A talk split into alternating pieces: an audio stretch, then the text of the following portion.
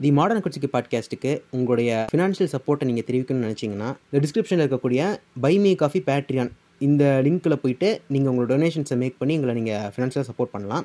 இல்லை என்னால் சப்போர்ட் பண்ண முடியாதுன்னா பிரச்சனை இல்லை. நீங்கள் தொடர்ந்து எங்கள் எபிசோட்ஸை கேட்கலாம். ஆனால் இதையும் தாண்டி இல்லை நான் வந்து உங்களுக்கு கண்டிப்பாக சப்போர்ட் பண்ணணும்னு நினைக்கிறேன் அப்படின்னிங்கன்னா நீங்கள் உங்களால் முடிஞ்ச டொனேஷன்ஸை மேக் பண்ணி தொடர்ந்து சப்போர்ட் பண்ணலாம். நன்றி. வணக்கம். நான் ரிக் சென்சஸ். நீங்கள் கேட்டுட்டு இருக்கிறது இந்த மாடர்ன் குச்சிக்கு பாட்காஸ்ட். இணைந்து வழங்குவோர் காக்கசு ராக்லி மற்றும் நண்பர்கள்.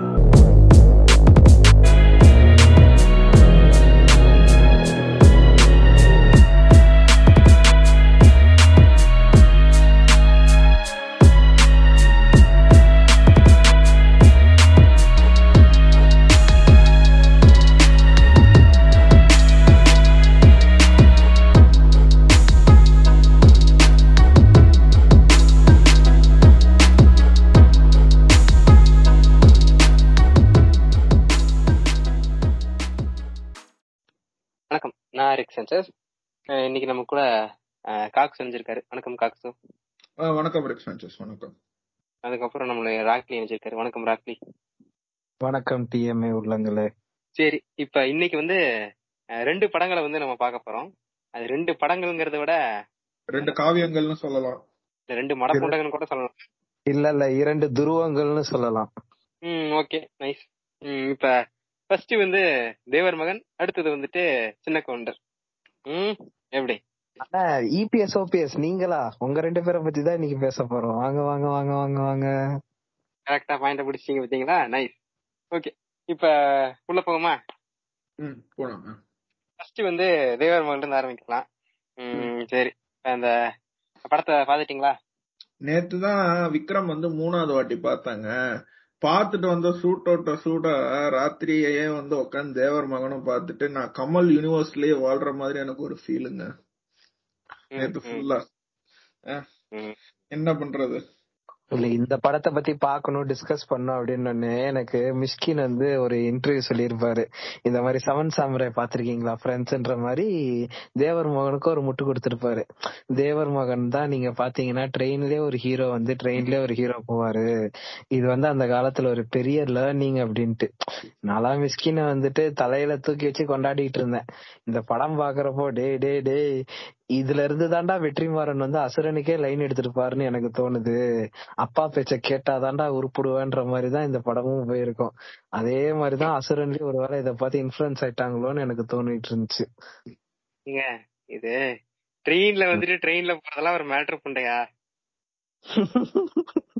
படத்துல? விஜயனா கூட தான் ட்ரெயின்ல வந்துட்டு ட்ரெயின்லயே போவாரு. ஆ, அதுக்கு என்ன அதுக்கு சொல்றீங்க? அ- அதுக்கு அவன கேப் பிடிச்சா போக சொல்ல முடியும் காஷ்மீருக்கு. ட்ரெயின் தான்டா இருக்கு. டேய் ட்ரெயின்ல தான்டா போக முடியும். இந்த தேவரமன் படத்துல எங்கேயாச்சும் நீங்க பஸ் பாத்திருக்கீங்களா இல்ல? இல்ல. அந்த ஊர்ல இல்ல. பஸ் இல்ல. நடந்தா போயிட்டு இருக்காங்க. இல்ல. ரோடு ரோடே இருந்தா ரோடே இல்ல. இப்ப நீங்க என்ன சொல்றீங்க? அவர் வந்து பஸ்ஸே இல்லாத இடம் அப்படின்றீங்க. ஆனா இந்த படம் மிஸ்கினை பொறுத்த வரைக்கும் பாத்தீங்கன்னா எப்படி சொல்றாருன்னா ஊருக்கு வெக்கேஷன் வந்தவரு. ஆனா ஜெயிலுக்கு போறாரு. ஆனா நீங்க துப்பாக்கியில அப்படி பார்க்க முடியாது. அவர் வெக்கேஷனுக்காக ஊருக்கு வந்தாரு. ஆபரேஷன் பண்ணிட்டு மறுபடியும் வந்துட்டு மிலிட்டரிக்கே போயிட்டாரு. அவ்வளவுதான். தீவிரவாதிகள் ஆபரேஷன் ஆபரேஷன் வேற ஏதாவது யோசிக்கிறேன். ம். ஏங்க அவர் என்ன டாக்டர் விஜய்? அங்க அவர் வந்து அப்ப வந்து மிலிட்டரி விஜய். அந்த அளவுக்கு தான். சரி ஓகே சரி இப்ப ஃபர்ஸ்ட் என்ட்ரி சீனே இப்ப நம்ம சொன்ன மாதிரி இப்ப ஃபர்ஸ்ட் சீன் எடுத்தோடனே வந்துட்டு கமலை காட்டினா நல்லா இருக்காது. இப்ப படத்துல சிவாஜி இருக்காரு. ஃபர்ஸ்ட் சிவாஜி காட்டணும் அப்படின்றதுக்காகவே ஒரு சாட்டு அந்த வீட்ல இருக்க சின்ன பசங்க எல்லாம் வந்துட்டு இல்ல இல்ல. நீங்க என்ன சிவாஜிக்கு போயிட்டீங்க? தேசியமும் தெய்வீகமும் என் இரு கண்கள் என்ற சொல்ற தேவரையா போட்டோவையும் சுபாஷ் ஐயா போட்டோவையும் தான் ஆரம்பிக்கிறாங்க படத்தையே. மிலிட்டரி ரெஃபரன்ஸ் கொடுத்ததே அதுக்கான லீடு கொடுப்பீங்கன்னு தான். என்ன ரிக் சான்சஸ் நீங்க? ஃபர்ஸ்ட் வந்தானே போஸோட போட்டோ அதுக்கப்புறம் தேவரோட போட்டோ அதுக்கப்புறம் பாத்தீங்கன்னா நம்ம ஐயாவோட போட்டோ வந்திருக்கும். Sivaji Ganesan. Nice nice nice பாருங்க லீடு கிடைக்கல. ஓகே இப்ப அதுக்கப்புறம் இப்ப சிவாஜி சின்ன பசங்க ரவுண்ட் பண்ணிட்டு இந்த மாதிரி மீசியில முறுக்கு கம்மியா இருக்கு அப்படிங்கிற மாதிரி அந்த டைலாக் எல்லாம் வச்சு இந்த மீச பெட்டிஸோடய படம் ஆரம்பிக்குது இல்லையா? ஆமாங்க ஆமாங்க. ஆமா. ஆனா அந்த அந்த பிஎட் அந்த பிஎட் ஆயில் ஒரு கம்பெனி எல்லாம் இருக்கும்ல அதெல்லாம் அப்ப இல்ல. அப்ப இருந்திருந்துச்சா அவங்க ஸ்டாங்ஸ்ல போயிருப்பானுங்க. இப்பயும் ஸ்டாங்ஸ்ல போறானுங்க. ஆனா அந்த டைம்ல எல்லாம் இந்த குறி அணுகு நடுவுல செம்மையா வாழ்ந்திருக்கலாம் அந்த கம்பெனிக்காரங்க எல்லாம் ஆமாங்க ஆமாங்க. பிசிஎல் அவ்வளவு ஏதோ தெரிஞ்சுக்கிட்டு கிரிஞ்சு பண்றவனுங்க. சரி இப்ப ட்ரெயின்ல வந்து இப்ப நம்ம கமல் வந்து என்ட்ரி குடுக்கறாரு. இப்ப யாரோட? கௌதமியோட வராரு. ஆமாங்க. சக்தி மற்றும் பானுமதி வந்து ஊருக்கு வராங்க. ஊருக்கு வர்றப்போ ஒரே மேலத்தாளம் கூத்து கும்மாளம். இதுல நீங்க நடுவுல பாத்தீங்கன்னா வடிவேல் வந்து இந்த மாதிரி என்னங்க என் முடி? அப்படின்னு அவர் வந்து பங்குன்னுவாரு. என்னது பங்கா ஓ ஹிப்பியா? அப்படின்னு என்னது ஹிப்பியா? என்னடா இவன் ஹிப்பி அளவுக்கெல்லாம் தெரிஞ்சு வச்சிருக்கானே? இந்த காட்டு பையன் ஊர்ல நான் யோசிச்சிட்டு இருந்தேன். கிராமத்தில் இருக்கவர்கள் வந்து இவ்வளவு மானம் இருக்கக்கூடாதா? ஸ்டீரியோடைப் செய்யும் ராக்லியே அப்படிங்கிறாங்களாம் ஃபாரின்ல வேலை பார்த்து கொண்டு திமிரு செய்து கொண்டிருக்கும் ராக்லி. அவரை கண்டிக்கலாமே ஃப்ரெண்ட்ஸ் ஆனா ராக்லி ஊஸ் கிவிங் இஸ் பெர்சனல் பண்ண வகையின் வில்லேஜ் அப்படிங்கிறது நமக்கு தான் தெரியும். இதுக்கு என்னதான் இருந்தாலும் அது ஒரு மதுரை பேஸ் பண்ணது. பத்தாவதுக்கு இன்னொன்னா இந்த படத்துல நான் இன்னொரு முக்கியமா சொல்லணும். கௌதமி வேற லெவலுங்க அழகா இருப்பாங்க. பானுமதி அந்த கேரக்டர் சூப்பரா இருக்கும். ஆமா ஆமா. நல்ல ஒரு மாடனா டீசெண்டா பாக்க சூப்பரா இருக்காங்க. ஒன்னும் சும்மா சொல்லக்கூடாது. இப்ப வராங்க இப்ப உள்ள வந்தோடனே இப்ப வீட்டுல ரொம்ப ஆடா பாக்குறாங்க. வீட்டுக்காரங்களும் கௌதமி ரொம்ப ஆடா தான் பாக்குறாங்க வீட்லயும் அதே மாதிரி ஆடா பாக்குறாங்க. அப்புறமா தான் சொல்றாரு இந்த மாதிரி நாங்க வந்து லவ் பண்றோம். சொல்லிட்டு அங்கேயே ஒரு டைலாக் இந்த மாதிரி அப்பயே சொல்லிடுறாங்களா? கௌதமி மீது தெலுங்கு. இந்த இந்த நம்ம ஊர்ல எப்படி நம்மளும் அந்த மாதிரி அவங்க ஊர்ல ராஜு அவங்க. ராஜு கேஸ்ட் ராஜு கேஸ்ட் ஆமா. இப்ப அந்த மாதிரி அப்ப அப்படின்னா என்ன இவனும் இந்த கேஸ்ட் எல்லாம் பார்த்தா லவ் பண்ணிருக்கான் இல்லையா? ஆமாங்க ஆமாங்க. ஆளுங்கன்னு கௌதமிட்ட கேட்டுதான் கமல் வந்து லவ் பண்ணிருக்கான் ஏதோ ஒண்ணுங்க. பண்ணிருக்கான் இல்ல- இல்ல அப்- அப்படி பேசுற உள்ள பாத்தீங்கன்னா ரொம்ப அப்படியே முற்போக்கா வந்து எதுக்கு இத்தனை நாள் வந்து இப்படி வந்து சண்டை ரத்தம் இதுன்னு பேசுறீங்கன்னு லேட்டரா பேசுவான். அப்படி இப்ப ஜாதி பார்த்து லவ் பண்ண பொண்ணு தானே நீனு? ஆமா ஆமாங்க. இருந்தாலும் என்ன என்னதான் இப்படி என்ன என்னதான் அவங்களும் வந்து தேவருக்கு நிகரான ஜாதியா இருந்தாலுமே கூட இவங்க தெலுங்கு அப்படிங்கறதுனால வந்துட்டு இவருக்கு இதுல வந்து ஒத்து வரல. சிவாஜிக்கு ஒத்து வரல. உம் முறைச்சேதான் இருக்கு. என்னனால நம்ம ஆளுங்க இல்லையேப்பா அந்த அந்த கவலை வேற ஒண்ணும் இல்ல. அந்த பொண்ணு கொஞ்சம் மாடர்னா வேற ட்ரெஸ் பண்ணிருக்கு இதெல்லாம் நமக்கு செட் ஆகாது. பொண்ணுங்கன்னா வந்து வேலை கட்டிட்டு நமக்கு அடிமை வேலை தான் பார்க்கணும் அப்படிங்கிற மாதிரி மென்டாலிட்டி இந்த மாதிரி ஆணாதிக்கம் மாதிரி பல ஃபேக்டர்ஸ் வந்து தடுக்குது. அதனால இவருக்கு வந்து பெருசா விருப்பம் இல்ல. சிவாஜிக்கு பெருசா விருப்பம் இல்ல. சோ இப்படி படமும் வந்து இல்ல இல்ல. சிவாஜி வந்து படிப்பறிவு இல்லாத ஒரு லூசுன்றத நம்ம எப்படி இங்க கண்டுபிடிக்க முடியும்னா நம்ம தேவர் பாட்காஸ்ட்ல நம்ம சொல்லியிருப்போம். நீங்களா தெலுங்கு தேசத்துல இருந்து தாண்டா வந்திருப்பீங்கன்ட்டு. அது அவருக்கு அவருக்கே அவரோட ஆரிஜின் எங்க இருக்குன்னு தெரியல தேவர் கேஸ்ட் இத தவிர்த்து இவர் வந்து தெலுங்கு சீன் வந்துட்டு க- நம்ம பானுமதியே கலாய்க்கிறாப்ல என்ன சொல்ற? அன்றே கஷ்ட ஆண்டவருங்க. இவனுக்கு இந்த ஆரிஜின்ஸ் எல்லாம் தெரியாது. ஆனா சூத்துல இருந்து வந்தேன் வயித்துல இருந்து வந்தேன் தலையில இருந்து வந்தேன்னு புண்டை பிக்சன் புண்டைய வந்து கதையா எழுதி படிச்சு வச்சு மனப்பாடமா உப்பிப்பானுங்க டேய் இங்க பாடுறா இதுபடியே வந்து நீங்க இங்க இருந்தாடா வந்திருக்கீங்கன்னு சொன்னா அதெல்லாம் நம்ப மாட்டானுங்க. இந்த பிக்சன்ல ஊம்புறதுக்கு ஒரு குறைச்ச புண்டல அவனுக்கு. உம் ஆமா இப்ப இ- அப்படியே எதிர் கேங்ல யார் இருக்கா? இப்ப எதிர் கேங்னா வேற யாரும் இல்ல. இவங்களோட யாரு? இப்ப சிவாஜி வந்து தன்ன சிவாஜியோட தம்பி வந்து இவரா? அவர் அவர் பேர் என்னங்க பேரு? காக்கா ராதாகிருஷ்ணன் அவரோட ஒரிஜினல் பேரு காக்கா ராதாகிருஷ்ணன் இந்த படத்துல வந்து எப்படின்னா அவருக்கு ரெண்டு பொண்டாட்டி இருக்கும். சின்ன தேவரா இருப்பாரு பேரா பையன் வந்துட்டு நம்ம இது நாசர். இருப்பாரு. இப்ப இ- இவங்களுக்கு என்ன கடுப்பு இந்த இந்த டீம் மேல? அவங்களுக்கு ஏங்க ரெண்டு பேருக்கு என்ன கடுப்பு புண்டனா சிவாஜிக்கு வந்து அது எப்படி நான் வந்து விடோவரா வாழ்ந்துகிட்டு இருக்கிறப்போ நீ மொத்தம் ரெண்டு பொண்டாட்டி கட்டிக்கிட்டு சந்தோஷமா வாழ்றியேன்ற ஒரு காண்டு. சரிங்களா? ஒரு சொந்த திறமை அவர் இது பண்ணிக்கிட்டாரு. ஆனா இது- அதுல ஒரு சூத்தரிச்சல். ஓகே ஆமா. இந்த நைன்டி கூதியா மாதிரி இந்த ஆளு சிவாஜி இருந்துகிட்டு பாத்தீங்களா ஃப்ரெண்ட் என்னோட பெஸ்ட் ஃப்ரெண்ட் என்ன கழட்டி விட்டு அவன் அவன் ஆளு கூட உட்காந்துக்கிட்டு பேசிக்கிட்டு இருக்கான். என் கூட பேசவே மாட்டேங்கிறான்ன்ற மாதிரி சிவாஜி வந்து பொசசிவ் ஃபக் ஆயிட்டு அதுக்கப்புறம் சொத்தெல்லாம் பிரிச்சுக்கிறாங்க. சொத்து பிரிச்சுக்கிட்டு அதாவது அவங்க அப்பா இறந்துட்டா அவங்க அப்பாவும் அவங்க அம்மாவும் இறந்துறப்போவே அவங்க வந்து சொத்தை பிரிச்சுக்கிறாங்க. பிரிச்சுக்கிட்டு ரெண்டு பேரும் வந்து ஜாலியா தனியா இல்லாம உட்காந்துக்கிட்டு சண்டை கொடுத்துட்டு இருக்காங்க. ஊரு ஃபுல்லா எங்க பார்த்தாலும் சரி. அது எப்படி நீ சொத்தை பிரிச்சுக்கிட்டு நீ தனியா போலான்ற மாதிரியே. நீங்க ஆனா அது க- இல்ல இல்ல இப்ப காக்குசு சொல்றதா ஆனா கதைப்படி என்னன்னா இது சிவா பெரிய தேவரோடயும் சின்ன தேவரோட ஐயன் வந்து செத்துருவாரு. அதாவது அவங்க அப்பா செத்துருவாரு. அந்த செத்து ஈரம் காயறதுக்குள்ள வந்துட்டு சின்ன தேவர் வந்து ரெண்டாவது கல்யாணம் பண்ணிப்பாரு. சொத்தை பிரிச்சிருவாங்க.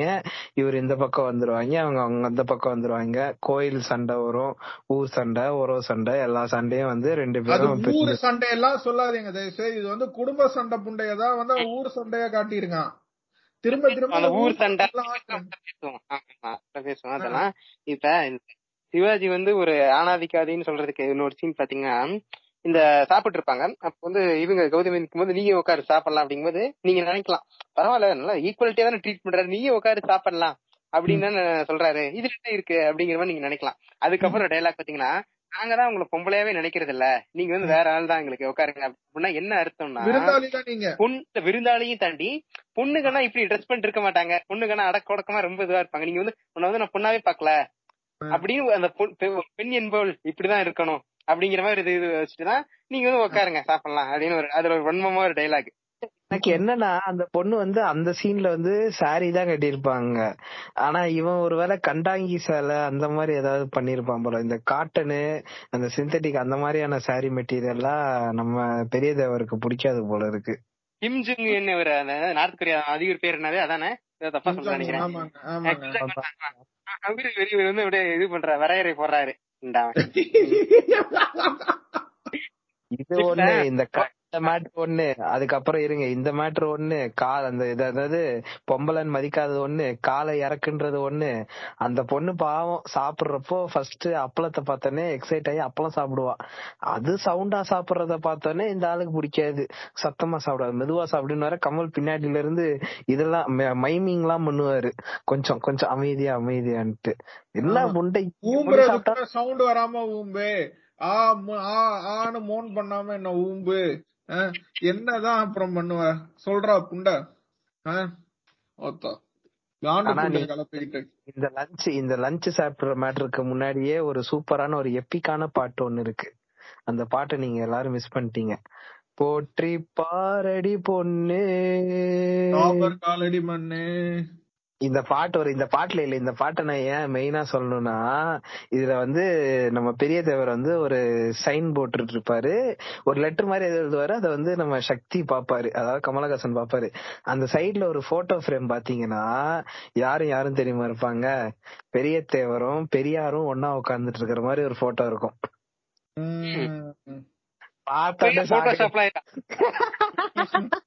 அன்றே கணித்த ஆண்டவருங்க. இப்ப சரி உட்காந்து சாப்பிடுற சரி ஏழு இப்ப காலேஜ் போய் படிச்சுட்டு வந்துட்டேன். இப்ப அடுத்து என்ன பிளான்ல இருக்கு அப்படின்னு கேக்குற போது ஃபர்ஸ்ட் தான் இவங்க சொல்லிட்டாரு இவ்வளவு கல்யாணம் பண்ணிக்கிற ஐடியா இருக்குங்கிற மாதிரி லேட்டா சொல்றாரு அதுக்கு ஒத்து வரல. சரி ஓகே அப்ப அடுத்தது பிசினஸா வேலை என்ன பார்க்கலாம் இருக்குன்னா இந்த மாதிரி ஒரு செயின் ஆஃப் ரெஸ்டாரண்ட்ஸ் ஆரம்பிக்கலாம்னு இருக்கேன். அது வந்து இங்க என்னப்பா சாப்பிடுவான் அப்படின்னு சொன்னா இங்க இல்ல. இந்த ஊர்ல எந்த புண்டை சாப்பிடுவான். நான் வந்து ஹைதராபாத்லயோ இல்ல வெளியே எங்கேயாச்சும் சிட்டி சைட்ல ஆரம்பிக்கலாம்னு ஒரு நல்ல ஐடியா தான் அது இல்லையா? ஆமாங்க. அது வந்து அப்பவே வந்து சொல்லிருப்பாரு பர்கர் கிங் மெக்டொனால்ட்ஸ்ன்ற மாதிரி நான் ஆரம்பிக்கிறேன் மாதிரி அவர் பேசியிருப்பாரு. அதுக்குதான் வந்து Facebookல நம்ம ஆண்டவர் கொஞ்சம் பிடிச்சு உறிஞ்சு எடுக்கிற பிரசாந்த் பிரசோன்றவன் வந்து அன்றே கணித்த ஆண்டவர் பாத்தீங்களா? அப்பவே பர்கர் கிங் அப்பவே மெக்டொனால்ட்ஸ் எல்லாம் எங்க ஆண்டவர் பேசிட்டாரு. நீங்க வந்து இன்னைக்கு வந்து பேசிட்டு இருந்தீங்கன்னு ஊம்பு கொடுத்துட்டு இருந்தாப்புல.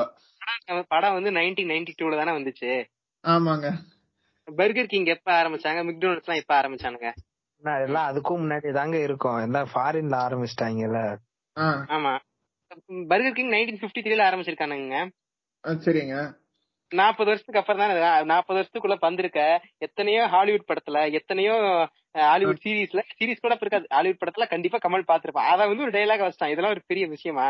யாரும் வைக்கல வச்சான். அவ்வளவுதான். அதான கமல் டெக்னிக் ஆமாங்க. அவ்வளவுதான்.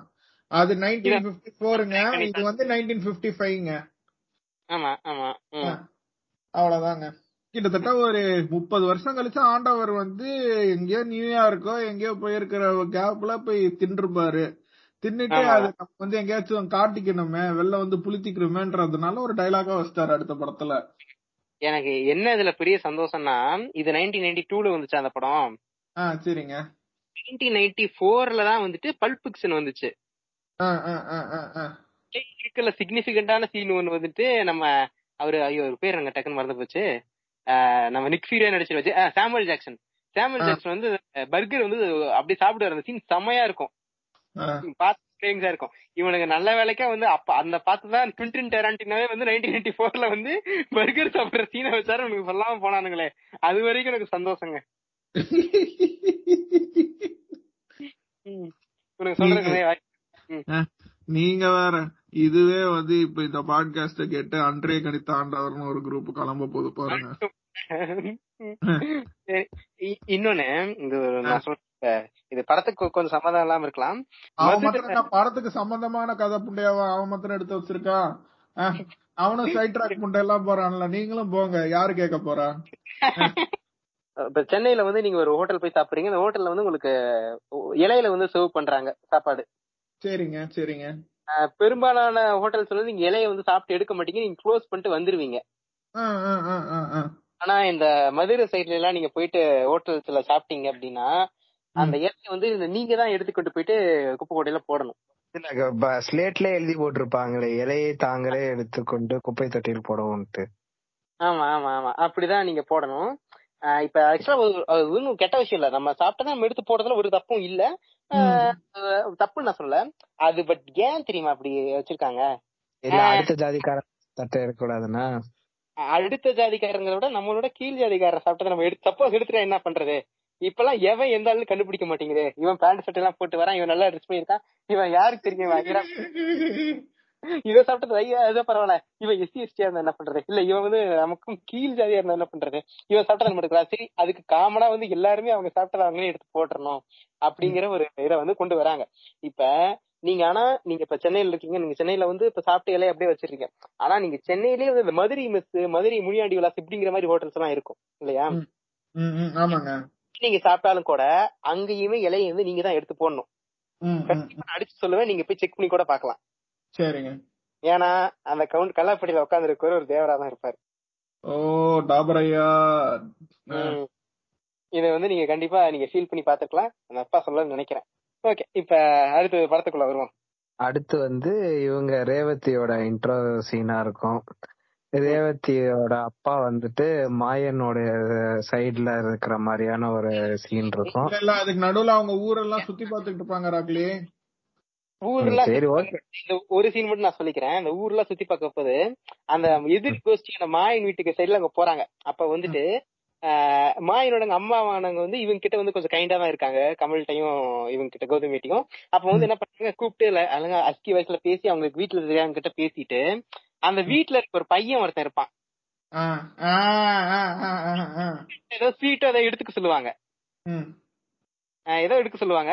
அப்ப அந்த பையன் வந்து நான் தப்பா சொல்ல கொஞ்சம் வந்து அவன் கொஞ்சம் மென்டலி அஃபெக்டட் மாதிரி இருப்பான் அந்த பையன் கரெக்டா அந்த படத்துல. ஆமாங்க ஆமாங்க ஆமாங்க. அது ஏன் அப்படி இருக்கா? எல்லாம் ஏன்னா வந்து ரிலேட்டிவ்ஸ்குள்ளே கல்யாணம் பண்ணிருப்பான் இந்த பொண்ணு இன்செஸ்ட் மேரேஜ் பண்ணிக்கிட்டு இருந்தா அப்படிதான் இருப்பான். அதை. எப்படி அழகா காட்டியிருக்காருங்க பாத்தீங்களா? ம். சரி ஓகே கண்டினியூ அவ்வளவுதான். இதுக்கு இந்த இதுல அதான் நீங்க சொல்ற இந்த சீன் வரும். அதுக்கு அடுத்து வந்து ரேவதியோட இன்ட்ரோடக்ஷன் வரும். ரேவதி வந்து என்ன சொல்றது ஒரு பட்டிக்காட்டு பொண்ணு மாதிரியும் அவங்க ரெண்டு பேருக்கும் சக்திக்கும் இவருக்கும் ஆல்ரெடி சின்ன வயசுல அந்த லிங்க் இருக்கிற மாதிரி இருக்கும். அதுக்கப்புறம் ஸ்ட்ரைட்டா வந்துட்டு நம்ம சக்தி வந்து அந்த சிலம்ப சீனுக்கு போயிருவாங்க. இப்ப என்ன சொல்லுவாங்க வெளிநாட்டுல இருந்து வந்திருக்கிற பிரிட்டிஷ் துறை வந்து யாரு? ரேவதியோட இன்டர் ரேவதி நல்லா இருப்பாங்க படத்துல. ரேவதியோட இன்ட்ரடக்ஷன் சீன் வரும்போதே இவங்க வந்து கோலெல்லாம் போட்டுட்டு இருப்பாங்க. ம், ம், ஆமா. ம். கோலெல்லாம் போட்டு ஒரு நல்ல வீட்டு பெண்மணியா இருப்பாங்க. இது ஏன் சொல்றேன் அப்படிங்கறது லேட்டர் லிங்க் பண்றேன். நீங்க கண்டினியூ பண்ணுங்க. இப்ப வந்து சக்தி வந்து சிலம்பத்துல சிலம்ப சண்டை போடணும். வெளிநாட்டுல இருந்து வந்திருக்கிறனால சொல்றப்பெல்லாம் எனக்கு வந்து பிலிப் பிலிப்ல அந்த சின்ன சக்தி என்ன சொல்ல வர பாருங்க சர்வ்ஸ் அந்த மாதிரி தாங்க எனக்கு ஃபீல் ஆகுது உள்ள. இவர் வந்து இவரோட பேர் வந்து சக்தி. பத்தாவதுக்கு இவர் வந்து லண்டன்ல இருந்து வந்திருக்கிற லண்டன் லெட்டர் ரிட்டர்னு அதனாலதான் சரி ஓகே கொஞ்சமாவது சொல்லணும்னு சொல்லிட்டு மென்ஷன் பண்ணிட்டு இருக்கேன் சக்தி சக்தின்னு. ஏன்னா சக்தி இன்னும் கொஞ்ச நேரத்துல தேவரா மாற போறாரு. அதுக்காக தான் அப்ப இப்போதைக்கு மென்ஷன் பண்ணிட்டு இருக்கேன் சக்தி சக்தி சக்தின்னு. அவ்வளவுதான். சக்தி வந்து அவரோட கேர்ள் ஃப்ரெண்ட வந்து இவங்க வந்து லைட்டா வெர்பல் ஹராஸ்மெண்ட் பண்ணிடுறாங்க. அந்த சிலம்ப சீன்ல அதனால இவர் இறங்கி வந்து சுண்ணாம்பு வந்து தலையில வைக்கிறது தான் வந்து தலையில வச்சுட்டா அது வந்து ஒரு அவமானம் மாதிரி அப்படியே இந்த சீன் நகருது. இந்த சீன் நகர்றப்ப சண்டை போட்டு சக்தி ஜெயிச்சு அதுக்கப்புறம் சாந்து போட்டு ஒரு சந்தன போட்டு இந்த சாங் வரும். இப்ப நீங்களே சொன்னீங்கல்ல வேர்பல்லாம் அபியூஸ் பண்ணிட்டான்னு அவன் பேசுறப்பதான் நமக்கே கடுப்பாகும். நம்மளே கம்பெடுத்து வாயில விட்டு ஆட்டிடலாம் போல அந்த அளவுக்கு இல்லையா. சரி அப்ப வந்து கௌதமி பார்த்தா நான் சொல்றேன் அந்த ஊர்ல போலீஸ் ஸ்டேஷன் தான் இருக்குல்ல போயிட்டு நம்மள கம்ப்ளைண்டே கொடுக்கலாம்ல எதுக்கு அங்க சண்டை போடணும்? கம்பு எடுத்து எதுக்கு சுத்தணும்? அருவாள் கம்பு வச்சுதானுங்க நாங்க இத்தனை நாள் நாங்க பஞ்சாயத்து தீர்த்துக்கிட்டு இருக்கோம். யாராச்சும் இவரோட ஃபார்முலாங்க இப்ப இவருதான் ரொம்ப வெக்கனப்பட்டே பேசுறாரு. எதுக்கு வைலன்ஸ பிடிச்சு தொங்குறீங்க? இது போலீஸ் ஸ்டேஷன் எது இருந்தாலும் போலீஸ் ஸ்டேஷன்ல போய் பேசலாமேன்னு ரொம்ப நல்ல புண்டையா பேசுறாரு. இங்க எதுக்கு கம்பு எடுத்து சுத்துற? இவன் மேல கேஸ் கொடுக்க வேண்டியதானே? இப்படி வேர்பல் அபியூஸ் பண்றான். அப்பவே சொல்றாருங்க. அதான் விஷயம். சரி கண்டினியூ ஆமா கம்ப ஆட்டணும். பத்தாவதுக்கு அவர் வந்து ஒரு என்னதான் வெளிநாட்டுல போய் படிச்சிருந்தாலும் தானும் இந்த மண்ணுல பிறந்தேன். நானும் மதுரக்காரன் தான்டா நானும் தேவம்ல அப்படின்னு சொல்றதுக்காக காண ஒரு குறியீடு சண்டை.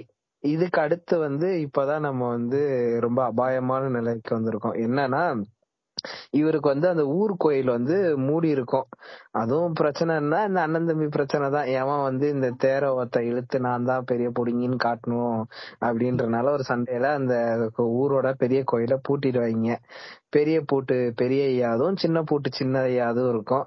அதை வந்து திறக்கணும். எதுக்கு திறக்கணும்? இங்கதான் நீங்க வந்து நான் சொன்ன அந்த அசுரன் டெம்ப்ளேட்டை போ கேப்பா இது நோட்டீஸ் பண்ணும் அப்பா பேச்ச கேட்காதனால வந்தவன இவர் வந்து அப்பா பேச்ச கேட்காம இந்த மாதிரி வந்துட்டு க- இல்ல, பூட்டை அப்பா பேச்ச கேட்டிருந்தா மாத்திரம் ஒன்னும் ஆயிருக்க போறாக்லயே இன்னும் பத்து வருஷம் கழிச்சு அவன் அந்த கோயில்ல திருப்பி அந்த சண்டை இழுக்கிறப்போ ஏதாச்சும் ஒரு கையோ ஏதோ ஒரு கலரவமோ நடந்திருக்குன்றேன் நானு.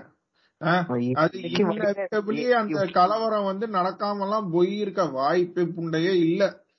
பரவாயில்லைங்க. இப்போதைக்கு ஒரு முதுகுலத்தோர் படுகொலை நடக்காம இருந்திருக்கும்ல. அததான் நான் சொல்றேன். பத்து அது படுகொலையே இல்லையே. அது கைய தானே வெட்டினாங்க. நீங்க எப்படி படுகொலைன்னுலாம் நீங்க சொல்லுங்க. கைய வெட்டினாங்க. அந்த குடிசையோ வீடையோ எரிச்சு விட்டானுங்க. ஆப்போசிட்டுக்காரனுங்க. அவ்வளவுதான். இதெல்லாம் எங்களுக்குள்ள ஒரு என்டர்டைன்மெண்ட் தான் அப்படிங்கிறாங்க ஊருக்காரங்க.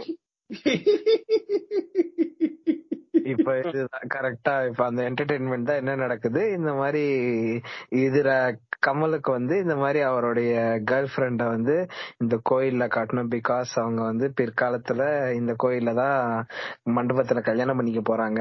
அந்த மண்டபத்தை எப்படியாவது அவளுக்கு காட்டணும். மணி மண்டபத்தை காட்டணும்னு ஆசைப்பட்டு வடிவேல் வந்து உடைச்சு அந்த பூட்டை உடைச்சிடுறாரு. அந்த பூட்டை உடைக்கிறத வந்து இந்த பக்கம் மாயனுடைய அடியால் ஒருத்தர் வந்து பாத்துடுறாரு அதுக்கப்புறம் இவங்க அந்த கோயிலுக்குள்ள போயிட்டு எல்லாம் ஃபன் எல்லாம் பண்ணிட்டு வெளியே வந்த உடனே கரெக்டா வீட்டுக்குள்ள போறாங்க. அந்த டைம்ல தான் இவருக்கு தெரிய வருது. இந்த மாதிரி நம்மளுடைய வடிவேலோட கைய வந்து வெட்டிட்டாங்க. காரணம் அவர்தான் வந்து அந்த பூட்டை திறந்துட்டாரு அப்படின்ட்டு. சோ இத பார்த்து நம்ம சக்தி வந்து கடுப்பாயி ஹாஸ்பிட்டல்லாம் போய் பாக்குறாங்க ஹாஸ்பிட்டல்ல போய் அல்ல இல்ல. அதுக்கப்புறம் இந்த இது கௌதமிய வந்து இதுல விட்டுருவாங்க. ட்ரெயின்ல விட்டுட்டு அந்த அந்த டைம்ல தான் இந்த மாதிரி குடிசை எரியுது அப்படின்னு பார்த்தோன்னே இந்த இந்த டயலாக் விடுவாரு. பிளட் அண்ட் ஷெட்ன்ட்டு இல்லங்க அந்த ட்ரெயின்ல ஏத்தி விடுவார்ல. அந்த ட்ரெயின்ல ஏத்தி விடும்போது அந்த டைலாக் பண்ணி பார்க்கணும். இவனுக்கும் தமிழ் தெரியும் அவனுக்கு தமிழ் தெரியும்.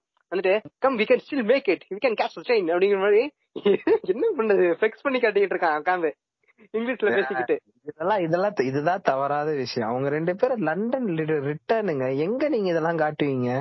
நான் அவங்க போடுற ட்ரெஸ்லயும் குறை சொல்லுவீங்க பேச்சுலயும் குறை சொல்லுவீங்கன்னா அப்புறம் எங்கதான் நீங்க வந்துட்டு ஐஎம் லண்டன் ரிட்டர்ன்றத காட்ட போறீங்க? சொல்லுங்க பாப்போம் இந்த படத்துல.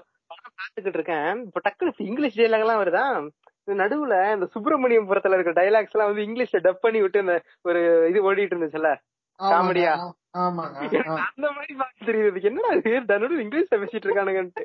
What is wrong with you, man? அதான் இந்த விட்டுட்டதுக்கு அப்புறம் இவர் வந்து அப்பதான் இந்த எப்பிக் டயலாக் எல்லாம் வரும். இந்த மாதிரி ஐயா நான் ஊருக்கு போறேன் ஐயா. என்னால இங்க இருக்க முடியாது ஐயா அப்படின்லாம் கமல் டீப்பா ராக்லி? அடி வயித்துல இருந்து வரணும். இன்னும் டீப்பா கமான் ஏங்க போங்க ஆல்ரெடி இல்ல. இந்த இந்த ரெக்கார்டிங்ல இன்னொன்னு சொல்லிக்கணும். என்னதான் நான் நல்லா பேசினாலும் இன்னைக்குதான் எனக்கு பல்லு புடிங்கிருக்காங்க அதனால கொஞ்சம் அவர் வந்து. அனுதாபா ஓட்டு தேடிட்டு இருக்காருங்க ஆடியன்ஸ் இதெல்லாம் நம்பாதீங்க. இதெல்லாம் பொய். ராக்லி வந்து அனுதாபாவோட தேடிக்கிட்டு இருக்காரு. அவ்வளவுதான் சொல்லுவேன். இந்த ரெக்கார்டிங் முன்னாடி உங்களுக்கு காலையிலே ஆல்ரெடி மெசேஜ் அனுப்பியிருக்காரு. முடியலன்னா வேணாங்க இன்னைக்கு ரெக்கார்டிங் பண்ண வேணாங்கன்னு சொல்லியாச்சு. அதையும் மீறி நான் இன்னைக்கு வந்து பொதுக்குழுல வந்து நான் கலந்துக்குவேன் இபிஎஸ் மாதிரி அடம் பிடிச்சிருக்காரு ராக்லி நான் அவ்வளவுதான் சொல்லுவேன். ஓபிஎஸ் மாதிரி ஓபிஎஸ் மாதிரி அடம் பிடிச்சு வந்திருக்கேன். அதுதான் உண்மை. என்ன வெளியேற்றம் தான் இன்னும் நடக்கல. நடந்துரும் கூடிய சீக்கிரத்துல. சரி இப்ப அதுக்கு இப்ப வீ- அங்க போயிட்டு வீட்டுல போயிட்டு சொல்றதுக்கு முன்னாடி வடிவேல போய் ஹாஸ்பிட்டல் வந்து பாக்குறாங்க. இது ஒரு முக்கியமான சீனு இந்த. சீன்ல பாத்தீங்கன்னா கை ஒரு கை போயிருச்சுங்க. ஒரு கை இல்லாம படுத்திருக்கான் வடிவேலு. பேசுறது பாத்தீங்கன்னா எனக்கு என்னையா குறைச்ச? நீங்க இருக்கீங்க பெரிய ஐயா இருக்கீங்க நீங்க பாத்துருப்பீங்க அப்படிங்கிறான். அதெல்லாம் ஒரு பிரச்சனை. கை பண்ணதான் பிரச்சனையா? நீங்க இருக்கீங்க பாத்துப்பேன். நீங்க சொன்னா அதுக்கு இருக்கா? என்னமோ உயிர் எனக்கு இல்ல உயிர் உங்களுக்கு உடல் மண்ணுக்கா? ஏதோ ஒரு டைலாக் அப்படிலாம் வந்து போட்டு இது பண்ணிக்கிட்டு இருக்கான். அதே வாயெல்லாம் அடுத்து சொல்றான் என்னய்யா? திங்கிற கையிலே கழுவணும் கைய என்னது? கழுவுற கையிலே திங்கணும். திங்கிற கையிலே கழுவணும் கழுவுற கையிலே திங்கணும்.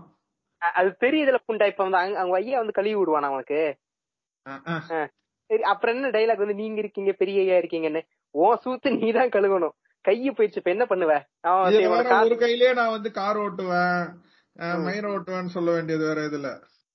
தெய்வத்துக்கே பொறுக்காம இல்ல இல்ல தெய்வத்துக்கே பொறுக்காம குடிசை எரிச்சு விட்டுருச்சுன்னு எனக்கு அப்படியே இந்த பக்கம் நம்ம தைலாபுரம் தோட்டத்துல ஒரு ஐயா இருப்பாரு. ஐயா உங்களை அதாவது நீங்க தேவரையாவை பார்த்துதான் இன்ஸ்பயர் ஆயிருக்கீங்களோ அப்படின்னு எனக்கே அப்பதான் தோணுச்சு. ஏன்னா நீங்க அப்படியே இந்த டெம்ப்ளேட்டை பாத்தீங்கன்னா இவங்களே வந்துட்டு பொண்ணு ஓடி போச்சுன்னா அவ்வளவுதான் தெய்வமாக்கிடுவாங்க. தெய்வமாக்குனதுக்கு அப்புறம் இன்னொரு குடிசையை போய் எரிச்சிருவாங்க.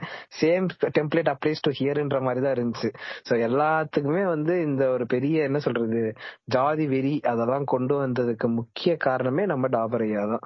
ஆமா. இப்ப இந்த மாதிரி சொன்னோடனே போ- போலீஸ்க்கு அதாவது என்னன்னா இந்த மாதிரி சரி ஓகே உன் கைய விட்டுட்டாங்கல்ல வா போய் போலீஸ்ல வந்து கம்ப்ளைண்ட் கொடுக்கலாம் அப்படின்னு சொல்லும்போது என்ன இல்லைன்னா போலீஸ்க்கு எல்லாம் பழக்க கூடாதுங்க போலீஸ்க்கு பழக்கிட்டோம்னா அப்புறம் கோர்ட்டும்பாங்க லாயரும்பாங்க அப்படி போயிரும். ஆனா என்னமோ உனக்கு போலீஸ் ட்ரைனிங் வச்சிருக்க மாதிரி போலீஸ்க்கு பழக்குறானுங்களா? புண்டா போலீஸ் வேலையே அதான்டா சுண்ணி போலீஸ்க்கு பழக்க கூடாது நம்மளே பஞ்சாயத்து அதுன்னு முடிச்சிடணும்னு சொல்லிட்டு அந்த பிற்போக்கான அவ்வளவு டைலாக்ஸ் வந்து வடிவேலு வந்து சொல்லுவாரு. அதுக்கப்புறம் அதெல்லாம் கேட்டுட்டு கோமா திட்டிட்டு ஒண்ணு பஞ்சாயத்து இல்ல ஒண்ணு பஞ்சாயத்து இல்லன்னா வெட்டரும்பா கம்புதாயா இதுதான் ஒரே இப்படி எல்லாம் சொன்னதுக்கு அப்புறம் தான் போயிட்டு இந்த லோ வாய்ஸ்ல வந்து பேசுறதுனால ஊருக்கே போயிடுறேன். நான் அமெரிக்காக்கே போயிடுறேன். தவிர வேற வேற இதுவா ஓகே சொல்லுங்க. இருபது வருஷம் கழிச்சு சொல்லணும் அந்த டைலாக ஆமா. இல்ல அது வந்து எங்க புரிச்சு அம்மா குடைச்சல் கொடுத்தனால சொன்னாங்கங்கிற. அது ஒரு பக்கம் இருக்கட்டும். இப்ப இங்க என்ன கதைனா இவர் வந்து ஐயா நான் ஊருக்கே போயிடுறேன். அப்படின்னு உடனே அப்ப என்ன சொல்லுவாரு? இதுதான் நீங்க ஃபேமஸான இந்த டெம்ப்ளேட் வந்திருக்கும். விதை நான் போட்டது. இன்னைக்கு நீ இருப்ப அடுத்து உன் பேர பசங்க இருப்பாங்க. எல்லாம் நடக்கும். ஆனா இன்னைக்கு விதை நான் போட்டது. ஊருக்கு போறதுக்கு முன்னாடி நல்லது செஞ்சுட்டு போ. ஏ அப்படி இப்படின்னு ஏதோ சொல்லி அதுக்கப்புறம் ஒரு கன்க்ளூஷனா இவர் ஊருக்கு போறேன். நான் ஊருக்கு போறேன். அப்படின்னு சொல்லிட்டு முடிய மு- முடியாம முடியாத மாதிரி ஆஹ் அப்பா கூட ஒரு பத்து நாள் இருக்க மாட்டேயா அப்படின்னு சொல்லிட்டு பிளான் பண்ணுவாங்க. அதுக்கப்புறம் ஒரு டென் டேஸ் ஸ்டேல வந்து அடுத்து எமோஷனல் பிளாக்மெயில்ங்கிற ஆமா இமோஷனல் பிளாக்மெயில் தான். கரெக்ட் கரெக்ட் முன்னாடி அந்த டைலாக்ஸ் எல்லாம் பாத்தீங்கன்னா இப்படி இந்த ஊர்லயே இருந்தனா இருநூறு வருஷமா நம்ம இப்படியே இருந்துட்டோம். இன்னும் இருநூறு வருஷம் பின்னாடி பின்னாடி போயிருவோம். நான் இந்த ஊரை விட்டு போறேன் அப்படின்ட்டு கமல் சொல்லுவாரு. அப்ப அந்த டைலாக் பாத்தீங்கன்னா இருநூறு வருஷம் நீ சொல்ற ஆனா ரெண்டாயிரம் வருஷமா வந்துட்டு நம்ம வந்து இப்படி வீ வேல்கம்பு இதுவெல்லாம் வீரமா தான் இருந்தோம். இந்த விஞ்ஞானம் எல்லாம் இப்ப வந்ததானே? எப்படி வந்து உடனே விஞ்ஞானத்துக்கு வர முடியும்? பொறுமையா தான் வருவான் அப்படிங்கிறான். வருவான். படிக்க விடாம உட்காந்துட்டு உன் வீட்டு வேலை பார்க்க விட்டா எப்படி மேல வருவான்? அதான் வடிவேல வந்து இத இருங்க இருங்க இன்னொரு டைலாக்கும் இருக்கும். என்னன்னா சுபாஷ் சந்திர போஸ் வந்துட்டு சுதந்திர போராட்டத்துக்கு கூப்பிட்டு வந்தப்போ நம்ம ஆளுங்க தானே என் முன்னாடி போய் நின்னாங்க. இப்ப வந்துட்டு திடீர்னு வந்துட்டு நீ விஞ்ஞானம் அது இதுன்னுலாம் சொன்னா எல்லாம் பொறுமையாதான் வருவாங்க அப்படின்னு சுபாஷ் சந்திர போஸ் கூப்பிடும்போது போக தெரியல. புண்டா படிக்கிறது கூப்பிட்டா அவனுக்கு வந்து போக தெரிய மாட்டேங்குது அப்ப. அஹ் அஹ். படிக்கிறதுக்கு கொடுங்கங்க அந்த போலீஸ்காரன் இருந்துகிட்டு சாட்சி சொல்றதுக்கு கூப்பிடுறாங்க. உனக்கு இப்படி நடந்திருக்குன்னு ஒரு புண்டையா போய் நிக்க மாட்டேங்கிறான். அதான் போலீஸ பழக்க கூடாதாமே. பெரிய புண்டை ஒரு போலீஸ் போலீஸ்க்கு வந்து இந்த கிரிமினல் கேஸ் எல்லாம் கொடுத்து அதை சால்வ் பண்ற மாதிரி கொடுக்குறாங்க. அவரு சால்வ் பண்ணிட்டு இவருக்கு வந்து ஆன்சர் ஷீட் அனுப்பணும் புண்டை. இப்ப அதான் இப்ப நீங்க சொன்ன மாதிரி அவன் படிக்கவே வைக்கல. படிக்க வச்ச இப்ப சொந்த பையனே படிச்சுட்டு வந்திருக்கான். அவனே உருப்பட விட மாட்டேங்கிறான். மத்தவன் இவன் என்ன படிச்சு வச்சிருப்பான். இந்த இந்த படத்துல வந்து இந்த படத்துல ஸ்கூல்ல ஏதாச்சும் காட்டியிருக்காங்களா? அந்த ஸ்கூலுக்கு நாலு பசங்க போய் படிக்கிற மாதிரி ஏதாவது காட்டியிருக்காங்களா? ஒண்ணும் இருக்காது. ஒரு ஸ்கூல்ல வந்து பேக்ரவுண்ட்ல கூட கமிட் பண்ணிருக்க மாட்டானுங்க. கண்டிப்பா இருக்காது ஸ்கூலை பத்தி பேசிருக்க மாட்டாங்க. இந்த படத்துக்குள்ளேயே ஊர் பிரச்சனையை பத்தி எல்லாம் பேசுவாங்க. அது லேட்டரா வரும். அதுல கூட ஸ்கூல்னு ஒரு வாய் கூட திறந்திருக்க மாட்டானுங்க. படிப்பு ஒண்ணும் தர படிப்புங்கிற அந்த படிப்புங்கிற வேர்டே இந்த படத்துல இருக்காதுங்க. கடைசியில தான் படிப்புன்னு இதுதான் வரும். கிளைமேக்ஸ்ல வரும். ஆமா கடைசியில தான் டைலாக் வரும். இப்ப இப்படி இருக்கும்போது அவன் வந்து அவன் எப்படி வருவான்? அவன் மெதுவா தான் வருவானா. நீ கொடுத்து நீ அவனை புஷ் பண்ணாதான்டா அவன் போவான். நீ கொடுக்காம எதுவுமே கொடுக்காம அவன் மெதுவா தான் வருவானா? அவன் வந்து அவனை வந்து அவன் ரொம்ப கஷ்டப்பட்டு அவன் அந்த ஐடியாலஜி எல்லாம் உடச்சு அவன் வர்றது கஷ்டம். நீ வந்து புஷ் பண்ணிருக்கணும். நீ புஷ் பண்ண மாட்ட. நீ வந்து எதுக்கு அவனை புஷ் பண்ணுவ? வெட்டுறதுக்கு குத்துறதுக்கு தான் நீ புஷ் பண்ற. இல்லையா? ஆமாங்க ஆமாங்க. அவன் பொறுமையா தானே வருவான். இல்ல ஒரு டிஸ்டோபியனுக்காக நம்ம இப்ப யோசிப்போம். ஆஃப் த டாபிக்லாம் இல்ல அந்த டாபிக் தான். என்னன்னா இவருடைய அதாவது நம்ம டாபரையா இருந்த அதே பிரைம் பேஜ்ல தான் வந்துட்டு இவரும் இருந்தாரு. யாரு? நம்ம காமராஜரும் இருந்தாரு. சப்போஸ் ஒரு ரெண்டு நிமிஷத்துக்கு மட்டும் டிஸ்டர்பியன் போயிட்டு மறுபடியும் இதே வந்துருவோம். காமராஜருக்கு பதிலா நம்ம முத்துராமலிங்க தேவர் வந்து சிஎம் இருந்திருந்தாருன்னா என்ன நடந்திருக்கும்னு நினைக்கிறீங்க? ஆளுக்கு ஒரு ரெண்டு பாயிண்ட் பத்து பத்து. இரண்டு கண்கள்னு சொல்லிட்டு அப்பவே அக்னிபாத் திட்டத்தை வந்து எங்க ஆளு செயல்படுத்திருப்பாருன்றான் Agnipath with low lower version அப்படிங்கிற மாதிரி ஒரு வெர்ஷன் இன்ட்ரடியூஸ் பண்ணிருப்பாங்க ஐயா பத்தி எல்லாம் உட்காந்து காமிக்ஸ் எழுதுங்க. இந்த மாதிரி ஐயா எப்படி எல்லாம் வந்துட்டு இந்த மரத்தை மண்டையிலே முட்டை கொடுத்து ஒரு டன் தூக்குனேன் இந்த மாதிரி வெட்டி புண்டையா படிப்பை தவிர எல்லாத்தையும் இது பண்ற மாதிரி தான் இருந்திருக்கும். அதான் நம்ம அதுக்கு தனியா ஒரு எபிசோட் போட்டே ஓட்டியிருக்கோமே. ம் சரி சரி ஓகே இல்ல இந்த அக்னி பாத்த பத்தி பேசுறதுக்காக தான் வந்து லீடு காக்கூஸ் கரெக்டா பிடிச்சிட்டாரு. சரி ஓகே இப்ப கதைக்குள்ள வந்தோம்னா அடுத்து என்ன நடக்கும்னா அந்த பெரிய கோயிலை வந்து அறநூலத்துறை வந்து எடுத்துக்கும். இந்த மாதிரி நாங்க வந்து இதை எடுத்துக்கிறோம். இந்த கோயிலுக்கு வந்து இது நடக்கணும் கும்பாபிஷேகம் நடக்கணும் அப்படி இப்படி நடக்கணும்னு சொல்லிட்டு கலெக்டர் வந்து பேசுவாரு. கலெக்டர் பேசுறப்போ ஒத்துப்பாங்க. அதுக்கப்புறம் வந்துட்டு ஒத்துப்பாங்கன்னு இல்ல. ஏதோ ஒரு சமரசத்துக்கு வர்றப்போ கமலும் கலெக்டர் வந்துட்டு ஸ்கூல் மேட்ஸ் அப்போ வந்துட்டு what are is your next plan Sakthi அப்படின்னு அவர் கேக்குறப்போ ஆஹ் ஒரு நம்ம பெரிய தேவர் வந்து உம் உம் உம் உம்னுவாரு. அப்புறம் நடந்துகிட்டு போறப்போ பேசுவோம்னு சொல்றப்போ இங்கிலீஷ்ல பேசலாம்? தமிழ்ல பேசணும்ல. எனக்கு படிப்பறிவு புண்டை இல்லன்றதுதான் அப்படி குத்தி காட்டுறாப்புல பெரிய தேவர். வேற ஒண்ணும் இல்ல. எம்பராஸ்மெண்டா இருக்கு எனக்கு அப்படிங்கறதுதான். அதுக்குதான் ஹிஸ்டர் இல்லையா? ஆமாங்க. இதுலயே அந்த மேட்ரு இந்த நடக்கிறப்ப என்ன சொல்லுவாரு? இந்த மாதிரி அங்க வந்து ஒரு கம்மாய் இருக்கு. இந்த கம்மாய் வந்து தூர் வராம இருக்கு. மீன் பிடிக்கனா வந்துடுறாங்க. ஆனா கம்மாயை தூர் வர எவனுமே வரமாட்டேங்கிறான். மழை பெஞ்சதுன்னா ஒரு சைடுல வந்து உடஞ்சிரும். உடஞ்சா பெரிய பிரச்சனை ஆயிடும் அப்புறம் ஒரு பக்கம் ஊரே வந்துட்டு முழுங்கி போயிடும் அப்படின்னு சொல்றப்போ சரி ஓகே இத பத்தி நான் சம்பந்தப்பட்ட ஆபீசர்ஸ் கிட்ட பேசுறேன்னு சொல்லி கலெக்டர் பேசி போயிடுறாரு. இங்க வந்து என்னன்னா நம்மளுடைய மாயன் அதுக்கப்புறம் சின்னத்தேவர் அதுக்கப்புறம் இங்கதான் நீங்க குறிப்பா இன்னொரு சங்கி கேரக்டரை பார்க்க முடியும். அவர் பேர் வந்து என்ன பாபுன்னு தெரியல. சிட்டி பாபுவோ மதன் பாபுவாங்க இவரு? மதன் பாப். ஆமா மதன் பாபு. ஓகே இவர் வந்து கிக்கி கிக்கி புரிஞ்சிருத்தோ எனக்கு புரிஞ்சிருத்தோ அப்படின்னு சொல்றப்போ என்ன நடக்கும்? இந்த மாதிரி சீன்ல ஒரு பாத்தீங்கன்னா இப்படி இந்த மாதிரி இந்த கம்மாய்க்கு பாம் வைக்கிறதானே பிளானு வெடி மருந்து வைக்கிறதானே? ஆமாங்க. ஆமா. நீர் ஒரு நல்ல கல்லனாக்கும் அப்படின்னு மறவன் அப்படிங்கிறாரு. எனக்கு உண்மையிலேங்க இல்ல. ஆக்சுவலி இந்த டயலாக் சொல்றப்போ எனக்கு சிரிப்பு வந்துருச்சு. பாஸ் பண்ணிட்டு நான் ஒரு ரெண்டு நிமிஷம் விழுந்து விழுந்து சிரிக்கிறேன். ஏ என்னடா நீ இப்படி பேசுற அப்படின்ட்டு. இது என்ன நான் பாடி ஷேப்பிங் பண்ணல. இருந்தாலும் என்ன சொல்றேன் அவர் மூக்குக்கும் அவர் பேசுற இந்த டயலாக்குக்கும் மூக்கு நீட்டமா இருந்தா இப்படிதான் பேச தோணும் அப்படின்ற மாதிரி எனக்கு தோண்டிட்டு இருந்துச்சு. உளுந்து சிரிச்சிட்டு இருந்தேன் ஒரு ரெண்டு நிமிஷத்துக்கு. ஐயோ ஐயோ. ஆனா இதே நாசரை வந்து கமல் வந்து அருமையா யூஸ் பண்ணிருப்பாரு மத்த படத்துல எல்லாம் அதெல்லாம் அவ்வை சென்மிகிரி எல்லாம் வேற லெவலு காமெடி இருக்கும். நாசரை வச்சுட்டு. அது வேற மாதிரி அது கரெக்ட் தான். ஆனா இந்த படத்துக்கு இங்க வரும்போது ரோஸ்ட் தான் அது. இது அன்பே சிவத்திலயும் நல்ல ஒரு வில்லன் கேரக்டர்ல சூப்பரா பண்ணிப்பாரு நாசர் என்னைக்குமே ஒரு சூப்பரான கேரக்டர். அது எல்லாமே உண்மைதாங்க. என்ன பண்றது? ஆனா கடைசியில பார்த்தா இதுல போய் எலெக்ஷன்ல போய் என்னது அது என்ன பாண்டவர் அணி இது- அந்த சினிமால வந்து பாண்டவர் அணியில சேர்றது. அதுக்கப்புறம் அவர் ஒய்ஃப கூட்டிட்டு போய் மையத்துல வச்சு இதுக்கு போட்டி போடுறது. என்ன அவர் கமலுக்கு ஒரு தூணாவே நின்னுட்டு இருக்காரு தனியா வந்தாருன்னா இன்னும் கூட உருப்படலாம். அதுதான் என்னுடைய கருத்து அவரை பொறுத்த வரைக்கும். விருப்பம் அவரோட ஐடியாலஜி அது அதுல எதுவும் நல்ல நடிகரனா ஓகே இப்ப திருப்பி இவ்வளவு வாங்க.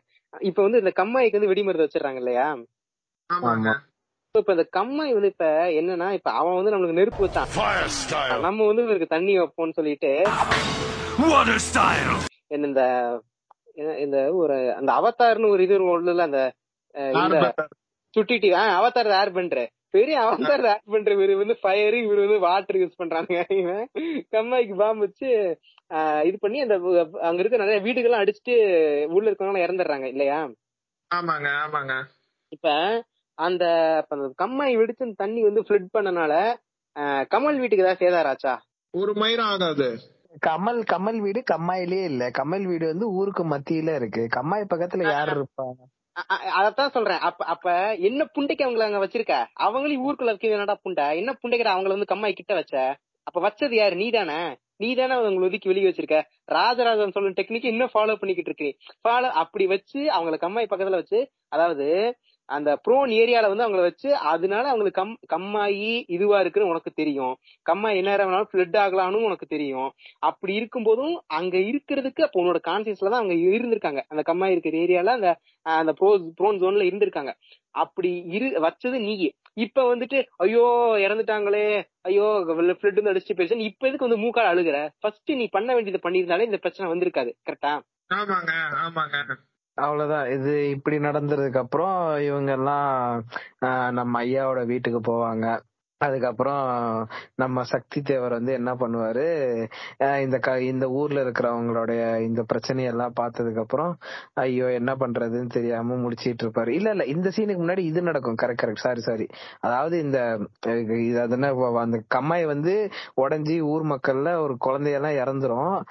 அப்படியே இதை யார் பண்ணாங்க அப்படின்றத வந்துட்டு இந்த குழந்தைய தூக்கிட்டு ஒரு ரோட்ல நடந்து போறப்போ மாயனுடைய அடியால வந்து மாட்டி பாப்பல அடிச்சு, அவன் எப்படி மாட்டிப்பான்னு பாத்தீங்கன்னா அப்படியே இன்னும் அப்படியே மறைச்சுக்கிட்டே இருப்பான். வா அங்க பாருங்க. வெடி அவன் தான் வச்சிருக்கான். புண்டையை மட்டும் ஊர்ல இருந்து அப்ஸ்கண்டாய் கொஞ்ச நேரம் வெளியே போக வேண்டியதானே அங்க அந்த- ஆக்சிடென்ட் அந்த ஸ்பாட்லயே வந்துட்டு அதாவது அந்த வெள்ளம் நடந்த ஸ்பாட்லயே வந்து நின்னுட்டு அப்படியே முறைச்சுக்கிட்டே இருப்பான். அந்த அம்மா பாத்துட்டு அந்த அம்மா கத்த உடனே உடனே அப்பயே டக்குன்னு ஓடணும் அப்படியே லைட்டா அப்படியே மூவ்மெண்ட் கொடுத்து நடப்பாரு. பின்னாடி இவரை அப்படியே ஃபாலோ பண்ணிட்டு ஸ்லோவா அந்த அந்த டெம்ப்ளேட் பசங்க ஒண்ணு போடுவானுங்க.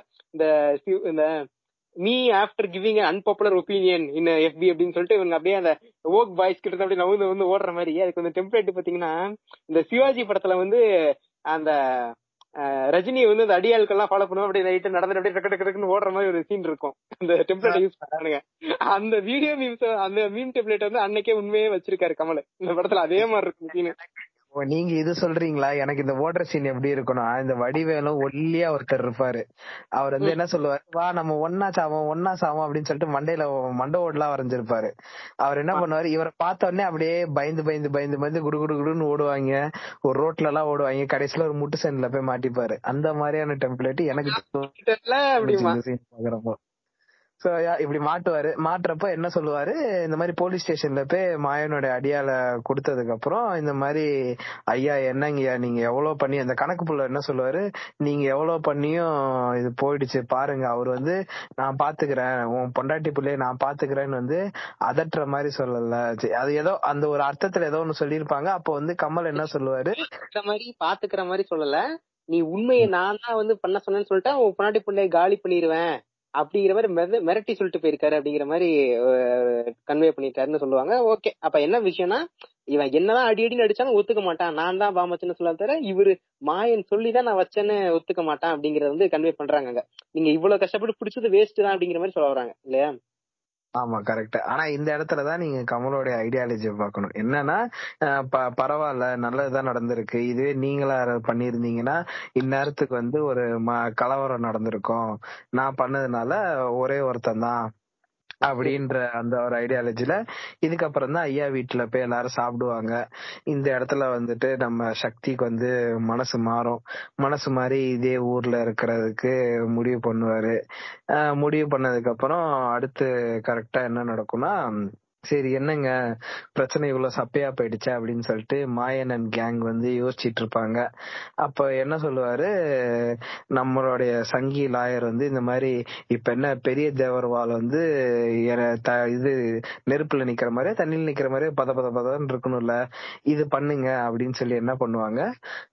மாயனுடைய அதாவது பெரிய தேவருக்கும் சின்ன தேவருக்கும் பொதுவான ஒரு இடத்துல வந்து ரோடு இருக்கும். அந்த ரோட்டை வந்து என்ன பண்ணுவாங்க? வேலி போட்டு பிளாக் பண்ணுவாங்க. பிளாக் பண்ணிட்டு இந்த மாதிரி இது வந்து பொது பொது இடம் இல்ல. இது வந்து பிரைவேட் ப்ராப்பர்ட்டி இது இங்க வந்து ட்ரெஸ் பாசிங் நடக்குது. அதனால வந்து நாங்க வந்து வேலி போடுறோம் அப்படின்னு சொல்லிட்டு இந்த பக்கம் நம்ம ஆள் சொல்லுவாரு. யார்? இந்த சங்கி லாயர் சொல்லுவாரு. அதாவது எப்படின்னா இவங்க ஊர் மெஜாரிட்டியான ஊர் மக்கள் வந்துட்டு அந்த அந்த விவசாய நிலத்துக்கு போற இதை வந்து பிளாக் பண்ணிடுறாரா? ரேவதியோட இடத்த யூஸ் பண்ணி. ஏன்னா ரேவதியோட அப்பா வந்துட்டு இவரோட வந்து ஒரு என்ன சொல்றது கைகூலி மாதிரி மாயனோட கைகூலி மாதிரி. சோ அந்த இன்ஃபுளுன்ஸ் யூஸ் பண்ணி இந்த பாதையை வந்து முடக்கிடுறாரு இல்லையா? ம் ஆமா. ஆமாங்க. ஓகே சரி. ஆ. இதுக்கப்புறம் என்ன நடக்கும்? அதுக்காதான் இதுக்கப்புறம் இந்த இங்கிலீஷ் பேசுற மேட்டர் அதெல்லாம் நடந்ததுக்கு அப்புறம் ஸ்ட்ரைட்டா பஞ்சாயத்துக்கு வாங்க. பஞ்சாயத்தை கூட்டுவோம். காலையில ஏழு மணிக்கு பஞ்சாயத்தை கூட்டுறோம் அப்படின்னு சொல்லிட்டு இவங்க பஞ்சாயத்தை கூட்டுவாங்க. ம், ம். அவ்வளவுதான். பஞ்சாயத்தை கூட்டி இந்த இடத்துலதான் இருக்கும். கம்பி வேலி போட்டுருவாங்கல்ல? ம். ம். இப்ப எனக்கு புரியல இப்ப இந்த கம்பி வேலி போடுறதுனால பெரியாக்கு என்ன ப்ராப்ளம் பெரிய வந்து என்ன ப்ராப்ளம்னா அவங்க ஊர் மக்கள் வந்து எப்படி அந்த சைடு ரோடு ஆக்சஸ் பண்ணுவாங்க? ஊரை சுத்திட்டு போற மாதிரி இருக்குன்றதுனால தானே அந்த ஆளு அதுக்கும் சண்டை கொடுப்பாப்ல ஓகே. சரி. இப்ப ஓ இதனால வந்து பெரிய வந்து மனசு கஷ்டப்படும் அப்படிங்கறதுக்காக பண்றாங்களா? இல்ல ஆக்சுவலா பாத்தீங்கன்னா அவங்க குடும்ப பகைய வந்து பெரிய ஐயா தோத்துட்டாருன்றதுதான் அவ- அவருடைய மெயின் மோட்டிவ்னு வச்சுக்குவோமே அது போக என்னடா ஊர் ஜனக்கும் ஒரு சண்டை ஒரு பிரச்சனையா இருக்கே அதனால சண்டை கொடுப்போன்றதுனால சண்டை கொடுத்துக்கிட்டு இருக்காரு பெரிய ஐயா. இப்ப ஊர். மக்கள் பாதிக்கிறதுனால அஹ், மாயனுக்கு என்ன பிளஸ் இதான் எனக்கு தெரியணும். மாய மாயனுக்கு ஒரு பிளஸ் புண்டையும் இல்ல. அவங்க பெரிய ஐயா மனச கஷ்டப்படுத்துற மாதிரி ஆச்சு இல்ல ஒரே கல்லுல ரெண்டு மாங்காய் ஏ, இப்ப இந்த ஊர் பாத்தீங்கன்னா இந்த ஊர்ல வந்து நான் முன்னாடியே சொன்ன மாதிரி பஸ் இல்ல டிரான்ஸ்போர்ட்லாம் இல்ல ரோடே மண்ணு ரோடு தான் இருக்கு. ஆமாங்க. இப்ப எனக்கு தெரிஞ்சு இந்த ஊர்ல வந்து இந்த சாப்பாடு எல்லாம் எப்படி இருக்குன்னா இவங்க விவசாயம் பண்றதான் வந்துட்டு அறுவடை பண்ணி இதுதான் வந்து உங்களோட மெயின் இந்த உணவு பொருட்களா இருக்கும் இல்லையா? ஆமாங்க ஆமாங்க. இந்த இந்த மாதிரி ஊர்ல இருக்க விவசாயம் பண்ண விடாம இந்த மாதிரி முட்டுக்கட்டை போட்டா அது வந்து இவனையும் தானே பாதிக்கும் நாசையும் தானே பாதிக்கும். ஏங்க நாசரும் பாதிக்கன்றப்போ நாசர் வந்து பக்கத்துல இருக்கிற மதுரையில போய் வாங்கிட்டு வந்துட மாட்டானா? அவன்கிட்ட சரி. கார் லாரி இருக்காதா? இருக்க வாங்கிப்பாங்க. ஓ. ஆமா. அவர் அவரோட தோட்டத்திலே எல்லாம் வளையுங்க அவர் தோட்டத்திலே வச்சு சாப்பிடுவாரு எல்லாம் பண்ணுவாரு. ம் ம். அவருக்கு படிக்கணும்ன்ற அவசியம் கொண்டே இல்ல. உயிர் வாழ்ந்தா போதும் ஓய். என்ன நீங்க இவ்வளவு பேசிட்டு இருக்கீங்க. ஆனா ஆனா இவரும் இப்படி பெரியவும் இப்படி பண்ணலாம். இருந்தாலும் பெரிய வந்து ரொம்ப நல்லவருங்கிறனால ஊர் மக்களுக்காக ஃபீல் பண்றாரு. அப்படி காட்ட வராங்க இல்லையா? ஆமா அதேதான். ஆமா சரி. இந்த சீன்ல இந்த கம்பி வேலி போடுவாங்கல்ல இப்ப அந்த கம்பி வேலியை தாண்டும் போது பாத்தீங்கன்னா அந்த கம்பி வேலி ஒருத்தன் போட்டுட்டு இருப்பான் ம். அவன் போட்டுட்டு இருப்பான் இப்ப டக்குனு சிவாஜி வந்தானே டக்குனு அந்த கம்பி வேலி போடுறத நிப்பாட்டிட்டு வேஷ்டியை வந்து இது பண்ணி விடுவான். வேஷ்டியை மடிச்சு கட்டிருப்பான் வேஷ்டியை வந்து கீழே இறக்கி விடுவான். ஆமா. நீங்க பாத்தீங்களா எப்படின்னு? ஏங்க இந்த சீன் இது இதுக்கே இப்படி சொல்றீங்கன்னா எல்லா சீன்லயும் இதுதான் நடக்கும். இந்த இதுல போற்றி பாரடி பொண்ணுல கூட தான் வடிவேல் வந்துட்டு எல்லாருக்கும் பந்தியில சாப்பாடு போட்டுட்டு இருப்பாரு. எங்க இருந்து இது வருவாங்கன்னு தெரியல. திடீர்னு நம்ம பெரிய ஐயா வந்த உடனே டக்குனு வேஷ்டி கீழே போயிரும். இதெல்லாம் காலங்காலமா நடக்கிற விஷயங்க இந்த வேஷ்டி கீழே போறது. பெரிய டக்குனு உள்ள போய் ஊம்ப ஆரம்பிச்சிருவாரா? இல்லங்க வேஷ்டி ஏன் கீழே இறக்கி விடுறாருன்னா ஐயா வந்து என் பூல ஊம்பிடுவாரு ராஜ் கீழே இப்ப நீங்க வந்து இப்ப வெளியே போறீங்க இப்போ உங்களுக்கு சம்மரா இருக்கு இப்ப நல்லா ஷார்ட்ஸ் போட்டு போறீங்க. இது தப்பா யாரும் எடுத்துக்க வேணாம். இப்ப டக்குன்னு எவனா ஒருத்த வந்து உங்களுக்கு குறுகுறுன்னு கீழே பாத்துக்கிட்டே இருக்கான். உங்களுக்கு டக்குன்னு ஒரு எம்பாரஸ்மெண்ட் இருக்கும்போது நீங்க வந்து அதை அட்ஜஸ்ட் பண்ணுவீங்க ஏதாச்சும் பண்ணுவீங்க. அதேதாங்க. ஐயா வந்தாருன்னா டக்குன்னு வந்து ஊம்பி விட்டுருவாரு. அதனால டக்குன்னு வேஷ்டி இறக்கிடுவோம் அப்படின்னு வேஷ்டி இறக்குறாங்க வேஷ்டி கலண்டுக்காம இருக்கிறதுக்கு தோல்ல போட்ட துண்டை வந்துட்டு ஒண்ணு அக்கத்துல வச்சுக்கிறாங்க. இல்ல இதுல இடுப்புல கட்டிக்கிறாங்க. இவ்வளவுதான். இவ அதையும் மீறி ஐயா ஊம்பிட்டாருன்னா ஐயா நகை துண்டு தொடச்சுக்கோங்க.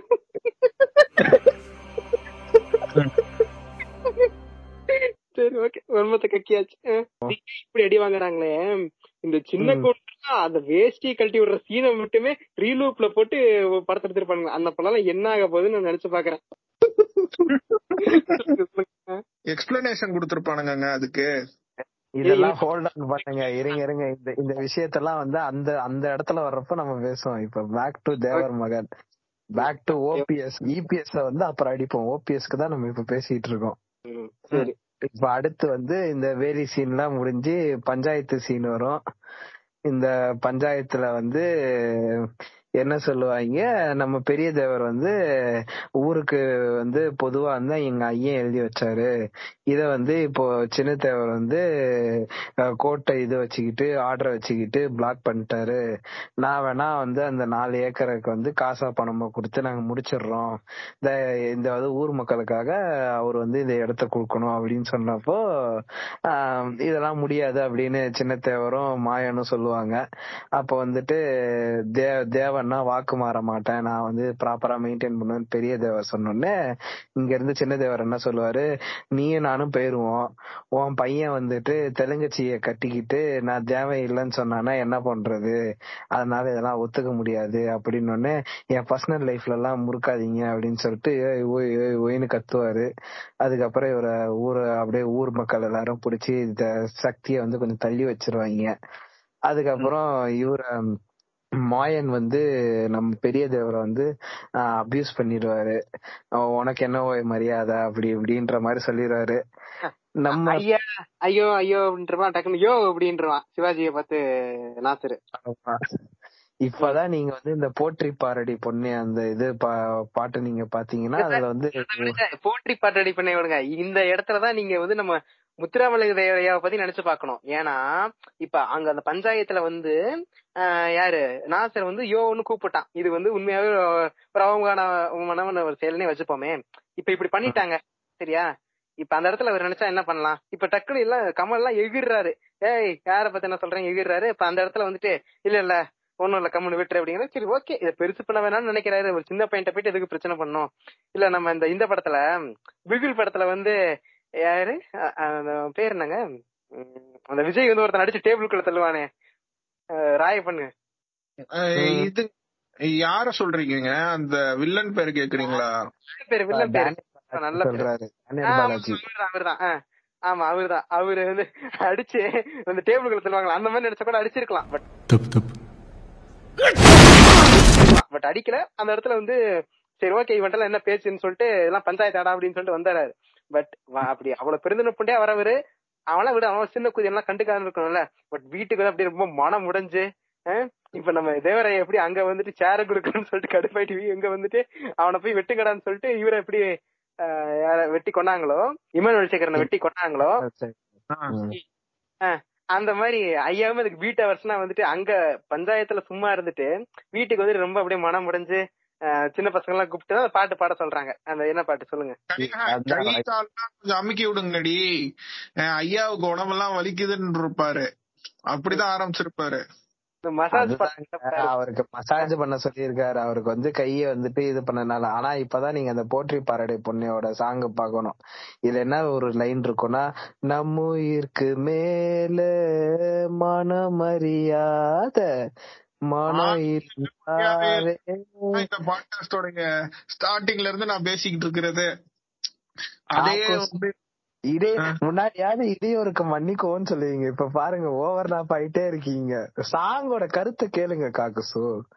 மானம் இழந்தாரே வாழ தெரியாது. அவருக்கு வந்து அந்த பஞ்சாயத்துல மானத்தை இழந்துட்டாரு.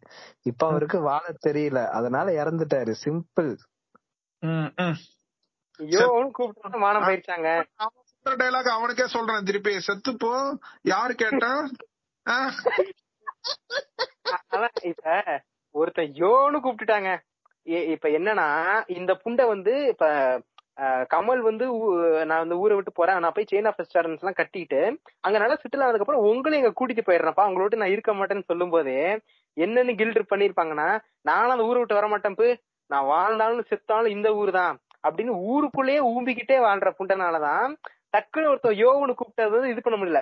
இப்ப நீங்க வந்து இப்ப ராக்லி வந்து மதுரையில பெரிய ஆளா இருக்கலாம். இப்ப டக்குன்னு ராக்லி வந்து சென்னைக்கு வரும்போது ஒன்னும் இல்ல வண்டி ஓட்டும் போது சிக்னல்ல டக்குன்னு ஒரு ஆட்டோக்காரன் இது பண்ணிட்டா போதும். அந்த ஆட்டோக்காரன் உலகத்துல இருக்க எல்லா கெட்ட வரையும் நம்ம மண்டையில இறக்கிடுவான் போட்டு. வந்து அந்த இடத்துல வந்து ஐயோ மானம் போயிருச்சே அப்படின்னு நம்ம யோசிக்க முடியாது. திருப்பி அவனை போடா சொன்னின்னு சொல்லிட்டு நம்ம வந்துகிட்டே இருக்கணும். இவ்வளவுதான் சிம்பிள் இப்ப சிவாஜி ஒரே ஊருக்குள்ளேயே வண்டி ஓட்டினதுனாலதான் யாருமே அவர் வந்து யோனு கொடுத்தல ஐயா ஐயா ஐயான்னு ஊம்ப கொடுத்துட்டே இருந்தாங்க. இப்ப டக்குன்னு ஒருத்தர் யோனு சொன்னீங்கன்னா அது இவ்வளவு இந்த அளவுக்கு பாதிக்குது. அந்த எக்ஸ்போசர் இல்லாதனால இல்லையா? ஆமாங்க. அவர் செத்து அவர் செத்து போனாலும் அந்த மண்ணுக்கு உரமா போவேன்னு தான் சொல்லுவாரு. நீங்க உரமா போறவரை வந்துட்டு ஓரமா போடான்னு சொன்னா இதெல்லாம் அநியாயமா இல்லையா? இறந்துட்டாரு. ஆமா இவர் வந்து கலைஞர்.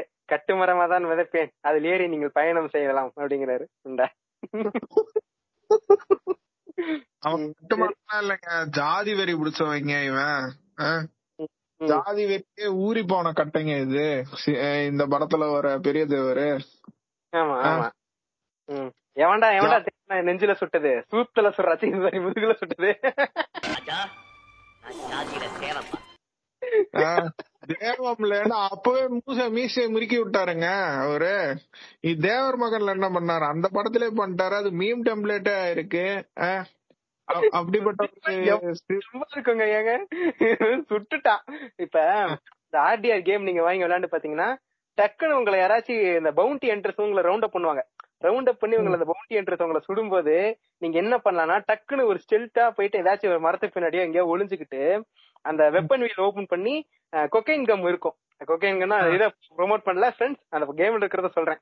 அந்த கம்மை நீங்க போட்டுக்கிட்டீங்கன்னா உங்களுக்கு அந்த ஈகிள் ஐ கிடைக்கும். உங்களுக்கு ஸ்லோ மோஷன்ல பார்த்து மாஃபியா படத்துல வர மாதிரி ஸ்லோ மோஷன்ல பார்த்து சுடுற மாதிரி உங்களுக்கு.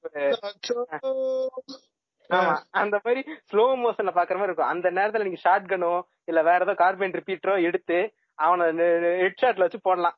இது வந்து ஒரு அறிவு புண்டை இருக்கவன் செய்வான். அதை விட்டுட்டு எவன்டா இந்த இந்த எவன்டா ஆத்திர மகன நெஞ்சில சுட்டது. சூத்துல சுடான்னு சூத்த காமிச்சீங்கன்னா சுட்டுட்டு போயிட்டே தான் இருப்பான். அப்ப இந்த அளவுக்கு டம் புண்டியா இருந்தீங்க நாங்க என்னதான் பண்றது? டம்மி புண்டதாங்க அவன் என்னனாலும். ஆர்டிஆர விட்டு நம்ம தேவர் மகனுக்கு வருவோம் இப்போ அடுத்து என்ன நடக்கும்? இப்போ வந்து ஐயா இறந்ததுனால சக்தி வந்து சக்தி தேவராக மாறுகிறார். ஐயா. இறப்பாங்க அந்த சீன்ல பாத்தீங்கன்னா இப்ப இவங்க மசாஜ் பண்ண சொல்றாங்க. அதுல ஒரு புள்ள நெஞ்சில எல்லாம் மிதிச்சுக்கிட்டு இருக்கும். டக்குனு நெஞ்ச பிடிச்சி சுத்துறாரு அந்த புள்ள ஏதாச்சும் நினைச்சு நான் என்னங்க பண்ணாரு ஐயோ நம்ம மிஸ் சுத்துறாருன்னு நினைச்சா அந்த பொண்ணு பாவம் தானங்க சின்ன பொண்ணு. எவ்வளவு டிராமா அதுக்கு? அதான். சரி. இப்ப இறந்துட்டாரு இப்ப டிரான்ஸ்மெண்ட் யாரா சொல்லுங்க சொல்லுங்க. ஆமா அவ்வளவுதான். சக்தி வந்து இப்ப சக்தி தேவரா மாறுறாரு. தேவரா மாற கேக்குறேன்? இந்த நம்ம இவரு சொல்லியிருப்பாரு. காக்கு சொல்லியிருப்பாரு. இந்த கௌதம் மேனன் புண்டாமாவை வந்து ஃபர்ஸ்ட் ரெண்டு படத்துல வந்து கௌதம்னு போட்டுட்டு அதுக்கு அடுத்தது கௌதம் மேனன் சூத்து கொழுப்பு போட்டுப்பானு. அந்த மாதிரி உனக்கு சூத்து கொழுப்பு தான். நான் என்ன புண்டைக்கு தேவரா மாறுற என்ன புண்டைக்கு மீசையை வந்து அப்படி ட்ரிம் பண்ணி வச்சுக்கிற? அப்படியே இல்லையாடா புண்டை? இப்ப டிரான்ஸ்ஃபார் பண்ணி அவன இவரு. ஆமா இவர் வந்து வக்காண்டால இருக்காரு. அப்பா இறந்ததுக்கு அப்புறம் டிச்சாலா வந்துட்டு பிளாக் பேந்தரா மாறுறாரு அந்த ஹேர்ப குடிச்சிட்டு. புண்டா. இது ஒரு ஊரு புண்டா. இதுக்கு வந்து இது வேற உனக்கு. ஐயோ, ஓகே. இப்ப என்ன நடக்கும்? நம்ம பெரிய தேவரா மாறின சக்தி தேவர் வந்து யோசிப்பாரு ஊர் பிரச்சனையை எப்படி சமாளிக்கிறது? எப்படின்றப்போ அந்த ரோடு மேட்டர் வந்து என்ன நடக்கும்னா அதாவது நம்ம ரேவதி என்கிற பஞ்சவர்ணத்தோட அப்பா தான் வந்து அந்த நாலு ஏக்கர் நிலத்தை வச்சிருப்பாரு. சோ இப்ப பஞ்சவர்ணத்துக்கு ஒரு கல்யாணத்தை பண்ணி வச்சா அந்த இது இப்படி வந்துரும்னு சொல்லிட்டு நம்ம சக்தி என்ன யோசிப்பாப்புல நம்ம ஆளுங்கள்லயே ஒருத்தரை வந்து ரேவதிக்கு கல்யாணம் பண்ணி வச்சிடலாம். ரேவதியோட அப்பாவோட குறிக்கோள் வந்து ஒன்னே ஒண்ணுதான் எப்படியாச்சும் ரேவதி கல்யாணம் பண்ணி வச்சிடும் அண்ட் டெத் அவ்வளவுதான். அவ்வளவுதான் ஒரு நோட் புக்ல எழுதி வச்சிருக்காரு. அதனால ஓகே அந்த சீன் பாத்தீங்கன்னா இப்ப தனியா அவரை கூட்டு போயிட்டு என்ன உங்க பொண்ணு கல்யாணம் பண்ண அவ்வளவுதானே? டேய் வாடா அப்படின்னு ஒருத்தன் வரான் எதுக்கு உனக்கு கூப்பிடாம தான் கல்யாணம் பண்ணிக்கிட்டவன ஓகேன்ட்டாவன் அவனுக்கு என்னங்க ரேவதியை கல்யாணம் பண்ணிக்கிட்டு அவனுக்கு என்னங்க கசக்குதா? சொல்லுங்க. அவனுக்கு அந்த புண்டைக்கு கசக்காத கசக்கல எனக்கு பார்க்கவே கசக்குதுங்க. ரேவதி நல்லா இருக்காங்க. கசக்குறதுன்றத விட அடுத்த சீனே பாத்தீங்கன்னா கோயில்ல இவங்க வந்து கல்யாணம் எல்லாம் பிக்ஸ் பண்ணி வச்சிருப்பாங்க. ஆனா ஒரு லெட்டர் வரும். இந்த மாதிரி வந்துட்டு எனக்கு ரேவதிய கல்யாணம் பண்ணிக்க விருப்பம் இல்ல. நீங்க சொன்னீங்கன்றதுக்காக இருக்கலாம். ஆனா வந்து எனக்கு என் உயிர் தான் முக்கியம். என் பொச்சு தான் முக்கியம். அதனால நீங்க உங்க பொச்சரிச்சலை அடையாம என்ன மன்னிச்சிருங்க. நான் வந்து இந்த ஊரை விட்டே போயிடுறேன். அப்படின்னு சொல்லிட்டு அவர் எஸ்கேப் ஆயிடுவாரு. இந்த எஸ்கேப் ஆற சீன்ல வந்து நம்ம பஞ்சவர்ணத்தோட அப்பா வந்து இந்த மாதிரி இந்த மாதிரி பணக்காரங்களோட சண்டையே வச்சுக்க கூடாதுன்னு இருந்தேன். இப்ப மாயனோட நான் வளைச்சுக்கிட்டேன் இனிமே என்ன பண்ண போறேன்னு தெரியல. நான் வந்து சூசைட் பண்ணிக்க போறேன் அப்படின்னு சொல்லிட்டு பஞ்சவர்ண அது கூட அவர் பெருசா ஒன்னும் இது பண்ணல. என்ன சொல்றான்னா இனிமேட்டு அவன் மானமே போயிருச்சு. இனிமேட்டு என் பொண்ணை யாரு கல்யாணம் பண்ணுவா? இவன் ஓடி போயிட்டான். அப்படிங்கறத அந்த திருப்பி அந்த ஸ்டீரியோ தான் போறாங்க அந்த ஒரு கல்யாணம் நின்றுச்சுன்னா ஒரு கல்யாணமே நடக்காது அப்படிங்கிற மாதிரி திருப்பி அந்த ஸ்டீரியோ பேசுறாரு இல்லையா? இதுவும் சொல்றாரு அதுவும் சொல்றாரு. அந்த பொண்ணு வந்துட்டு பஞ்சவர்ணமும் என்ன சொல்லும்? இந்த மாதிரி பொம்பளை புள்ள தானே என்கிட்ட யாரும் வந்து விருப்பத்தை கேட்கல அப்படின்னு சொல்லிடுவாங்க ரெண்டு பேரும் அப்படியே ஸ்லோ மோஷன்ல நடந்து போறப்போ கரெக்டா நம்ம தேவர் வந்துட்டு எஸ்கியூஸ் மீ அப்படின்ற மாதிரி கூப்பிட்டு நிறுத்தி இந்த மாதிரி நீ வந்து உங்க ஆத்தா இல்லாத பொண்ணுன்றனால உனக்கு இது பண்ணிட்டாங்க அப்படின்னு தோனி உனக்கு ஒரு அதிர்ச்சி அப்படிங்கிறாரு. சொல்லுங்க ஏன் அதிர்ச்சின்னு சொல்லுங்க. அந்த மாதிரி நான் உன்னை கல்யாணம் பண்ணிக்கலாமா அப்படின்னு அப்போ அந்த பொண்ணு வந்து எஸ் ஆர் நோன்னு வாயில சொல்லாது. பின்னாடி இந்த பேக்ரவுண்ட்ல இருக்கிற ஆன்டிஸ் எல்லாம் வந்துட்டு நம்ம ஐயாவை கட்டிக்கிறதுக்கு இவ கொடுத்து வச்சிருக்கணும்ல. இவ என்ன குறைஞ்சா போயிட போறா அப்படின்னு வரும். அப்புறம் இவரு பஞ்ச பஞ்சவர்ணத்தோட அப்பா வந்து என்ன சொல்லுவாரு? இந்த மாதிரி அவளுக்கு என்னங்க தெரியும் சின்ன பொண்ணு? அப்படின்னு உடனே கைய வந்துட்டு நம்ம ஐயாவோட கைய கிட்ட தொட்டு வர்றப்போ இந்த பொண்ணு வந்துட்டு பட்டுன்னு போய் கால்ல வச்சிருவானுங்க. அந்த அதுக்கு என்ன தெரியும் சின்ன பொண்ணுன்னு ம். ஆமா அதெல்லாம் போடுவாங்க அப்பவுமே அந்த பொண்ணு ஏற்கனவே ஏற்கனவே அவன் சொன்னதை நம்பி ஒரு எவனோ ஒருத்தனை கூப்பிட்டு கல்யாணம் பண்ணிக்கன்னு சொல்றதுக்கு நம்பி அவன் ஓடி போயிட்டான். இப்ப திருப்பி வந்துட்டு அந்த பொண்ணுகிட்ட கன்சென்ட் கேட்கல அந்த பொண்ணு இவ்வளவு பேசுது. நான் அப்பா அம்மா அம்மா இல்லாத பொண்ணுனால என்ன வந்து என்கிட்ட கன்சென்ட் கூட கேட்காம எனக்கு இப்படி கல்யாணம் அரேஞ்ச் பண்ணிக்கிறேன் இவ்வளவு நேரம் டைலாக் பேசிட்டு இருக்கு. இவன் சொன்னோடனே அவள்கிட்ட கேட்கறத விட்டுட்டு ஏமா அவனுக்கு ஓகேவான்னு கூட கேட்க முடிக்கிறான் அதாவது ஏற்கனவே ஒரு அட்டம் ஃபெயில் ஆயிடுச்சு செகண்ட் அட்டம்ப்ட்ல கூட பொண்ணு கிட்ட போயிட்டு ஏமா உனக்கு ஓகேவான்னு கேட்காம அவளுக்கு என்னங்க தெரியும் சின்ன பொண்ணு? அப்படிங்கிற அப்பனா என்ன? இப்ப கமல் பீடோ ஃபைலா அந்த பொண்ணுக்கு எயிட்டீன் பிளஸ் அதாவது எயிட்டீனுக்கு கம்மியா?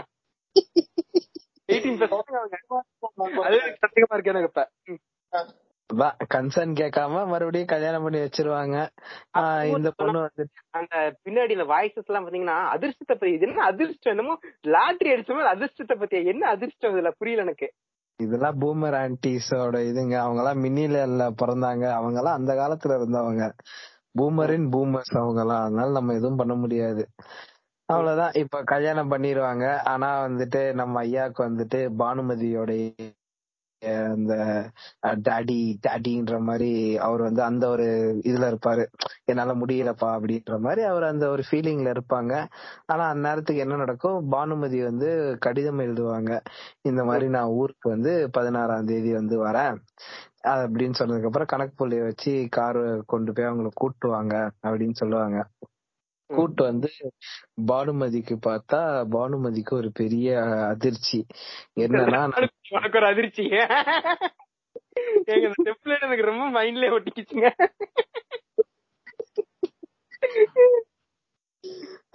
சக்தியும் சக்தியும் பஞ்சவர்ணமும் கல்யாணம் பண்ண போட்டோ இருக்கும்.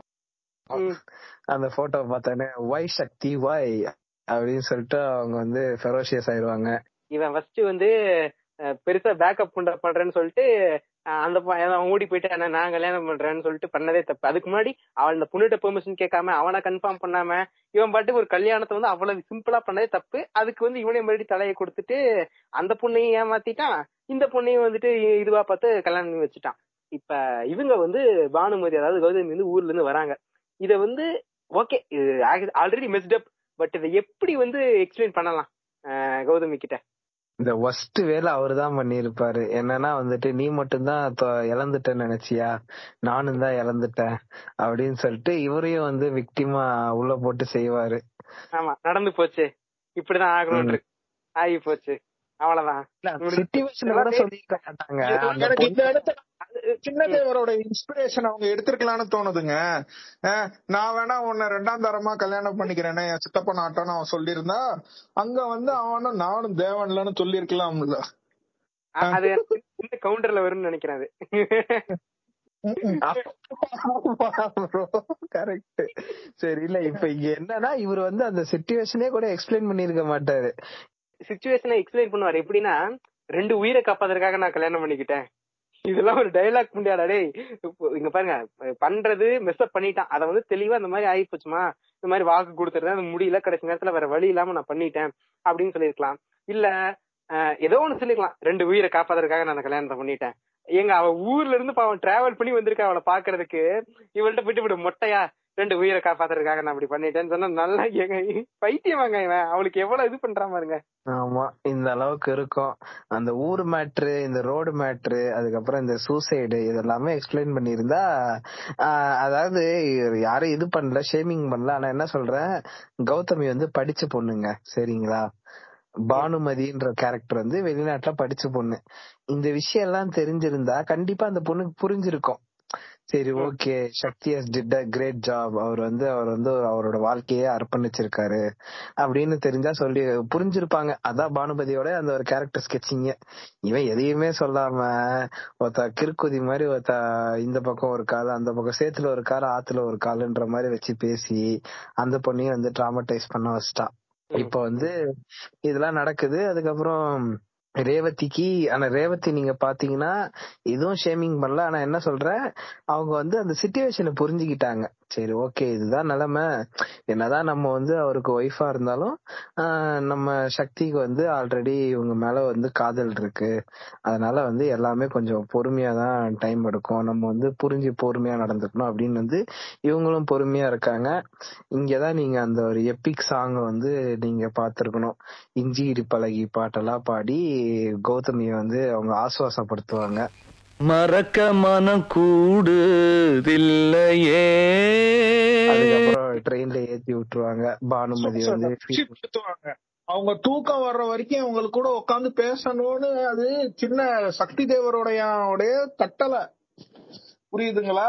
ஆசுவாசப்படுத்துறது கூட அந்த பொண்ணுக்கு வந்து சக்தி தேவர் வந்து சொன்னதுக்கு அப்புறம் தான் பண்ணணும்? என்னங்க இதெல்லாம்? ஆம்பளத்தனத்தை வந்து இப்படி கூட காட்டிக்கிட்டு இருக்காரு சக்தி தேவர் அதை நீங்க கண்டிக்க மாட்டேன்றீங்களே ராக்லி இந்த புருஷன் பேச்ச கேட்டு நடக்கிறாங்க. கல்லானாலும் கணவன் புல்லானாலும் புருஷன். அந்த ஃபார்முலால இருக்கிற ஒரே ஆள் வந்து நம்ம சக்தி தேவர் தான். அதுக்கு பஞ்சவர்ணம் தான் என்ன சொல்றது ஆப்டான பேரா இருக்காங்க. அவ்வளவுதான். இது இது பத்தி இதுக்கு அடுத்து என்ன நடக்கும்? அவ்வளவுதான். இவங்க ஏறிடுவாங்க. அதுக்கப்புறம் இவர- இவர ட்ரெயின்ல ஏத்திட்டு ரிட்டர்ன் கார்ல ரெண்டு பேரும் வர்றப்போ அதுக்கு முன்னாடி நான் ஒண்ணு சொல்றேன். ட்ரெயின்ல ஏத்தி விட்டுருவாங்க. ட்ரெயின் உள்ள வந்து பேசிட்டு சரி ஓகே போய் பாருன்னு சொல்லிட்டு டக்குனு கௌதமி வந்து ஒரு கிஸ் அடிச்சிருவாங்க கன்னத்துல கமல் கன்னத்துல. கிஸ் அடிச்சோடனே அந்த லிப்ஸ்டிக் வந்து ஒரு கன்னத்துல ஒட்டிரும். இன்றைக்கு நல்லா தெரியும் அவ லிப்ஸ்டிக் போட்டிருக்கா கன்னத்துல ஒட்டி இருக்கு அப்படிங்கறது எல்லாம் தெரியும். சரியா? என்னதான் கிஸ் பண்ணாலும் எந்த காஜி குதியும் ஐயோ கிஸ் பண்ணிட்டா அப்படியே அந்த கன்னத்தை அப்படியே துடைக்காம வச்சுக்கொண்டு இருக்கலாம். கிஸ் பண்ணதுக்கு அப்புறம் யாரா இருந்தாலும் ஒரு துடைப்பாங்க. சரி ஓகே துடைக்கல ஆனா இவனுக்கு நல்லா தெரியுங்க. லிப்ஸ்டிக் கன்னத்துல இருக்கிறதுங்க நல்லா தெரியுங்க. இருந்தாலும் அதை பிளெக்ஸ் பண்றதுக்காகவே இந்த புண்டை துடைக்காம வந்து கார்ல உட்காருவான். அதுக்கப்புறம் ரேவதி பத்தி தொடச்சு விடுவாங்க அதை. ஏன்னா வந்து அங்க வந்து ரேவதிக்கு வந்து அவன் இன்செக்யூரிட்டி கிரியேட் பண்ணுங்க. பாத்தியா? நான் உன்னை உன்னை உன்னை விட நல்லா படிச்ச பொண்ணை விட நான் உன்னை கல்யாணம் பண்ணிக்கிட்டேன். அப்ப நீ வந்து என்ன எப்படி நீ பாத்துக்கணும்ன்றதுக்கு தான் அந்த சீனுங்க யோசிக்கிறீங்க. அத நீங்க தேவரோட பாயிண்ட் ஆஃப் வியூல இருந்து யோசிச்சீங்கன்னா அவருக்கு ஆல்ரெடி டிராமட்டிக்கா இருக்காரு. அவருடைய காதலி வந்து காதலிச்ச காதலி வந்து இப்ப ஊருக்கு இனிமே எப்ப அவளை பாப்பேனோ எப்போ அவளோட நான் வந்து குஜால குஜாலா இருப்பேனோ இனிமே இந்த மேட்டர் எல்லாம் முடியாது அப்படின்னு சொல்லி அவர் டிராமட்டிக்கா இருக்கிறப்போ இந்த கிஸ் நடந்துருச்சு. சோ அவர் வந்து அந்த மன அழுத்தத்துல இருக்காரு. இந்த நேரத்துல அதெல்லாம் யோசிப்பாங்களா? கன்னத்துல வந்துட்டு இது இருக்கு மை இருக்கு அது இருக்குன்னு சொல்லிட்டு என்ன நினைச்சிட்டு இருக்கீங்க நீங்க ரெண்டு பேரும்? இப்ப சொல்லுங்க இப்ப அந்த கார்ல திருப்பி போயிட்டு இருக்கும்போது அப்பதான் வந்து ஒரு லாரில இருந்து மர்டர் பண்ண பாக்குறாங்க. ரெண்டு லாரி இவங்க ரவுண்ட் அப் பண்ணுது. ஆமா இடிச்சு விட்டுறாங்க. இப்ப கம்பி எல்லாம் வந்து இப்ப எப்படின்னா அந்த என்ன படம்? ஃபைனல் டெஸ்டினேஷனா அந்த படம் பேரு? ஆமாங்க ஆமாங்க. அந்த படத்துல அந்த கம்பி எல்லாம் உள்ள சொருவிட்டு அடிச்சு காலி பண்ணுவோம்ல ஆளா. அந்த மாதிரி முன்னாடி இருக்க கம்பிகள்லாம் வந்து சைன் முன்னாடி முள்ள முன்னாடி ஏறுது பின்னாடி ஒரு லாரி வந்து இப்ப ரெண்டு லாரியும் அடிச்சு இது பண்ணி விட்டுருது. இந்த மாதிரி இது வருது. இப்ப இப்படி இடிச்சானுங்க அந்த லாரி இடிச்சானுங்க கம்பி உள்ள சொருவி கிடக்கு. அந்த லாரிக்காரனுங்க இறங்கி பாக்குறானுங்க. இறங்கி இப்போ பாருங்க கம்பி வச்சு குத்தி அந்த உள்ள இருக்கவங்களுக்கு காலி பண்ணுங்கிறது அசைன்மெண்ட் இந்த மாதிரி நீங்க பண்றீங்க. இப்ப அந்த லாரியில இருந்து இறங்கி அந்த காரை பாக்குறீங்க. நீங்க எதை பார்த்துட்டு இந்த மர்டரை வந்து கன்ஃபார்ம் பண்ணீங்க? சரி ரெண்டு பேர் செத்துட்டாங்க அப்படின்னு. ரத்தம் இருக்கணும். அட்லீஸ்ட் கம்பிய வந்து குத்தி இருக்கணும் மூஞ்சில இல்ல. உடம்புல எங்கேயாச்சும். ரொம்ப சிம்பிள் குத்தி ஒரு சுட்டு ரத்தமா இருக்கணும்ல இவங்க ரெண்டு பேருமே குடிச்சுக்கிட்டாங்க கம்பி மேல குத்திக்கிட்டு இருந்திருக்கு. இத பார்த்துட்டு okay project success mission accomplish கிளம்பிட்டானுங்க ரெண்டு பேரும்.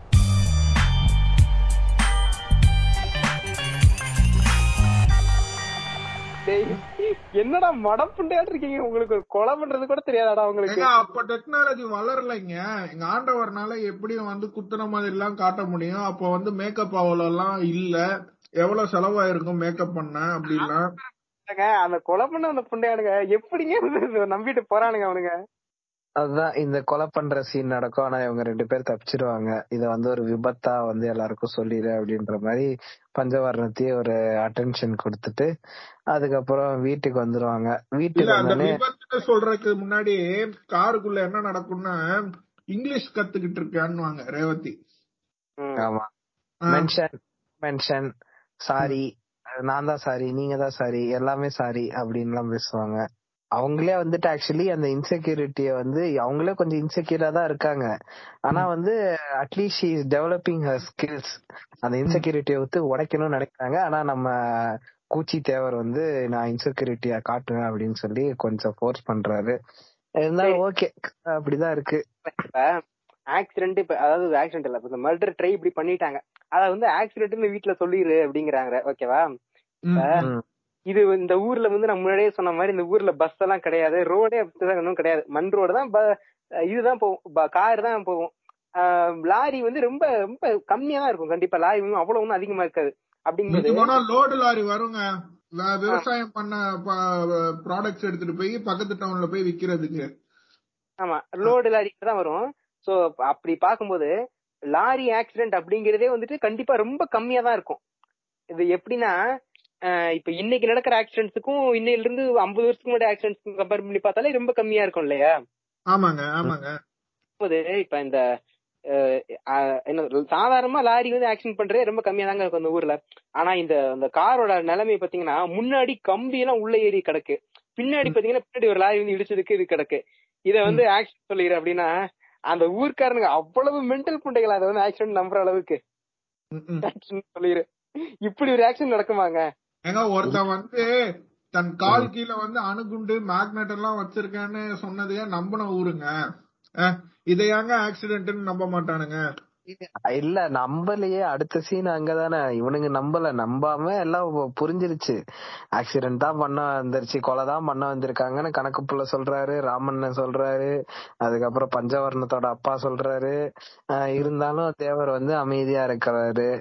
பட் ஆனா என்னன்னா அந்த இடத்துல அவரோட அந்த டபரா செட்டு கீழே விழுந்துருது. அது விழுந்தோடனே ரேவதி வந்து குச்சு குச்சுன்னு ஓடி வந்து இந்த மாதிரி ஐயோ அப்படின்னு உடனே இவங்க எல்லாருக்கும் வந்துட்டு பெரிய ஐயாக்கு விபத்து நடந்ததுக்கு அப்புறத்துல இருந்து நம்ம சின்னம்மாவை பிடிக்கவே முடியல. ஒரே இதா இருக்காங்க. ஐயாவை பாத்துக்கணும்னு ரொம்ப துடிப்பா இருக்காங்க அப்படின்னு உடனே நம்ம தேவருக்கு வந்து அந்த சாஃப்ட் கார்னர் வந்து அப்படியே ப்ளூம் ஆகுது. இல்ல இல்ல. கௌதமியோட கூச்சி கிடைக்கலையே. அட்லீஸ்ட் ரேவதியோட கூச்சியாச்சும் கிடைக்குமான்னு தேவர் ட்ரை பண்ணிருக்காரு வேற ஒண்ணும் இல்ல. சிம்பிள் அதாங்க. பாருங்க. அவன் என்ன பிளான்ல இருந்திருக்கானா? சரி எப்படியும் கௌதமி வருவா. எப்படி ரெண்டாம் தரமா ஏத்துக்கலாம்னு இருப்பான் இருப்பா அப்படின்னு அந்த பிளான்ல தான் இருந்திருக்கான். பட். அவ கௌதமி விவரமாயிட்டா. இங்க வந்து என்னால தக்காளி சண்டை எல்லாம் போட முடியாது. நீ உன் வேலை பண்ணி அதுவும் இல்லாம நீ உன் மூஞ்சி புண்டியே இப்ப மீசெல்லாம் வச்சு எனக்கு பார்க்கவே வேற மாதிரி இருக்க. எனக்கு ஒரு பிடிக்கிறேனே சொல்லிட்டு கிளம்பிடுறா அவ. சரியா? அதாவது வாழை ரெடியா இருக்குன்னு சொல்லிட்டு கிளம்பிடுறா. அப்ப காக்கு சொல்ற மாதிரி அவருக்கு தெரிஞ்சிச்சு. Okay cow friendship bonded with Gautami. Year after Revathi அப்படிங்கிற மாதிரி. ரேவதிக்கு அடி போட ஆரம்பிச்சிடுறாங்க. அவ்வளவுதான். அதுக்கப்புறம் இவரு சொல்றாரு இந்த மாதிரி எனக்கு கொஞ்சம் டைம் கொடு அவளை பத்தி மறக்கிறதுக்கு அப்படின்னு சொல்லி டைம் கொடுன்னு சொன்னா அடுத்த அஞ்சாவது நிமிஷம் கூட ஆகல. அதுக்குள்ள ஆனா ரேவதியோட கைய பிடிச்சிடுறது. நான் நினைக்கிறேன் டைம் கொடுங்கன்னா பரவாயில்ல இவ்வளவு முற்போக்கான ஆளா அந்த பொண்ணாட்டிக்கும் டைம் கொடுக்கறாரு. இவளும் வந்து அந்த பொண்ணை மறக்கணும்னு நினைக்கிறாரு. ஓகே ஒரு நல்ல ஒரு ஃப்ரெண்ட்ஷிப்பா அது மாதிரி பில்ட் பண்ணிட்டு ஒரு நல்ல ஒரு இதுக்கு ரிலேஷன்ஷிப்குள்ள போறாங்கன்னு பார்த்தா A few minutes later. டக்குன்னு கையை பிடிக்கிறான் தூக்குறான் பெட்ல போடுறான் போடுறான். அவன் ஹானி ஹானி ஃபக்கர் அவன். டைம் சொன்னியாடா எங்கடா டைம் அதான் அவன் சொன்ன டைம் தாங்க டைம் என்னங்க அநியாய புண்டையா இருக்கு? இதுக்கப்புறம் அந்த ஃபேமஸ் சாங் ஆன இஞ்சி இடுப்பழகி சாங் வருது. அதாவது இந்த படத்துல ஒண்ணு வந்து குறை சொல்லக்கூடாது அப்படின்னு நீங்க பாத்தீங்கன்னா பாட்டு தான். எல்லா பாட்டுமே நல்லா எல்லா பாட்டு சூப்பரா தான் இருக்கும். அந்த முத பாட்டுல வந்து அந்த ஜாதி கொ- வன்மத்தை கக்கி இருந்தாலும் அதுவுமே ஒரு நல்ல மெட்டில் இருக்கக்கூடிய பாட்டு தான். இதுல வந்த பாட்டுல எல்லாமே சூப்பர் பாட்டு. எஸ்பிபி ஆகட்டும் மனோ ஆகட்டும் இவர் கமல் ஆகட்டும் வேற இன்னும் பல இது இது போ- இது என்னது லேடிஸ் எல்லாம் சொல்லனா தப்பா நினைச்சுக்காதீங்கப்பா. எனக்கு டக்குன்னு சிங்கர்ஸ் எல்லாம் ஞாபகம் வரல. இவங்க வாய்ஸ் எல்லாம் கொஞ்சம் ப்ரெடாமினா இருந்ததுனால சொல்றேன். ஆனா பாட்டு வந்து இந்த படத்துல பெண் பாடகிகளுடைய பாடல்களை கேட்டதில்ல. ஆணாதிக்க பாடல்களை தான் கேட்டிருக்கீங்க ராக்லி நீங்க? ஏங்க நான் கூகுள் பண்ணலாம். அது ஒரு டைம் எடுக்கும்னு சொல்லிட்டு நான் இப்ப அமைதியா அடுத்து கண்டென்ட் ஓரியன்டா இருக்கேன். ஏன் நீங்க இப்படி பண்றீங்க? அப்படி கே எனக்கு பிடிச்சதான் நான் கேட்க முடியும். உனக்கு என்னடா புண்டை வலிக்குதுன்னா திருப்பி கேட்கணும். டேய் எனக்கு பிடிச்சதான் என்னால கேட்க முடியும். உன் இஷ்ட புண்டைக்கெல்லாம் என்னால கேட்க முடியாதுன்னு சொல்லணும். அதுதான் இந்த இஞ்சி இடுப்பழகி பாட்டுல நிறைய ரீமிக்ஸ் ஆச்சுங்க. அதுல ஒரு பொண்ணு வேற ஏதோ ஸ்ரீலங்கன் பொண்ணு ஏதோ ஒரு பொண்ணு எல்லாம் பாடி இருக்கும் அதெல்லாம் செம்மையா இருக்கும் அந்த காலத்துல. நம்ம அப்படியா? தெரியல அவங்க பேர் ஸ்மிதா ரீமிக்ஸ் தான். இஞ்சிட்டு பழகி நல்லா இருக்கும். அதுதான். அதுக்கப்புறம் இந்த பாட்டு முடிஞ்சதுக்கு அப்புறம் என்ன நடக்கும்? அவ்வளவுதான். இதுக்கப்புறம் பெரிய விஷயம் எல்லாம் இல்ல. இதுக்கப்புறம் ஸ்ட்ரைட்டா ஓரளவுக்கு அந்த கிளைமேக்ஸ தொடரக்கூடிய நிலைமைக்கு வந்துட்டோம். பாத்தீங்கன்னா ஃபர்ஸ்ட் ஹாஃப் ஏதோ பரவாயில்லாம போகுங்க. இந்த செகண்ட் ஹாஃப் எனக்கு எப்படாவது முடியுங்கிற மாதிரி செகண்ட் ஹாஃப்ல நம்ம நாசரே யாருன்னு மறந்துடுவோம் படத்துல. செகண்ட் ஹாஃப்ல நாசர் எங்கெங்க பாப்பீங்க கிளைமேக்ஸ்ல பாப்பீங்க வி மீ அது போனா வேற எங்க பாப்பீங்க சொல்லுங்க பாப்போம் வேற எங்கேயுமே இல்ல. கரெக்ட் தான். ஆமா சொன்னபடி பார்த்தா அந்த பஞ்சாயத்துக்கு அடுத்து கிளைமேக்ஸ் தான். தலைவாசல் விஜய வந்துட்டு இது அவங்க அண்ணன் கேரக்டர் வந்து தூக்கிட்டு போயிருவாங்களா? தூக்கிட்டு போய் லாட்ஜ்ல வந்து சரக்கு ஊத்தி கொடுத்து சொத்து பத்திரத்துல கையெழுத்து வாங்குவாங்க. அந்த இடத்த ஸ்டாம் அப் பண்ணி உள்ள வந்து கமல் போயிருவாரு. அப்ப அந்த இடத்துல ஒரே ஒரு சீன் மட்டும் டக்குன்னு கதவை திறந்துட்டு முறைச்சிட்டு இருப்பாரு. நாசர். அதுக்கப்புறம் செகண்ட் ஹாஃப்ல அதுக்கப்புறம் கிளைமேக்ஸ்ல மட்டும் தான் நாசர் வருவாரு. இந்த படம் வரும்போது நாசருக்கு டெங்கு ஃபீவர் இருந்துச்சோ என்னவோ தெரியல. செகண்ட் ஹாஃப்ல ஷூட்டிங்கே கொடுக்கல போல கமலுக்கு நாசருக்கு. செகண்ட் ஹாஃப்ல ஃபுல்லா ரேவதியும் யாரு? ரேவதியும் கமலும் எப்படி வந்து சிம்படிக்கிறாங்க எப்படி வந்து பாட்டு போடுறாங்க மேட்டர் போடுறாங்கிறது மட்டும் தான் செகண்ட் ஹாஃப்ல டாமினண்டா ஓடுறதே. இந்த படம். இல்ல ஆக்சுவலி நீங்க இந்த சொன்ன அந்த தலைவாசல் விஜய் சீன்ல கூட இன்னொரு டயலாக் ஃபேமஸான டயலாக் இருக்கு. உனக்குள்ள த- மு- முழிச்சிட்டு இருக்கிற மிருகம் எனக்குள்ள தூங்கிட்டு இருக்கு. அதை எழுப்பி விடாத அப்படின்னு சொல்லுவாரு. ஆமா அந்த டைலாக் எழுதிட்டாங்க. அதனால கூப்பிட்டு ஒரு நாள் மட்டும் டக்குன்னு கூப்பிட்டு டெங்கு ஃபீவர் இருந்தாலும் பரவாயில்ல. வாங்க அப்படி பண்ணுவோம்னு சொல்லி ரெக்கார்ட் பண்ணிருப்பாங்களா என்னவோ. ஷூட் பண்ணிருப்பாங்களா என்னவோ. இப்ப கிளைமேக்ஸ் நோக்கி இல்ல சொல்லுங்க முன்னாடி கிளைமேக்ஸ்க்கு முன்னாடி திருவிழா வந்து ஒரு ஊர் திருவிழா வந்து எடுத்து நடத்தணும் முடிவு பண்றாங்க. அதான் அந்த அந்த அந்த போர்ஷன் ஆஃப் தேர்ட்டி மினிட்ஸ் சொல்றதுதான் கிளைமேக்ஸ் முன்னாடின்ற மாதிரி வந்தேன். அததான் சொல்றேன். என்னன்னா இப்ப வந்து அறநிலையத்துறை வந்து கோயில திறந்துருச்சு. தொடர்ந்து இந்த மாதிரி திருவிழா நடத்தணும். திருவிழா நடத்துறதுக்கு நீங்க ரெண்டு பெரிய ஊர்க்காரங்க ரெண்டு ஊர்க்காரங்க வச்சு ரெண்டு அண்ணன் தம்பிங்க இருக்கீங்க. அதனால வந்துட்டு பெரியவரே வந்துட்டு இது பண்ணணும். ஆஹ் முண்டாசு கட்டி மண்டையில அந்த இதெல்லாம் கட்டிட்டு நீங்க வந்து எடுக்கணும் தேர் இழுக்கணும் அப்படின்னு வந்து ஊர் மக்கள் விரும்புறாங்கன்னு சொன்னோடனே அதெல்லாம் வந்துட்டு அவங்க பெரிய ஒரு இருக்கிறப்போ நீங்க சொல்லணும் அப்படின்னு மாயன் சொல்ல மூத்தபடி நான் தான் நான் தான் பண்ணணும்னு மாயன் வந்து நிப்பாரு. ஆனா இந்நேரத்துக்கு கமல் வந்து கொஞ்சம் முற்போக்கா இந்த மாதிரி ஊருக்கு நல்லதுதான் நடக்கணும். அதனால வந்து நீயே இழுத்துக்கோப்பா நான் விட்டு கொடுத்துடுறேன் அப்படின்னு உடனே மாயன் வந்து கடுப்பாயிருவாரு. நீ விட்டு கொடுத்து நான் என்னடா பண்றது? நான் பாத்துக்கிறேன்டா அப்படின்னு உடனே இது வந்து ஒரு ஒன் இயருக்கு முன்னாடியே இதை பிளான் பண்றாங்க. அப்ப வந்து மாயன் என்ன சொல்றாரு? "ஆஹ், ஒரு வருஷம் இருக்குல்ல இன்னும் முன்னூத்தி அறுபத்தஞ்சு நாள் இருக்குல்ல அதுக்குள்ள என்ன நடக்குதுன்னு யாருக்கும் தெரியாது. பாத்துக்கலாம் அப்படின்னு வந்துட்டு நம்ம சக்தி தேவருக்கு வந்து டெத் டெத் டெத் கொடுக்கறாரு. ஆனா வந்து எப்படியோ அந்த திருவிழா டைம் வருது. திருவிழா டைம்ல வர்றப்போ அந்த தேரை இழுக்கணும்னு பாக்குறாங்க. இந்த தேரை இழுக்கிறப்போதான் அந்த இன்னொரு ஆன்ட்டி வருவாங்க. அந்த ஆன்ட்டி வந்துட்டு ஐயா நீ தான் தேவரு? சரி நான் தான் வந்து இந்த மாதிரி ஆளு. நான் தான் தேர் இழுக்கணும்னு ஆசைப்படுறேன் அப்படின்னு சொல்லிட்டு தேரை இழுக்க வருவாங்க. இந்நேரம் தான் நம்ம சின்ன தேவரோடைய ஒய்ஃப் மூத்தார் வந்து என்ன பண்ணுவாங்க? இந்த மாதிரி மாயன் வந்து பாம்பு வச்சிருக்காரு தேருக்கு அப்படின்ற மேட்ரு தெரிஞ்சு குடு குடு குடு குடுன்னு ஓடி வந்து நம்ம சக்தி தேவருக்கு சொல்லுவாரு. சக்தி தேவர் அப்பதான் ஒரு நாலு அடி தள்ளி இருப்பாரு. திடீர்னு இப்படி திரும்பி பார்த்தோன்னே பாத்தீங்கன்னா அவ்வளவுதான். ஒரு படுகொலை சீன் நடந்திருக்கும். பார்த்தா வெடிஞ்சிருக்கும். அந்த தேர் வெடிச்சு ஊர்ல இருக்க எல்லா மக்களும் செத்துருப்பாங்க. எல்லாரும் நிறைய பேர் செத்துருப்பாங்க. இப்ப. உண்மையாவே இந்த மாதிரி ஒரு ஊருக்குள்ள வந்து இப்ப அந்த அங்காளி பங்காளி சண்டை யாரு வந்து திருவிழா எடுத்து நடத்துறது இப்படிங்கிற மாதிரி ஒரு பிரச்சனை இருக்கு அப்படின்னு வச்சுப்போமே. இது வந்து வெட்டு குத்து அப்படிங்கிறது வந்துட்டு இதாங்க மேக்ஸ் லெவல் வெட்டு குத்து அப்படிங்கிறது ஓகேவா பட் இது வந்து மெஜாரிட்டியா இது வந்து எப்படி தெரியுமா பண்ணுவாங்க? இப்ப எங்க ஊர்ல வந்துட்டு எங்க இது சித்தப்பா இருக்கான்ல இதுக்கு முன்னாடி கிரிஞ்சி டெல் சிப்ஸ் வந்துருந்தா சித்தப்பாவை பத்தி உங்களுக்கு தெரிஞ்சிருக்கும். இப்ப இந்த சித்தப்பா தான் வந்து இந்த திருவிழாவெல்லாம் பெருசா எடுத்து நடத்துவான். இப்ப திருவிழா எடுத்து நடத்தும் போது அந்த இன்னொரு சைடுல வந்து ஒரு இப்ப இந்த அங்காளி பங்காளிங்கிற முறையில அவங்களும் வந்து ஒரு சித்தப்பா முறை தான் வருவாரு. அவ இன்னொருத்தர் இருப்பாங்க அவங்களுக்கு வந்து இவங்க மேல ஒரு வன்மை இருக்கும். என்ன இவனே எடுத்து நடத்துறான் அப்படிங்கிற வன்மை இருக்கும். ம். ம். இப்ப இந்த மாதிரி இப்ப இவங்களுக்கும் இருக்கும். அப்ப மத்த மாதிரி மத்த வேற ஊர்ல இருக்க பெரியவங்களுக்கும் ஓரளவுக்கு இருக்கும். அந்த வன்மை இருக்கும். இன்னும் இவன் நடத்துறான்? அப்ப இவங்களால முடிஞ்ச அளவுக்கு அங்க மேக்ஸ் லெவல் என்ன தெரியுமா பண்ணுவானுங்க? அந்த திருவிழா டைம்ல சாப்பாடு போடுவாங்க. இந்த கோயில வந்து சாப்பாடு போடுவோம் ஓகேவா? அந்த சாப்பாட்டை வந்து வாங்கி வீண் பண்றது கொட்டி விடுறது அதாவது நல்லா இல்லைன்னு சொல்லிட்டு கொட்டி விடுறது. இது என்ன சாப்பாடு? இதெல்லாம் நல்லாவா இருக்கு? யோ என்னையா அரேஞ்ச் பண்ணிருக்கீங்க இதெல்லாம் நல்லாவா அரேஞ்ச் பண்ணிருக்கீங்க என்ன ஆர்டர்ல பட நிகழ்ச்சி வச்சிருக்கீங்க? இந்த மாதிரி இதுதான் எனக்கு ட்ரை பண்ற மேக்ஸ் லெவலே ஆனா அந்த படத்துல பாத்தீங்கன்னா பாம் செட் பண்றானா தேர் வெடிக்குதான் நான் உண்மையிலேயே இவனுக்கு வந்து இவ்வளவுதான் குளோரிஃபை பண்ணக்கூடாது.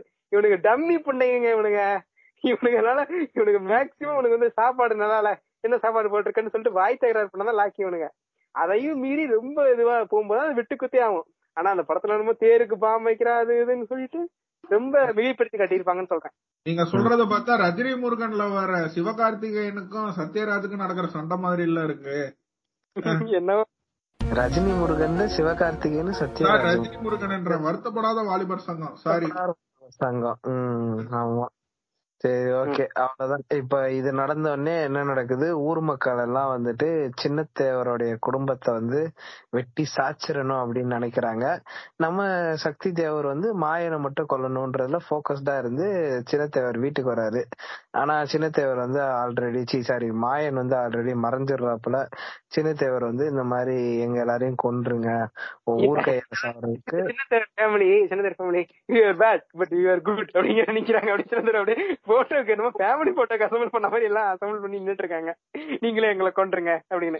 இந்த ராமராஜர் வந்து ஒரு படத்துல எல்லாரும் லைனா நிப்பாங்க ஒரு அப்படியே கத்திய வச்சு மூஞ்சில ஒரே குத்து அப்படியே ஸ்ட்ரைட்டா ட்ருன்னு போவோம். அந்த மாதிரி லைனா நிக்கிறாங்க. எல்லாரும் வந்துட்டு எங்களை வெட்டிடுங்க அப்படின்னு சொல்லிட்டு. அப்ப வந்து அவங்க பெரிய அம்மாச்சி வந்து என்ன சொல்லும்? நீங்க சொன்னீங்களா? பேர் என்ன? ராம ராமராஜன். ஆ, பயங்கரமான அதிகமா சொல்லுங்க சொல்லுங்க. ஆமா.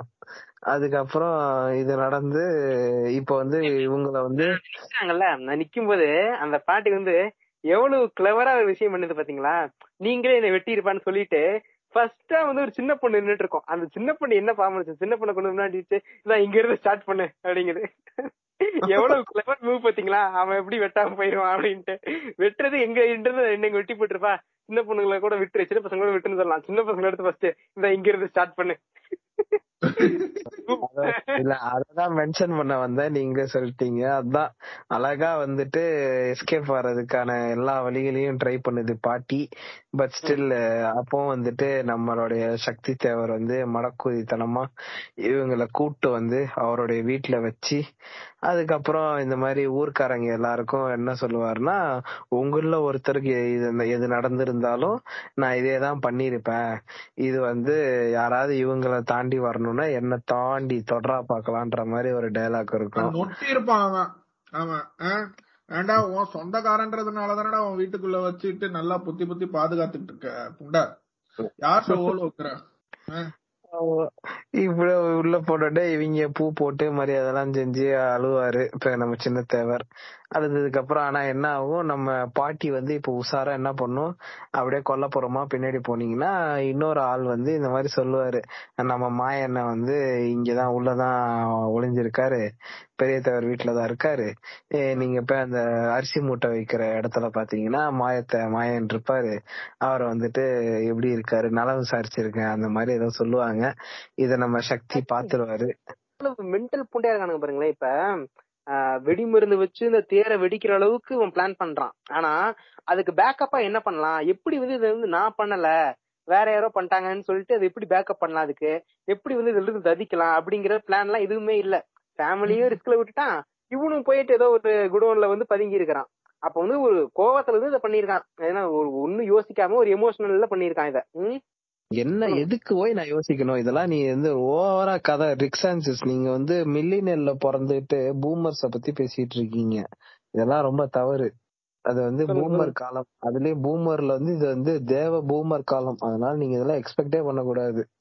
இப்ப அவ்வளவுதான். இப்ப வந்து சண்டை நடக்குதுங்க. அவ்வளவுதான். இப்ப கிளைமேக்ஸ்ல வந்து என்ன நடக்குது? பெரிய சண்டை நடக்குது. இவருக்கு வந்து அருவாள் எடுக்க கூடாதுன்னு நினைச்சிட்டு இருப்பாரு சக்தி தேவர். ஆனா வந்து அருவாள் எடுக்க வேண்டிய சூழ்நிலையில அருவாள் எடுத்து சண்டை போடுவாங்க. முதல்ல மில்லுல சண்டை போடுவாங்க. அதுக்கப்புறம் வெளியே சேத்துல சண்டை போடுவாங்க. ரோட்ல சண்டை போடுவாங்க. எல்லாம் போயிட்டு கடைசியா வந்துட்டு கிலோமீட்டர் டிராவல் பண்ணுவானுங்க. சண்டை போட்டுக்கிட்டே அவனுங்க ஆமா. காக்கா பிரி பிரி ஐயா ஐயா காக்கா பிரி பிரி ஐயா ஐயா அப்படின்ற அந்த சாங் மட்டும் பின்னாடி போட்டீங்கன்னா செம்ம ஃபன்னியா இருக்கும் இந்த சண்டை பாத்தீங்கன்னா இந்த ஒரு விஜயகாந்த் படத்துல இவன் விஜய் அந்த பிரபுதேவாலாம் நடிச்சிருப்பான். பிரபுதேவா கூட விஜயகாந்த் தங்கச்சி லவ் பண்ணுவான்ல. ஆமா எம் எஸ் பாஸ்கர் வந்து குடிச்சிட்டு யார பார்த்தா மாமாங்கிற? நீ மாமா கொப்ப மாமாங்கிற? யார பார்த்து மாமான்ற நீதானே மாமா? நான் மாமா இல்லடா.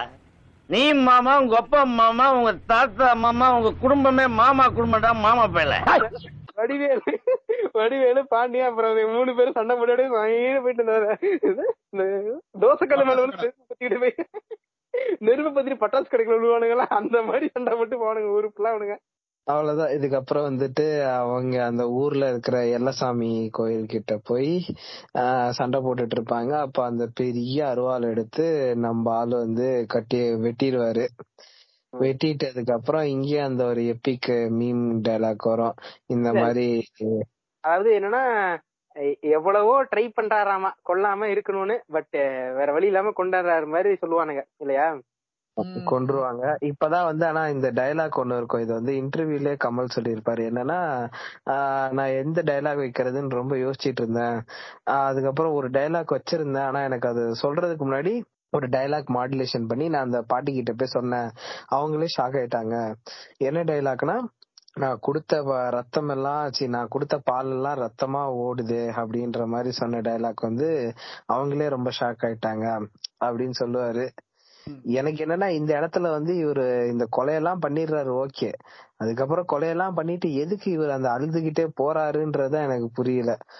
ரேவதியோட ஒரு வாட்டி தானே ஓல் போட முடியும். இன்னொரு வாட்டி ஓல் போட முடியலன்னு அழுதுருப்பான். ஜெயிலுக்கு இப்படி ஓல் பண்ண முடியும்? ஜெயில தூக்கிட்டு போயிருவாங்க இப்ப. ஆனா வந்து என் கையில குடுத்துருங்கயா நான் இதாயிடுறேன் அப்படிங்கிறாரு. அது எல்லாம் அது அவங்க அது அது மொ- ஒத்து மொத்த என்ன சொல்றது? இந்த பெரியாருங்களா இருந்தாலே இவனுங்க சின்ன ஆளுங்க எல்லாம் இப்படிதான் பண்ணுவாங்க. ஐயா நான் ஏத்துக்கிறேன் ஐயா நான் ஏத்துக்கிறேன் ஐயா நான் ஏத்துக்கிறேன்ட்டு கேட்டா அதுக்கப்புறம் நீ ஏத்துக்கிட்டல சரி இந்த அவனுக்கு ஏத்துக்கிறேன் அவன் சொல்றான்ல. அது ஏன் சொல்றான் அவன்? ஐயா வந்து அப்புறம் குடும்பத்தை பாத்துப்பாரு. அவர் பேர்ல ஒரு நாலு ஏக்கர் இருக்கிறத கொடுப்பாரு. ஆமா ஆமா. ஏன்னா அந்த அந்த அப்ப நாலு ஏக்கர் நீங்க சொல்றீங்க பாத்தீங்களா? அந்த ஏக்கரோ அந்த வேலையோ அவன் வந்து அவன் அவன் குடும்பத்தோ அவனே பாத்துக்க முடியும். அவனாலே அந்த குடும்பத்தை ரன் பண்ண முடியும். எந்த குறையும் இல்லாம ரன் பண்ண முடியுங்கிற அளவுக்கு அந்த ப்ரிவிலேஜ் வந்து அவன்கிட்ட இருந்தது. அவன் அதாவது கொடுத்து வச்சிருந்தா அவன் அந்த விளையாட்டு சொல்லியிருக்க மாட்டான். இவன் எதையுமே கொடுத்து வைக்கலங்க. இவன் வந்து அவனுக்கு நிலம் கொடுக்கல படிப்பு கொடுக்கல எதுவுமே கொடுக்கல. அவனுக்கு கொடுத்தது வந்து அடியால் வேலை மட்டும்தான். அப்ப அந்த அடியாள் வேலையை வச்சுதான் இவனோட வாழ்க்கையை ஓடும்போது அந்த அடியாள் வேலையிலுமே கொஞ்சம் ப்ரோ தான் வந்துட்டு இப்ப இவன் ஏதாச்சும் கொலை பண்ணிட்டா நம்ம சரண்டர் ஆயிக்கலாம் அப்படிங்கிறது. அந்த அட்லீஸ்ட் அதை பண்ணியாச்சு நம்ம ஃபேமிலி செட்டில் பண்ணிடுறாங்கிறக்கா தான் அந்த டேலாக் மத்தபடி இவன் மேல ரொம்ப ஒன்னும் பாச புண்டையா வந்துட்டு ஐயா நீங்க கொலை பண்ணாலும் பரவாயில்ல நான் சரண்டர் ஆயிரேன்னு சொல்றவங்க ஒன்னும் ஆளு புண்டை அந்த நிலைமை புண்டையில வச்சிருக்கானுங்க. நிலைமை புண்டையில வச்சிருக்கிறது இவனுங்க தான் வச்சுக்கிட்டு அவன் இவ்வளவு விசுவாசமா இருக்காங்க பாத்தீங்களா அப்படிங்கிறது. நீங்க விசுவாசம்னு உடனே நம்ம ஓபிஎஸ் வந்து இதுல வந்து அடிச்சுக்கவே முடியாது. அம்மா வந்து இந்த டான்சி வழக்குல உள்ள போன உடனே எவ்வளவு விசுவாசமா வந்துட்டு ராஜ்யத்தை ஆண்டுட்டு இருந்தாரு. அதுக்கப்புறம் அம்மா கையிலே போய் கொடுத்தாரு பாத்தீங்களா? அங்க இருந்தா பக்கம் திரும்பிங்களான்னு சொல்லிட்டு நான் செக் சைமன் டேஞ்சர் அப்படின்னு இருக்கேன். சொல்லுங்க சொல்லுங்க. விசுவாசம்லாம் நீங்க எல்லாம் எங்க ஆளுங்களை பார்த்து தாங்க பண்ணணும். பாத்தீங்களா? அஜித் கூட விசுவாசம்ன்ற படம் எதுக்கு எடுத்தாரு? எல்லா குறிதான் ஏன்னா அஜித் தேவர். அஜித் தேவர். இப்ப அவருதான் இவர் அப்படியே அழுதுகிட்டே போறாரு. கமல் அழுதுகிட்டே நடந்து போறாரு. அதுக்கப்புறம் வானம் தொட்டு போனா அதே பாட்டு இப்படியே இவருக்கும் வருது. அதுக்கப்புறம் ட்ரெயின்ல இப்ப மிஸ்கின் சொன்ன அந்த டயலாக் தான். ட்ரெயின்ல வந்தவர் அவங்களும் விட்டுட்டு போறாங்க ம். இப்பதான் வந்து இவருக்கு இவருக்கு இவரு கொலை பண்ணதுக்கு என்னமோ ஊருக்கே பெரிய நல்லது பண்ண மாதிரி அப்படியே ஊர் மக்கள்லாம் கால்ல விழுவாங்க இவர் வந்துட்டு ஆ no no no no no no don't touch my feet அப்படின்ற மாதிரி எல்லாம் பண்ணிட்டு அதுக்கப்புறம் லண்டன்ல இருந்து ட்ரெயின்ல வந்தாரு. ஊரை பார்த்துட்டு ஜாலியா நான் ஒரு ஹோட்டல் ஆரம்பிக்க போறேன்ட்டு. இப்போ ஹோட்டல் ஆரம்பிக்க முடியாம களி சாப்பிடுறதுக்கு ஜெயிலுக்கு போறேன்ற மாதிரியான ஒரு டெம்ப்ளேட் எடுத்து செய்வாருங்க. உங்களுக்கு என்னங்க வந்துச்சு? ஜெயில போய் ஹோட்டல் ஆரம்பிப்பாரா? நீ சொன்னீங்களா அந்த ஊர்க்கார புண்டையானுங்கலாம் வந்து கால்ல வந்து விழுறானுங்கன்னு இந்த புண்டையானுங்க பொச்ச முடிட்டு ஃபர்ஸ்ட் அந்த போலீஸ்கார சொன்ன மாதிரி இந்த கம்மாய்க்கு பாம்பு வச்ச போதே எல்லாருமே சேர்ந்து இவன் மேல கேஸ் கொடுத்து இவன் மேல வந்து ப்ராப்பரான எவிடன்ஸ் காட்டியிருந்தா இவனை வந்து இது பண்ணிருக்கலாம் இவனுங்க வந்து ஃபர்ஸ்ட்ல இருந்தே அவனுக்கு அப்படிதான் இருந்தானுங்க. அஹ் ஐயோ ஐயா கூட எல்லாம் இதுக்கு மோதிக்கிட்டுன்னு இப்ப கொலை பண்ணதுக்கு அப்புறம் எல்லாமே காலில் விழுகுறானுங்க. ம். இத இதோட கண்டினியூஷன் கதை தான் எப்படி வந்திருக்கும்னா ஐயா வந்து இப்ப தேவர் ஐயா வந்துட்டு பாப்லோ எஸ்கபார் மாதிரி அவரு வந்துட்டு ஊர்லயே போய் அவரே ஒரு ஜெயில திறந்து வச்சிருப்பாரு. ஜெயில அவரே ராஜ்யா ஆண்டுட்டு இருந்திருப்பாரு. அதுக்கப்புறம் வெளியே வந்திருப்பாரு. இதுதான் கண்டினியூஷனா இருந்திருக்கும். நான் சொல்லட்டுமா இப்ப? இந்த பிரிசன் பிரேக் சீரிஸ் பாத்தீங்கன்னா உள்ள இந்த மைக்கேல் ஸ்கோஃபில் லிங்கன் பரோஸ் எல்லாம் சேர்ந்து உள்ள இந்த எஸ்கேப் ஆகும். அந்த மாதிரி உள்ள போய் பார்த்தா இப்ப உள்ள இந்த தேவராய உள்ள போய் பார்த்தா உள்ள பார்த்தா ராமதாஸ் ஐயா இருக்காரா? விக்ஸான்சாஸ் அஞ்சு கோடி ரூபா இருக்கா? நஷ்ட ஈடு கொடுக்க? இல்லங்க. அந்த இந்த மாதிரி எல்லாமே உள்ள சேர்ந்து ஒரு பிரேக் பிரேக்கப் பிளான் இது பண்ணி பிரிசன் பிரேக் பண்ணி வராங்களா? வழி வராங்களா? எப்படி? ம், ம். ம். இது ஒரு நல்ல எண்டிங் தான். சரி அவ்வளவுதானா? அவ்வளவுதான். இந்த படத்தை பத்தி இந்த படத்துல என்ன சொல்ல வராங்கன்னா கக்காசி வந்து ஒரு அடிக்கடி ஒரு புக் வந்து சஜஸ்ட் பண்ணிட்டே இருப்பாரு. அந்த அனிமல் ஃபார்ம்னு ஜார்ஜ் ஆர்வல் எழுதிய புக் சொல்லுவாரு இல்லையா? அந்த புக்கை நீங்க படிச்சீங்கன்னா தெரியும் அது அந்த எப்படி சுத்தினாலும் கடைசியா வந்து ஒரு பிரச்சனையில தான் அது போய் முடியும். அத படிக்காதவங்களுக்கு ஸ்பாயிலுக்காக இப்படி சொல்றேன் இன்டெரக்டா சொல்றேன். அந்த மாதிரி இவங்க என்ன சொல்ல வராங்கன்னா நாங்க என்னதான் இவ்வளவுதான் நல்லவனா இருக்க ஆசைப்பட்டாலும் கடைசியில வந்து ஏதாச்சும் ஒரு வெட்டு குத்துற ஈடுபடுற மாதிரி தான் ஆயிருது அப்படிங்கறத வந்து நார்மலைஸ் பண்ற மாதிரி தான் நான் அந்த படத்தை பாக்குறேன் ஏன்னா இந்த படத்தை வந்து இந்த படத்துக்கு நல்ல எண்டிங் கொடுத்துருக்கலாங்க.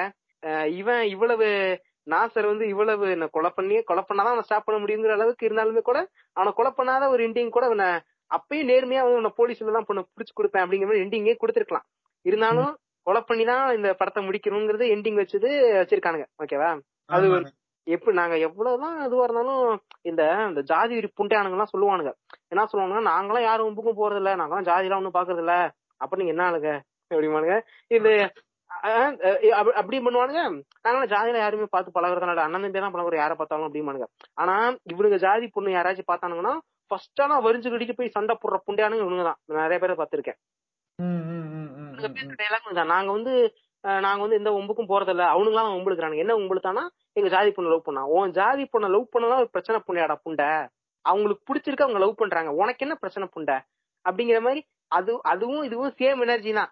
நான் வந்து எவ்வளவோ அமைதியா இருக்க ஆசைப்பட்டேன். கடைசியில என்ன கொலை பண்ண வச்சிட்டாங்கிறது இதுவும் ஒண்ணுதான் அது போக என்னதான் வந்து நீ லவ் பண்ணியிருந்தாலும் கடைசியில நீ நம்ம இது நம்ம ஊர் மாதிரி அதாவது அந்த ஆணாதிக்கத்துக்கு ஏத்த மாதிரி ஒரு பொண்ணு ரேவதி. ஆஹ் சொன்ன மாதிரி குளிஞ்சு கோ எவ்வளவு அழகா கோலம் போட்டு இருக்காங்க ஆனா அதே கௌதமி எப்படி இருக்காங்களா? கௌதமி என்னைக்காச்சும் கோலம் போட்டாங்களா? பாருங்க. இந்த பொண்ணு சொல்லிருக்கா. கௌதமி நேக்கே கழட்டி விட்டுட்டு ரேவதியை கல்யாணம் பண்ணா பாருங்க. அதாவது சிட்டி பொண்ணு? அதாவது சிட்டி பொண்ணு வந்து கிளப்பிங் பப்பிங்க்கு ஹோம்லி பொண்ணு வந்துட்டு கோயில் அதுதான் இந்த படத்தை வந்து இத ஏன் வந்து மிஸ்கின் வந்து இத ஏன் இப்படி ஒரு பெரிய கல்ட் மாதிரியான ஒரு படமோ அது சொன்னாருன்னு எனக்கே புரியல. இந்த படத்தை வந்து பாத்துறப்போ எனக்கு என்ன பாட்டு எல்லாமே ரொம்ப பிடிச்ச பாட்டு தான். ஏன்னா செம்ம மெட்டா இருக்கும். ஜாலியா கேக்குறதுக்கு ரொம்ப இனிமையா இருக்கும். ஆனா படத்தை பாத்தீங்கன்னா ஃபுல் வன்மம் ஒரே வந்துட்டு ஜாதி ஜாதி ஜாதின்ட்டு. இத நம்ம வந்து சொன்னோம்னு வைங்களேன் இது இவ்வளவு இருக்கு. நீ என்ன ஷேமிங் பண்றியா? நீ என்ன இந்த படத்தை வந்து எவ்வளவு ஒரு கல்ட்டு படம் தெரியுமா? இந்த படத்தை வந்து அவ்வளோ ஹிட் அவ்வளோ ஃபேமஸ் நீ வந்து ஏன் இதெல்லாம் இப்படி பேசுற? அப்படி அந்த காலத்துல இப்படிதானே இருந்துச்சு. அததானே கமல் எடுத்தாரு. அப்படின்னு கூட வந்துட்டு நிறைய பேர் சொல்லுவாங்க. அந்த காலத்துல இவ்வளவு சூப்பரா நீங்க இந்த மெட்டு மெட்டுன்னு சொல்றீங்க. அந்த காலத்துல இவ்வளவு சூப்பரா மியூசிக் போட்ட இளையராஜாவே இப்ப மனப்புண்டியா தான் இருக்காரு. அது வேற விஷயம். அது போல நான் பெருசா பேச விரும்பல. அது பல பஞ்சாயத்து எழுத்து வருது எனக்கு. இது என்ன சொல்றது அந்த கதையா அந்த இத வந்து இன்னும் கூட நல்லா இது பண்ணிருக்கலாம் இத்தனைக்கும் இவர் தான் கமல் தான். நான் என்னதான் ஒரு கமல் கன்னியா இருந்தாலும் நான் வந்து அஜித் அளவுக்கு க- கன்னி இல்ல. அதனால இந்த இடத்துல நான் கண்டிப்பா கமலை போட்டு அடிக்கலாம். அதனால பிரச்சனை இல்ல. டைரக்டர் டைரக்ஷன் வைஸ் பாத்தீங்கன்னா இவர் கொடுத்த கதைய பரதன் வந்து நல்லா எடுத்துட்டாரு. அத வந்து அதுல குறை சொல்ல முடியாது. என்ன கமல் வந்து இன்னும் கூட நல்லா அழகா எழுதி இவங்களையும் படிக்க வச்சிருக்கலாம். கமல் வந்து தேவர் இல்லாதனால கமலுக்கு அவ்வளவு சப்போர்ட் பண்ண மாட்டாரு அஜித் வந்து தேவர்னால சப்போர்ட் பண்றாரு. அப்படின்னா ராக்லி தேவரா அப்படின்னு கொஸ்டின் மார்க் எப்படி டெம்ப்ளேட் ஆமாங்க. அஜித் தேவர் இந்த படம் வச்சுட்டு இருக்கீங்க. கீழே கீழே கமெண்ட்ஸ்ல வந்து விவாதிங்க ஃப்ரெண்ட்ஸ் லெட்ஸ் த கேம் ஹியர்ன்ற மாதிரி பண்றீங்களேப்பா. ஐயோ ஐயோ. ஓகே சரி இப்ப நம்ம ஒரு துருவத்தை பார்த்துட்டோம் இப்ப அடுத்த துருவத்தை வந்து பார்க்க போறோம். இல்ல. ரெண்டு இலை- ரெண்டு இலையில ஆல்ரெடி ஒரு இலை வந்து கீழே விழுந்துருச்சு. இன்னொரு இலைய வந்து இப்ப வாயில போட போறோம். அதான். ம், ஆமா. சரி இப்ப அடுத்தது அடுத்த இலை வந்து நம்ம சின்ன கவுண்டர் படம் கண்ணு பட போகுதையா சின்ன கவுண்டரே. இப்ப சின்ன கவுண்டர் தான் ஆக்சுவலா தேவர் மகனுக்கு முன்னாடி வந்திருக்கு அந்த படம் இல்லையா நைன்டீன் நைன்டி ஒன்லயே வந்திருக்கு ஆமா ஆமாங்க ஆமாங்க இந்த. படத்தோட டைரக்டர் வந்து ஆர்பி உதயகுமாருங்க ஆ, அந்த ஆளு நீங்க விக்கிபீடியால போய் பாத்தீங்கன்னா இந்த ஆளுடைய ரிலேட்டிவ் யாரோ வந்து ஊரு பிரசிடென்டா இருந்திருக்காப்ல. அவரை இன்ஸ்பிரேஷனா வச்சுதான் இந்த பதைய படத்தை வந்து கதை எழுதியிருக்காராம். ஆ. கவுண்டம் பாசம் வேற ஒண்ணும் இல்ல ஏங்க அப்ப சரி ஓகே உள்ள சொன்னா கதையை சொன்னா ஸ்பாயிலர் ஆயிரும். சரி உள்ள பேசிக்கலாம். ஆமா இது ஸ்பாய்லர் வேற? முப்பது வருஷம்?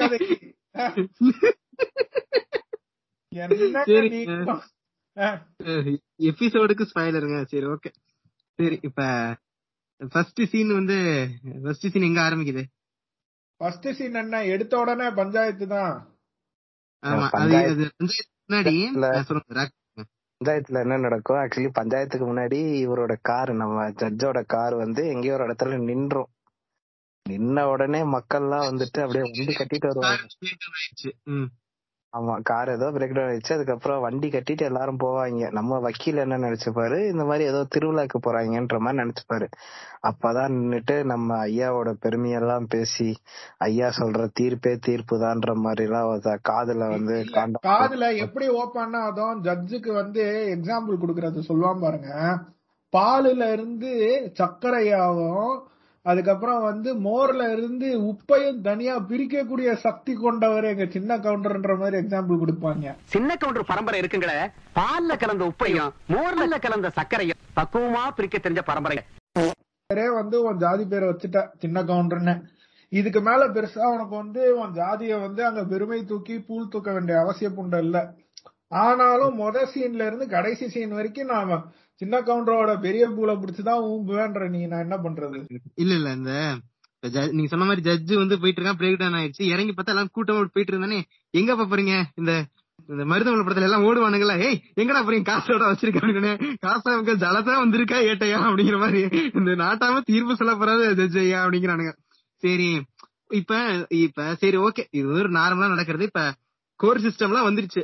வந்ததுக்கு அப்புறம் சரி எனக்கு இன்னும் பிற்போக்கா வந்துட்டு கோர்ட்டுக்கு வராம கேனப்புண்ட மாதிரி போயிட்டு இது பண்றானுங்களே அப்படின்னு சொல்லிட்டு இந்த ஜட்ஜ் வந்து நடந்து நினைச்சிட்டு கார் கார் எடுக்க சொல்லிட்டு போயிடலாம் ஆனா அந்த கார் இந்த ஜட்ஜ் எவ்வளவு பெரிய கிறுக்கு பண்றேன்னா இந்த வண்டியை விட நான் போய் எங்க பார்த்தே ஆகணும்னு சொல்லிட்டு திருப்பி இந்த பஞ்சாயத்தை பாக்குறதுக்கு ஜட்ஜும் போறாரு அங்க இந்த பஞ்சாயத்துக்கு. இப்ப பஞ்சாயத்துல என்ன பிரச்சனை நடக்குதுங்க?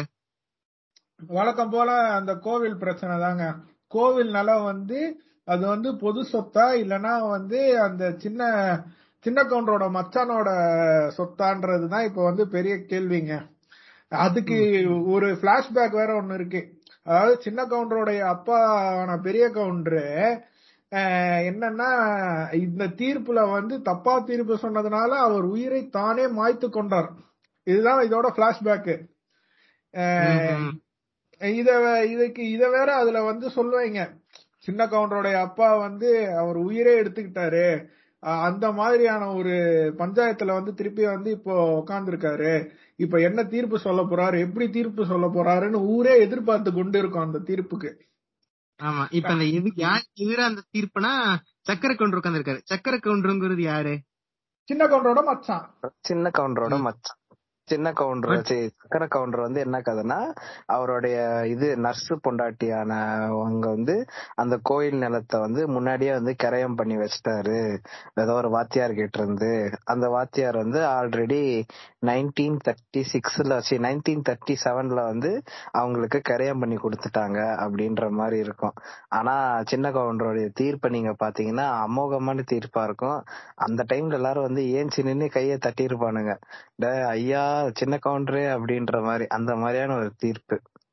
தீர்ப்பு என்னன்னா முதல்ல வந்து நம்ம என்னமோ வாத்தியார் வாத்தியார்னு சொல்றோம். ஆக்சுவலி கரையம் பண்ணி கொடுத்தவரு ஒரு வாத்தியாரே இல்ல. எங்க அப்பா அவருக்கு வந்து நாலு ஏக்கர்ல நிலம் எழுதி கொடுக்கறப்ப கூட இது ரெஜிஸ்டர் ஆபீஸ்ல வந்து கை நாட்டு தான் போட்டாரு கை இழுத்து போடல ம் அப்படின்னு இருப்பாரு இதுதான் முதல் தவறு. ரெண்டாவது தவறு வந்து ஐயோ ரெண்டாவது டக்குன்னு மறந்து போச்சேங்க. ரெண்டாவது டைமே தப்பா இருக்கும். அந்த வருஷமே தப்பா இருக்கும். அந்த ரெஜிஸ்டர் பண்ண அவர் இறந்ததுக்கு அப்புறம் வந்து இது பண்ண மாதிரி டைம் போட்டு அந்த பத்திரத்துல இருக்கும். நைன்டீன் தேர்ட்டி செவன் ஆஹ் இந்த இந்த பத்திரம் கிரயம் பண்ணது வந்துட்டு ஆயிரத்தி தொள்ளாயிரத்தி முப்பத்தி ஏழாவது வருஷம். ஆனா நம்ம வாத்தியார் இறந்தது வந்து ஆயிரத்தி தொள்ளாயிரத்தி முப்பத்தி ஆறாவது வருஷம். அதனால இதுல ரெண்டாவது தப்பு. அதனால நான் என்ன தீர்ப்பு சொல்றேன்? இந்த பத்திரம் வந்து போலியானது. அதனால கோயில் நிலம் வந்துட்டு ஊருக்கே சொந்தமானது அப்படின்னு சொல்லிட்டு நான் உத்தரவு வாங்கிக்கிறேன்னு போயிருவாரு அதுக்கப்புறம் தான் அதான் நீங்க ஒண்ணு சொல்ல மறந்துட்டீங்க. அவர் வந்து வாத்தியார் இல்ல சிலம்ப வாத்தியார் அவரு. அதாவது சிலம்பம் சொல்லி கொடுக்கறவரு. சிலம்பம். சிலம்பம் நீங்க நல்லா பாருங்க. ஞானம் ஞானம். யானை யானை. ஞானம். யானை. கொடுத்திருக்காங்க. சிலம்ப வாத்தியார். சரிங்களா? ஏங்க குஸ்தி இது சிலம்பம் கத்து கொடுக்கற குஸ்தி வாத்தியார்னு சொல்லுவாங்க சரி விடுங்க. அது நமக்கு தேவையில்ல. சரி ஏதோ ஒரு வாத்தியார் அவரு. ஆனா வாத்தியார் ஏதாவது சொல்லி கொடுத்தாங்கிற அந்த வாத்தியார் வந்து படிப்பறிவு இல்லாத புண்டை அதனாலதான் அந்த கேஸே முடிஞ்சிருக்குன்னு அத கூட இப்படி பாசிட்டிவா அணுகுறாரு பாருங்க சின்ன கவுண்டர் இப்ப இந்த மாதிரி ஒரு டேட்டா அனாலிசிஸ் பண்ணி கரெக்டா வந்து இது பண்ணி பிடிச்சிடுறாரு. இப்ப இந்த- இந்த தீர்ப்பு கொடுக்கறதெல்லாம் வந்துட்டு ஓரமா நின்னு அந்த ஜட்ஜ் வந்து கார்ல உட்காந்து பாத்துக்கிட்டே இருக்கு பரவாயில்லையே பதினஞ்சு வருஷத்துல முடிய வேண்டிய கேஸ இந்த பையன் எவ்வளவு டக்குன்னு முடிச்சான் வருன்னு சொல்லிட்டு இந்த டிரைவர் கிட்ட வந்து பெருமையா பேசுறாரு. இது- இது நம்ம வியப்பால அவனுக்கு கொஞ்சம் அவனுக்குலாம் அந்த ஜட்ஜுக்கெல்லாம் எங்க அவனே சொல்றான். இல்ல இல்ல ஏங்க அவரு வந்து ப- படிக்காதவங்களுக்கு வெட்டொன்னு துண்டு ரெண்டுங்க. படிச்சவங்களுக்கு தான் இதெல்லாம் யோசிப்பீங்க அப்படின்னு ஆமா. அந்த டிரைவர் ஒண்ணு எப்படி சொல்லுவாரு. இந்த படிக்காத வந்துட்டு அவ்வளவு குளோரிஃபை பண்ற மாதிரி அந்த சீன் இருக்கும். அதாவது ஒரு ஜட்ஜு வேலைங்கிறது சாதாரண வேலை இல்ல. பெரிய எவ்வளவு பெரிய வேலை நமக்கு தெரியும். அப்ப அந்த ஜட்ஜே வந்து ஒரு படிக்காத ஒரு இவரை பார்த்து அடாடா இவரா பயங்கரமான ஆளாச்சுங்கிற மாதிரி பெருமைப்படுற மாதிரி எடுத்தோடனே ஒரு பிற்போக்கான ஒரு சீன்ல இருந்துதான் அந்த இன்டர்வியூ வந்து ஸ்டார்ட் ஆகுது. இல்லையா? ஆமாங்க. இதுல நான் இதுக்கு முன்ன நம்ம பார்த்த அந்த இந்த படமா இருக்கட்டும் தேவர் மகனா இருக்கட்டும் இந்த படமா இருக்கட்டும் ஒரு சிமிலாரிட்டி பாத்தீங்கன்னா படத்தோடைய நாட் ஆரம்பிக்கிற இடம் வந்து ஒரு கோயிலா தான் இருக்கும். ஒரு கோயில் நிலத்துக்கான சஞ்சை இல்ல ஒரு கோயில் நிலத்துக்கான ஒரு பஞ்சாயத்து அந்த கோயிலை புடிச்சுக்கிட்டே இவனுங்க கடைசி வரைக்கும் தொங்கிட்டு இருக்கிறானுங்க. இந்த படத்துலயும் பாத்தீங்கன்னா இவனுங்க வந்து படிப்புக்கு வந்து பெருசா ஒன்னும் இம்பார்ட்டன்ஸ் கொடுக்க மாட்டானுங்க. அதாவது ஒரு ஸ்கூல்ல கூட காட்டியிருக்க மாட்டானுங்க தேவர் மகன்ல மாதிரி. ஸ்கூல்ல இல்ல. இல்ல ஸ்கூல் காட்டியிருப்பானுங்க. சாரி சாரி சாரி உள்ள காட்டியிருப்பானுங்க. ஆஹ் வேங்க கொங்கு நாட்டு கவுண்டருக்கு ஏற்கனவே ஒரு கொங்கு நாட்டு கவுண்டர்கிட்ட கடி வாங்கியிருக்கீங்க. ஞாபகம் இருக்கா? யாருங்க? நம்ம அதாங்க நம்ம ஒரு பூசணி ஆடு விஷயத்துக்கு ஒருத்தர் வந்து உங்களுக்கு கொஞ்சம் கடிச்சானேங்க. பேர்லாம் சொல்லிக்கிறாங்க ஐயோ. அவரா? பயங்கரமான. சரி. ம், சரி சொல்லுங்க. இல்ல இந்த அப்புறம் மெஜஸ்டிக்கான சாங் வரும். இல்ல இல்ல இந்த இந்த டிரைவர் இன்னொரு டைலாக் சொல்லுவான். இந்த மாதிரி அவர் வந்து இப்ப பதினஞ்சு வருஷத்துல சொல்ல வேண்டிய தீர்ப்பு வந்து வெறும் பதினஞ்சு நிமிஷம் சொல்லிட்டாரு. ஏன்னா அவர் வந்து சம்பளம் வாங்க மாட்டாரு உங்கள மாதிரி அப்படிங்கிற மாதிரி ஜட்ஜ பார்த்தே அவன் சொல்றான். இப்ப நான் ஒரு விஷயம் அது அவன் குடும்ப சண்டைங்க. குடும்ப சண்டை கூட்டிட்டு வந்து பஞ்சாயத்துல வச்சு பேசுறான். சரிங்களா? கோர்ட்டுக்கு கூட எடுத்துட்டு போகணும்னு அவனுங்களுக்கு மடப்புண்டையா இருக்கானுங்க. அவ்வளவு அவ்வளவு பெரிய மடப்புண்டையானுங்கள நம்ம என்ன பண்றது சொல்லுங்க. இல்ல. இங்க விஷயம் சம்பளம் வாங்காம வந்து ஒரு தீர்ப்பு சொல்றாரு அப்படிங்கிற மாதிரி சொல்றானுங்க இல்லையா? இப்ப. உண்மையாவே சொல்றேன் இந்த நாட்டாமெல்லாம் ஒண்ணும் அவ்வளவு ஒண்ணும் நல்ல புண்டையெல்லாம் கிடையாது இவனுங்கெல்லாம். இந்த ஊர்ல இருக்க நாட்டாமெல்லாம் நான். சத்தியமா சொல்றேன் நீங்க இது பண்ணி அந்த நாட்டாமெல்லாம் எப்படி இருப்பானுங்கன்னா அமௌண்ட் எங்க வருதோ அங்க வெட்டி விட்டுருவானுங்க. இல்ல எவன் வந்து க்ளோஸ் ரிலேஷனோ அங்க வெட்டி விட்டுருவானுங்க. இது படத்துல வந்து மாறுபட்டு காட்டியிருப்பானுங்க. நாட்டாமங்கிறவன் ரொம்ப நல்லவன். ரொம்ப என்ன சொல்றது? அந்த நாட்டாம படத்துல காட்டுற மாதிரி தம்பியா இருந்தாலும் தீர்ப்பு கொடுப்பாண்டாங்கிற மாதிரி எல்லாம் காட்டுவானுங்க. ஆனா உண்மையா அப்படி எல்லாம் கிடையாது. இந்த ஃபார் எக்ஸாம்பிளுக்கு சொந்த குடும்பத்திலயே நடந்திருக்கு. இப்ப எங்க வீட்ல வந்துட்டு எங்க அம்மா சைடுல வந்து ஒரு சின்ன ப்ராப்பர்ட்டி இஷ்யூ ஆச்சு. அப்ப அந்த டைம்ல வந்து எங்க ஊருக்கு ஒரு நாட்டாம ஒருத்தர் இருந்தான். சரிங்க. சோ இப்ப இந்த எங்க ஊருக்கு நாட்டம் இப்ப பிரச்சனை வந்து யாருக்குன்னா எங்க அம்மாவுக்கும் எங்க அம்மா கூட பிறந்த அண்ணனுக்கும் அவங்களுக்கும் வந்து ஒரு சின்ன ப்ராப்பர்ட்டி இஷ்யூ ஓகேவா இது நான் வந்து அப்ப சின்ன பையன் நான் கண்ணார பாத்திருக்கேன் வந்து டீல் பேசுனாங்க எங்க வீட்ல வந்துட்டு. இவ்வளவு. மட்டும் எங்களுக்கு வெட்டி. உங்க சைடு நான் தீர்ப்பு சொல்லிடுறேன். சொத்தெல்லாம் உங்களுக்கேன்னு சொல்லிடுறேன்? அப்புறம் அங்கிட்டு போய் அங்கிட்டு ரூம்பு நீங்க மட்டும் இவ்வளவு டீல் கொடுங்க. இப்படி போய் சொல்லிட்டு நாட்டாமே அவன் கூட ஒரு நாலு பேர் வந்து இந்த அந்த இதுல உட்கார அரச மரத்துக்கு உட்கார முடியும் அந்த மாதிரி அதே செட் ஆஃப் பீப்புள் மாதிரி வருவானுங்க.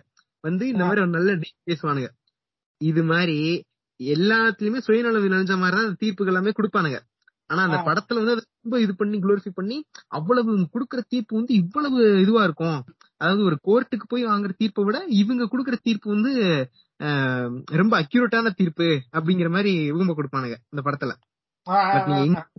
சரி. இப்படி அது நாட்டாமக்கு பின்னாடி இப்படி ஒரு இது இருக்கும். அவன் வந்து ஒரு ஒரு சுயநலத்துக்காக தான் அந்த தீர்ப்பு இருக்கும். எப்படி பார்த்தாலும் ஒரு ப்ராஃபிட் வர மாதிரி அவங்களுக்கு வந்து இத இது டிசைன் பண்ணிருப்பானுங்க.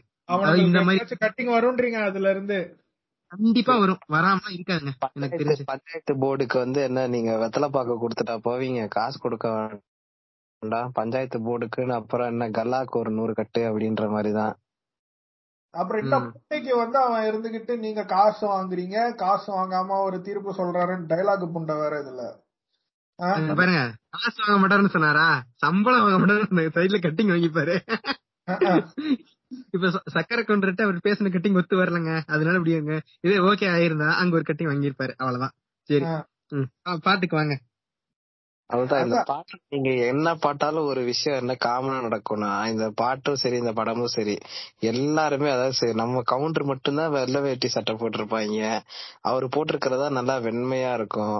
அதை தாண்டி இன்னொன்னு பாத்தீங்கன்னா எல்லாருமே வந்துட்டு கோமணம் கட்டிட்டே தான் சுத்துவாங்க. எனக்கு என்னன்னா டேய் சரி நீ தோல்ல துண்டை கூட அக்கத்துல வச்சுக்கோ. எல்லாம் வேஷ்டி இருக்கும். பனியனாவது போட்டு சுத்திட்டு இருப்பானுங்க. ஆனா இந்த பாட்டுல மட்டும் ஏனே தெரியல எல்லாருமே கோமணம் கட்டிக்கிட்டே சுத்திட்டு இருப்பானுங்க. எனக்கு ஒரு மாதிரி இருக்கும். என்ன இப்படி சுத்துறீங்கன்ற மாதிரி. ம்.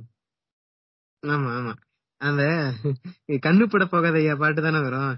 ஆமா கண்ணு பட போகுது ஐயா சின்ன கவுண்டர் ரீமேக் பண்ணி விட்டுருப்பானுங்க. கே கேட்டிருக்கீங்களா? இன்ஸ்டாகிராம்ல சும்மா போடுவானுங்க நம்ம பசங்க. கண்ணு பட போகுது ஐயா சின்ன குதியானே அப்படிமானுங்க பாட்டு கேட்கும் போது அதான் அதான் கேக்குது. கேட்டு சிரிச்சுட்டு கிடந்த படத்தை பார்த்துட்டு. ஆமா. இப்ப சொல்லுங்க. அதான் என்னன்னா இந்த குளோரிஃபை பண்றது வந்து அந்த ஃபர்ஸ்ட் சீன்ல இருந்தே சொல்றேனே. அந்த பாட்டா இருக்கட்டும் ஒரு ஒரு இடத்துலயும் வந்து ஒரு கவுண்டரு கவுண்டரு ஏன்னா நீங்க நல்லா பாத்தீங்கன்னா ஒரு இடத்துல வந்து மனோரமா வில் ரிவீல் தட் சின்ன கவுண்டரோட பேர் வந்து தவசி. சரிங்களா? தவசின்ற பேரை வச்சு கூப்பிட்டுருக்கலாம். தவசி ஐயா தவசி சார் இப்படி கூப்பிட்டுருக்கலாம். அது என்ன சின்ன கவுண்டரு கேக்குறேன். ஏன்னா அவங்க அப்பா பெரிய கவுண்டரு ஏன் அவங்க அப்பனுக்கு என்ன பெரிய சுன்னியானா பேர் வைக்கணும் அப்புறம் கேக்குறேன்.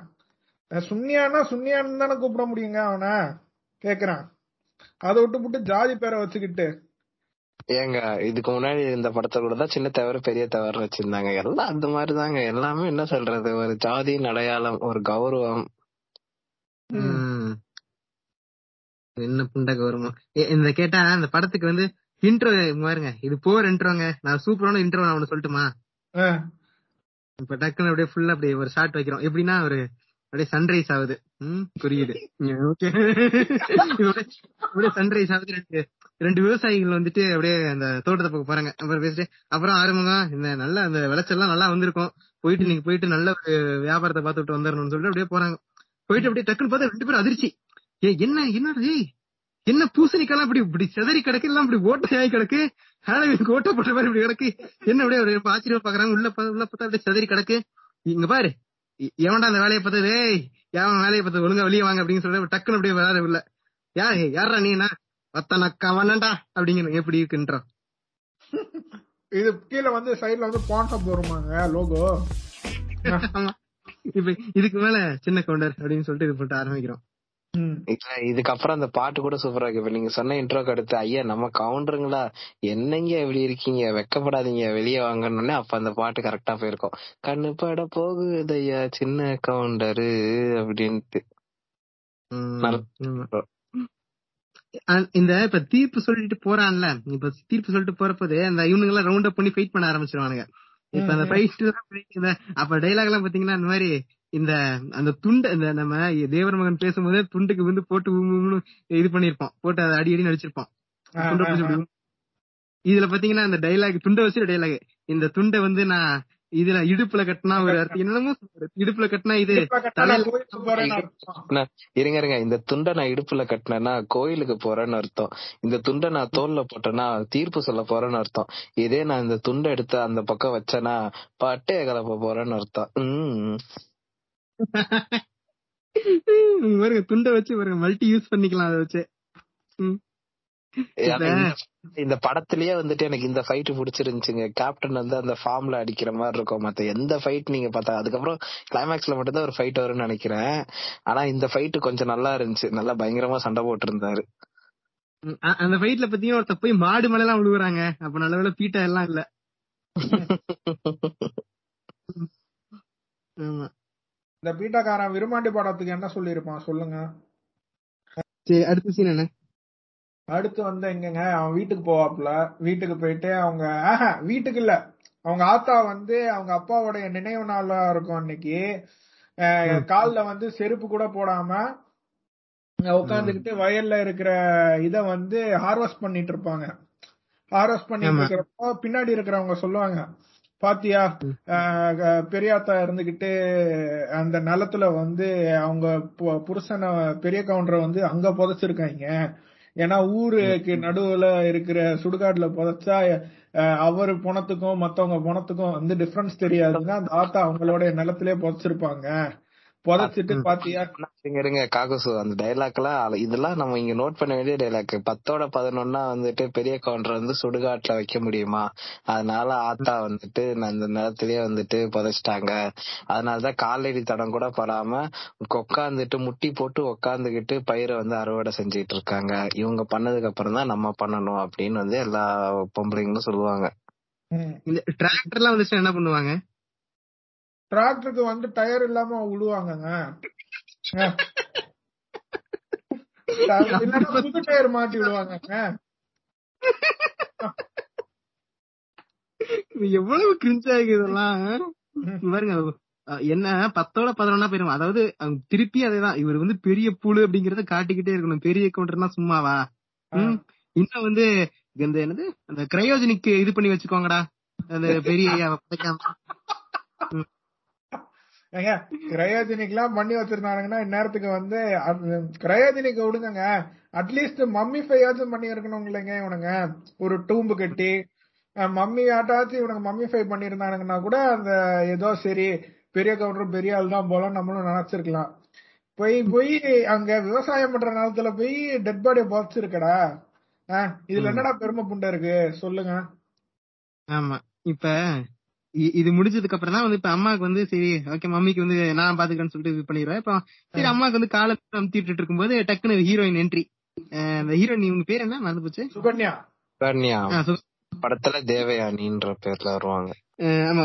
இந்த புலி வந்து திருடிட்டு இருக்காங்க மேல உட்காந்து புலி திருடும்போது பாக்கும்போது டக்குனு ஒரு கண்டுபிடிச்சா உடனே சேஸ் பண்ணிட்டு ஓடிடுறாங்க. சரி ஓகே அப்பயே வந்து ஒரு ஓகே எப்படி ஃபிக்ஸ் பண்றாரு ஏதோ ஹீரோயின் மேல. இதுல நீங்க நல்லா பாத்தீங்கன்னா அதுலயே ஒரு டைலாக் வரும். கவுண்ட வீட்டு புளிய வச்சு ரசம் வச்சோம்னா அம்புட்டு ருசியா இருக்குன்றதுக்காக தான் நாங்க ஏறி பறிக்கிறோம் ஒரு மூணு புளி பறிச்சா உங்களுக்கு என்ன குறைஞ்சு போயிடுதான்னு பார்த்தா கீழே வந்து ஒரு அரை கிலோ டு ஒரு கிலோ புளி பழமா இருக்கும். அந்த அம்மா. அந்த அம்மா சைடுல சேல் பண்ணுதா இல்ல என்ன பண்ணுது இல்லீகலா என்னன்னு தெரியாது நமக்கு. அடுத்தவன் தோட்டத்துல இருந்து களவாடிட்டு போறது. இப்ப அடுத்த சீன் பாத்தீங்கன்னா இந்த ஹீரோ இந்த ஹீரோயின் வந்துட்டு இந்த சின்ன பசங்களை ஏமாத்தி வந்து பம்பர் விட்டுட்டு இருப்பாங்க. சோ இப்ப இந்த பம்பர் விடும்போது. இந்த மாதிரி சின்ன கவுண்டர் ஆமா. சின்ன கவுண்டரை கூப்பிட்டு இந்த மாதிரி இந்த மாதிரி பம்பரத்தை காப்பாத்தி கொடுங்க சின்ன பசங்க கேட்கும் போதே இப்ப டக்குன்னு அங்க எஸ்கேப் ஆயிடுறாரு. பட் அதுக்கப்புறம் பம்பரத்தை பம்பரத்தை ஒழுங்கா விட கத்துக்கிட்டு திருப்பி வந்து தான் அந்த சீன் வரும். இப்ப இந்த நடுவுல வந்து பம்பர் வந்து ஒரு சின்ன பெண்ட கத்துக்குவாரு. அந்த சீன்ல ஒரு டைலாக் நோட் பண்ணீங்களா? ஒரு டபுள் மீனிங் டைலாக் எல்லாம் இருக்கு. ஆ, இல்லைங்க. அந்த நூல் சுத்துவார்ல அப்ப அந்த சின்ன பையன் சொல்லுவான் எடுத்து வாயில வைக்க அப்படிமா. டேய் அது என்னடா அப்படி மாரு இல்ல நூலை சொன்னேன் அப்படி மாரு. அப்போவே நைன்டி ஒன்லயே டபுள் மீனிங் டயலாக் வச்சிருக்காப்ல ஆர். வி. உதயகுமார். ஆமா அதுக்கப்புறமா இவர் பம்பர உலக விட கத்துக்கிட்டு தான் இந்த என்ன சொல்ற தமிழ் சினிமாலேயே மிகவும் என்ன சொல்றது? பயங்கரமான ஒரு சீனான அந்த தொப்புள்ள வந்து இது விடுற தொப்புல சுத்தி இந்த பம்பரை விடுற சீன் வந்து வர சீன் அது. சங்கர் அண்ணாக்கு வந்து முன்னோடிங்க. காதலர் படத்துலயாச்சும் சங்கர் அண்ணா வந்து தொப்புள்ள ஆம்லெட் போட்டாரு. சைவமா இருக்கிற சங்கர் அண்ணா. இதுல பம்பரமே விட்டுருக்காரு நம்ம ஆர். வி. உதயகுமார்னா. நம்ம என்ன. பண்றது? இல்ல இதெல்லாம் ஒரு பெரிய மனுஷன் செய்யற செய்யலாம் இந்த சீன்லாம் வர்றப்ப நான் பாக்குறேன். ஏய் என்னடா இவ்வளவு நேரம் உன்னை வந்துட்டு குளோரிஃபை பண்ணிட்டு இருந்தானுங்க? இப்ப போய் போய் ஒருத்த பம்பரம் விட்டுறியடா அது தப்பு இல்லன்ற மாதிரி இருந்துச்சு. சின்ன பசங்களுக்கு ஃபன் காட்டுறாருங்க. ஊர்ல பார்க்லாம் இல்ல. இப்படி ஏதாச்சும் பிடிச்ச தொப்புள்ள பம்பர் விட்டா நல்லா ஃபன்னா இருக்குல்ல. ட்ராக் ஆங்க அது. பே பிளேட்ல ஸ்டேடியம் மாதிரி தொப்புள் நினைச்சிட்டு இருக்கானுங்க இவனுங்க? அப்பதான் வந்து இவனுக்கு வளர்ந்து வந்து இந்த என்ன சொல்றது பொண்டாட்டிய வச்சு இது என்னது ரம்மி விளையாடுறது எல்லாம் பண்ணுவானுங்க அதுக்கெல்லாம் ஒரு முன்னோடியே இருக்க வேணாமா அதுக்காக தான் அந்த மாதிரி இப்ப இதெல்லாம் வந்து சொல்லி கொடுக்கறது பசங்களுக்கு தொப்புள்ள இது விடுங்கடா ம், பம்பரை விடுங்கடா அப்படின்லாம் ம், ம். ஆமா. இவனுங்க- இப்ப இவனுங்களே வந்து துப்பட்டா போடுங்க தோழின்னுவானுங்க இவனுங்களே போய் தொப்புலயே பம்பரம் விடுவானுங்க. ஏதாச்சும் ஒரு. அடுத்த சீன்ல வந்து இந்த ஊர்ல இருந்து ஒருத்தன் வரான் ஒருத்தன் பார்த்தா நல்லா பேண்ட் சட்டை எல்லாம் போட்டு நல்லா படிச்சவங்க மாதிரி ஒருத்தன் வரான் ஸ்டீரியோ டைப் பண்ணல அவனுக்கு காட்டுறானுங்க அந்த மாதிரி. ஓகே வர வந்துட்டு இப்ப பெட்டி எல்லாம் இறக்கி வச்சுட்டு இந்த மாதிரி இந்த பெட்டி எல்லாம் எங்க வீட்டுல யாராச்சும் டெலிவரி பண்ணணும் அப்படின்னு சொல்லிட்டு இந்த அதுவும் இந்த படத்துல பாத்தீங்கன்னா இந்த சின்ன குன்ற வேலை என்னன்னு பாத்தீங்கன்னா ஊரு ஃபுல்லா ரவுண்டு போயிட்டே இருப்பாரு. நடுவுல வந்து பக்கத்துல வடிவில உட்காந்து நின்னுகிட்டு கொடைய பிடிச்சுப்பாரு. இப்படியே அந்த ரவுண்டு போயிட்டே இருப்பாங்க. என்ன வேலையோ சின்ன குன்ற வேலை. பாருங்களேன். வடிவேலுக்கு வந்து அந்த படத்திலயே இதே மாதிரி தேவரோடய சுத்துவாரு இந்த படத்துல கவுண்டரோட சுத்துறாரு. அவ்வளவுதான். ஆமா ஆமா. ஆமா. இப்ப இந்த அவன் என்ன சொல்ற மாதிரி இந்த லக்கேஜ் கொண்டு போய் வீட்டுல இல்ல இல்ல ஐயாக்கு ஒத்தாசையா இருக்காரு. இதெல்லாம் ஒரு கு- குட்டமா அவர் வந்து பர்சனல் அசிஸ்டன்ட்டுங்க அந்த காலத்திலே பிஏ வச்சு கொண்டு இருக்கும் கவுண்டர் மற்றும் தேவர் அவங்க. பிஏக்கு என்ன வேலை? கை வேணா கொடுத்துடணும் கை எடுத்துக்கோங்க அப்படின்னு. சரி. இப்ப இந்த மாதிரி இது லக்கேஜ் எல்லாம் கொண்டு போய் எங்க வீட்டுல வந்து இது பண்ணிருங்க. கொடுத்துருங்க. அப்படின்னு. அதாவது டெலிவரி பண்ணிட்டா பத்து ரூபா உனக்கு கூலி தரேன் அப்படிங்கிறான். பத்து ரூபா தரானான்னு சொல்லிட்டு இவரு சின்ன கவுண்டர் வெயிட் எல்லாம் அந்த லக்கேஜ் எல்லாம் தூக்கிட்டு இப்ப அந்த டைம்ல மட்டும் இவர் வடிவேல் எதுவும் தூக்க மாட்டாரு. எல்லா வீட்டையும் இவர் தான் தூக்குவாரு. பாத்தீங்களா? ஆமாங்க பாத்தங்க நம்மளுக்கு முழு முழு கான்சென்ட்ரேஷன் பாருங்க. கவுண்டர் எவ்வளவு சிம்பிளிசிட்டியான ஆள் பாத்தீங்களா? இவ்வளவு வெயிட்ட கூட ஒரு இதுக்காக தூக்கிட்டு வர்றாரு அப்படின்னு பாக்குறதுக்காக சீன் வச்சிருப்பானுங்க. இப்ப டக்குன்னு கவுண்டர் இந்த வெயிட் இந்த சூட் கேஸ் எல்லாம் தூக்கிட்டு போறத பாத்துட்டு ஊர்ல இருக்கவங்க எல்லாம் அப்படியே ஃபாலோ பண்ண ஆரம்பிச்சிருவானுங்க. ஐயோ போறாரு அப்படின்னு சொல்லிட்டு. இதெல்லாம் பயங்கர கிரிஞ்சு ஏங்க கவுண்டருக்கு வந்து மானத்து மாதிரிலாம் ஆசை இல்லைங்க. அந்த பத்து ரூபா கிடைக்குமேன்ற ஒரு நப்பாசைங்க. நீங்க அந்த பத்து ரூபாவும் வாங்க விட மாட்டேன்றீங்க. என்னங்க இப்படி பண்றீங்க? எக்ஸ்கூஸ் மீ பவுன் கவுண்டர் வந்து அந்த பத்து ரூபான்றத விட அதை உழைச்சி வாங்கியிருக்காரு. எப்படி நம்ம இப்ப இது முன்னாள் முதலமைச்சர் இபிஎஸ் வந்து உழைச்சி வந்து இப்போ பொறுப்பு வாங்கினாரோ அது மாதிரி இவரும் உழைச்சி வாங்கியிருக்காரு. அதுதான் அந்த குறியீடு. பர்ஃபி இல்ல ராக்லி இல்லைன்னா அவர் தேடி உழைச்சி வாங்கியிருக்கலாம் ராக்லி நானும் என் டேபிள் நானும் பர்ஃபி போட்டு நானும் தேடி உழைச்சி வாங்கியிருப்பேன். என்ன பண்றது? எங்க வீட்டுல பர்ஃபி இல்ல. நான் என்ன பண்றது? இப்ப கொண்டு போய் கொடுத்தனே டக்குன்னு வீட்டுல அவங்க அம்மா பாத்துட்டு ஷாக் ஆயிட்டே டேய் யாரா யாரடா வீட்டு தூக்க வச்சா? இவரு தாண்டா இவ்வளவு நாளா உன காசு அனுப்பி படிக்க வைக்கிறதே. இந்த சீன்ல ஐயோ டூ மணி கொஸ்டின் ஏங்க இவன் இந்த ஊருக்காரன் தானே? இவனுக்கு வந்து இந்த ஊர் இதெல்லாம் தெரியாதா? இந்த ஊர் கவுண்டர் யாரு? கவுண்டர் இப்படி இருப்பான். இதெல்லாம் ஒண்ணுமே தெரியாதா? அவ்வளவு இதுவா இருக்கான் அவன். என்ன நினைச்சுக்கிறானுங்க? ஒன்ஸ் அவன் வந்து வெளியில போய் படிக்க போயிட்டானா அவன் வந்து திருப்பி அந்த கிராமத்துக்கே வரமாட்டான் படிச்சு முடிக்காம. படிச்சு. முடிச்சுட்டு ஃபுல்லா தான் வருவாங்கன்னு நம்மள ஏமாத்த வச்சிருக்காங்க இந்த செமஸ்டர் லீவு இல்ல இந்த ஃபர்ஸ்ட் இயருக்கும் செகண்ட் இயருக்கும் கேப் இதுக்கு நடுவுல எல்லாம் வரமாட்டானுங்க. ஒரு நல்ல காசு இல்ல அவங்க ஊர்ல ஸ்கூலே வந்துட்டு ஆரம்ப நிலை பள்ளி வரைக்கும் தான் இருந்தா. அதுக்கப்புறம் மேற்படிப்புக்கோ இல்ல செகண்டரி ஹையர் செகண்டரிக்கே அவன் சு- ஊருக்கு தானே போயிருக்கணும். பார்க்காம இருந்திருக்கலாமே. எல்லாமே வாய்ப்பு இருக்குங்க. திருப்பி கேக்குறேன். ஒரு நல்ல காரியமா கெட்ட காரியமா ராக்லி ஒரு பொங்கல் ஒரு தீபாவளிக்கு கூட வந்திருக்க மாட்டானா? நான் கேக்குறேன். அத்தனை ஒரு பத்து பதினஞ்சு வருஷமாவா வந்து அவன் வந்து அப்படியே அந்த ஊரை விட்டே போயிருப்பான். அந்த படத்துல நீங்க சொல்ற மாதிரி இந்த படிக்க போனா அந்த புண்டையானுங்க வந்துட்டு படிக்க போனா அப்படியே அங்கேயே இருந்துட்டு தான் வருவானுங்க. ஆறு வருஷம் இருந்தாலும் சரி பத்து வருஷம் இருந்தாலும் சரி அங்கேயே தான் இருந்துட்டு வருவானுங்க. நடுவுல லீவு கூட வர மாட்டானுங்கிற மாதிரி. இது ஒரு பயங்கரமான மித்து இந்த படத்துல படங்கள்ல. பல இந்த படம் மட்டும் பல படங்கள்ல இப்படிதான் காட்டியிருப்பானுங்க. அதாவது எப்படின்னா அந்த ஊர் நிலைமையே மறந்துடுறானா. ஊர்ல வந்து இப்படி எல்லாம் இருப்பா ஆள் எல்லாம் இருப்பானுங்க அப்படிங்கறதால மறந்துற அளவுக்கு ரொம்ப அப்படியே மாடர்ன் புலித்தியா மாறி வராங்க மாதிரி ஒரு லா இல்லாஜிக்கலான ஒரு சீன் இருக்கும். எதுக்குன்னா இப்ப ஒரு டக்குன்னு ஒரு பில்டப் கொடுக்கணும். இவ்வளவு சிம்பிளிசிட்டியா அவனோட லக்கேஜ் எல்லாம் தூக்கிட்டு இருக்காரு பாத்தி அப்படின்ட்டு. இப்ப அதுக்கேத்த மாதிரி இவரும் டைலாக் சொல்றாரு. இந்த மாதிரிப்பா உன் சுமையை நீயே தூக்காம வந்துட்டு இப்படி மத்தவங்களுக்கு வந்து கூலி கொடுக்க பாக்குறியே அப்படிங்கிறான் அவன் இப்ப அவன் என்ன டயர்ட்ல வந்தானோ டிராவல் பண்ணி அவன் சரி ஓகே எங்க அப்பா எங்க அப்பாரு படிக்க வச்ச படிக்க வச்ச உடனே என்னைய படிக்க வைக்கல பாத்தியா? அதுதான் நம்ம ஊரோட பண்பாடு. உனக்கு மண்டையில படிப்பு புண்டை ஏறலடா. பாடுன்னு கேட்டிருக்கான் அவன் திருப்பி. விடுங்க. இந்த இந்த புண்டை ஸ்கூலுக்கு போயிருக்க மாட்டாங்க. இங்க பாருங்க. அதாவது என்ன டைலாக் இப்ப உன்னை படிக்க வச்ச எங்க அப்பாவுக்கு என்ன படிக்க வைக்க தோணல பத்தியா? அதான் மண்ணோட மையம். இது இதுக்கும் மண்ணோட மையமுக்கு என்னடா புண்டை சம்பந்தம் நீயும் படிக்கிறதா உங்க அப்பா படிக்க வச்சிருப்பான். நீ. படிக்கல. நீ வந்து எப்படி ஊர் மேயலாம் அஹ் சரி எப்படி நமக்கு தான் பம்பரம் பம்பரம்லாம்? எப்படி பம்பரம் வரலாம் எப்படி வந்து எப்படி ஒரு தோட்டம் இருக்கு? நான் அது போக நாட்டாம பதவி இருக்கு. டக்குனு கட்டிங்ஸ் எல்லாம் வரும். இதை வச்சு ஓட்டிக்கலாம். நம்ம வந்து பிள்ளைக்கு படிக்கணும். உண்மைதானங்க. நினைச்சதா படிக்க எங்க அப்பா படிக்க வைக்காதெல்லாம் ஒரு டைலாக் முடியா இப்படி சொல்லிட்டு அந்த அவன் படிக்காத கூட அவன் குளோரிஃபை பண்றான். உன்னை படிக்க வச்ச எங்க அப்பா என்ன படிக்க வைக்கல பத்தியா அப்படின்னு சொல்லிட்டு குத்தி காட்டுறான். ஆமா ஆமா. ம். இப்ப அடுத்த சீன் என்ன? இது மாதிரி சைடுல இவங்க சுகுணா அவங்க பேன தேவயானையோடைய தங்கச்சி வருவாங்க.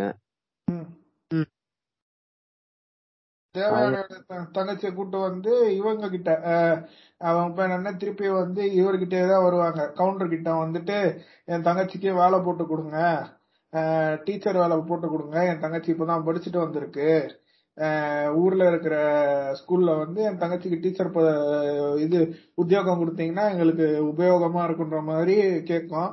உடனே இருந்துட்டு இப்பதான் இந்த பையனுக்கு கொடுத்துருக்கோம்ல அப்புறம் எப்படி உன் தங்கச்சிக்கு கொடுக்க முடியுன்ற மாதிரி சொல்லுவாரு. அங்க போய் அந்த அம்மா வந்து டபுள் கேம் ஆடும். ஊரு பஞ்சாயத்து பிரசிடென்ட்டா ஆமா. பிரசிடென்ட் கிட்ட போய் இதாடும் டபுள் கேம் ஆடும். இப்படி வந்து சின்ன கவுண்டர் தான் வந்து சொன்னாரு. என் தங்கச்சியை வந்து நீ வேலைக்கு எடுத்துக்கணும். இல்லைன்னா வந்து அடுத்த வருஷம் எப்படி வந்து நீ பிரசிடென்ட் ஆறன்னு நான் பாத்துக்கிறேன்ற மாதிரி அந்த அம்மா வந்து அவரே பயமுறுத்தும். அந்த பஞ்சாயத்து இது பிரசிடென்ட்டும் இருந்துகிட்டு ஐயோ நமக்கு எதுக்கு வம்பு இது பெரிய எடுப்பு பிரச்சனை? அவரும் வேலையை போட்டு கொடுத்துருவாரு. இதுதான் அடுத்த சீனுங்க பிஜேபியில சேர்றதுக்கான அனைத்து தகுதிகளும் இருக்கிற கேரக்டரா இருக்காங்க பாத்துக்கோங்க. சரி இப்ப அதுக்கு நடுவுல பாத்தீங்கன்னா இந்த ஊர்ல இருந்து படிச்சு வந்தான்ல அந்த புண்டை. இந்த புண்டை வந்து என்ன பண்ணுவானா சக்கரை கவுண்டர் வந்து போயிருவான். சக்கரை கவுண்டர் போயிட்டு ஐயா நான் உங்ககிட்ட வேலை போகணும்னு ஆசைப்படுறேன் அப்படிமா. அதுக்கேத்த மாதிரி சரி ஓகே அப்படிப்பாங்க இன்னொன்னு இந்த ஆ, எனக்கு சக்கரை கவுண்டர் இல்ல, ஃபேமிலி பத்தி நான் சொல்லணும். இல்ல இல்ல முன்னாடி இல்ல இந்த பையன் ஏன் போய் அங்க சேருவானா ஏன்னா சின்ன கவுண்டர் வந்து அவருக்கு வா- வாத்தியார் வேலை கன்ஃபார்ம் அப்படின்னு சொன்னத இந்த அம்மா தேவயானி வந்து அவங்களோட தங்கச்சிக்கு எடுத்ததுனால அந்த கோவத்தின் விரத்தியில தேவயானின்னு தயவு செய்து சொல்லாதீங்கயா தேவயானின்றது வேற ஆக்ட்ரஸ் கன்ஃபியூஸ் ஆயிருவாங்க சுகன்யானே மென்ஷன் பண்ணுங்கய்யா கேரக்டர் பேர்லாம் வேணாம். கேரக்டர் அதனாலதான் அந்த பேரை சொல்றேன். சரி சுகன்யானே வச்சுப்போம். சரி அந்த ஒரு விரத்தினாலதான் சின்ன இவரு கிட்ட போய் சக்கர கவுண்டர் கிட்ட போய் பேசுறாங்க. சரி ஓகே இப்ப சக்கர கவுண்டரோட ஃபேமிலி பாத்தீங்கன்னா இப்ப அந்த சக்கர கவுண்டருக்கு வந்து அந்த ஒய்ஃப் இருக்காங்களா? ஆமா சத்யபிரியா. ஆ, கூட வந்து ஒருத்தன் முறுக்கு மூச வச்சுக்கிட்டு அடியால் புண்ட மாதிரியே ஒருத்தன் இருப்பான். ஆமா அது. அவங்களோட தம்பி. இப்ப நான் ஒண்ணே ஒண்ணு சொல்லட்டுமா? விஜயகாந்த் வாழ்க்கை நாசம் பண்ணதே அதே மாதிரி ஒரு கோஷ்டி தான். ஐயோ சாரி இது வந்து டைரக்டா தாக்குதலா இருக்கு இது. டைரக்டா இருக்கு. ஏன்னா ஆனா உண்மைதான். இது எடுக்க எடிட்டிங் எடுக்க வேணாம். அது அப்படியே இருக்கட்டும். உண்மையாங்க. நான் உண்மைக்குமே சொல்லுவேன். விஜயகாந்த் வந்து கொஞ்சமாச்சும் உருப்படியா இருந்திருக்கலாம். அவரோட லைஃப நாசம் பண்ணே வந்து அவரோட பொண்டாட்டியும் அவரோட தம்பியும் தான். அதாவது பொண்டாட்டியோட தம்பியும் தான். யூ மீன் ஜேகேஎஸ் சொல்றீங்க நீங்க? ம். இது அன்னைக்கே ப்ரிடிக்ட் பண்ணி படத்துல வச்சிருக்காரு பாருங்க. ஆப்போசிட் இந்த படத்தை ஒரு லைட்டா போட்டு பாத்திருந்தாலே கொஞ்சம் உஷாராகி வேற விதமா போயிருக்கலாம். ஏன்னா ஒரு நல்ல ஆக்டர் அரசியலுமே ஒரு நல்ல இது பண்ணிட்டு தான் இருந்தாரு. சரி ஓகே இது மெயின் படத்துக்கு வருவோம். இப்ப என்னது? ஆமா சோ இந்த மாதிரி படம் மூவ் ஆயிட்டு இருக்கு. இப்ப டக்குன்னு பாத்தீங்கன்னா இந்த மனோரமாக்கு வந்து இது கடிச்சிரும் பாம்பு கடிச்சிரும்.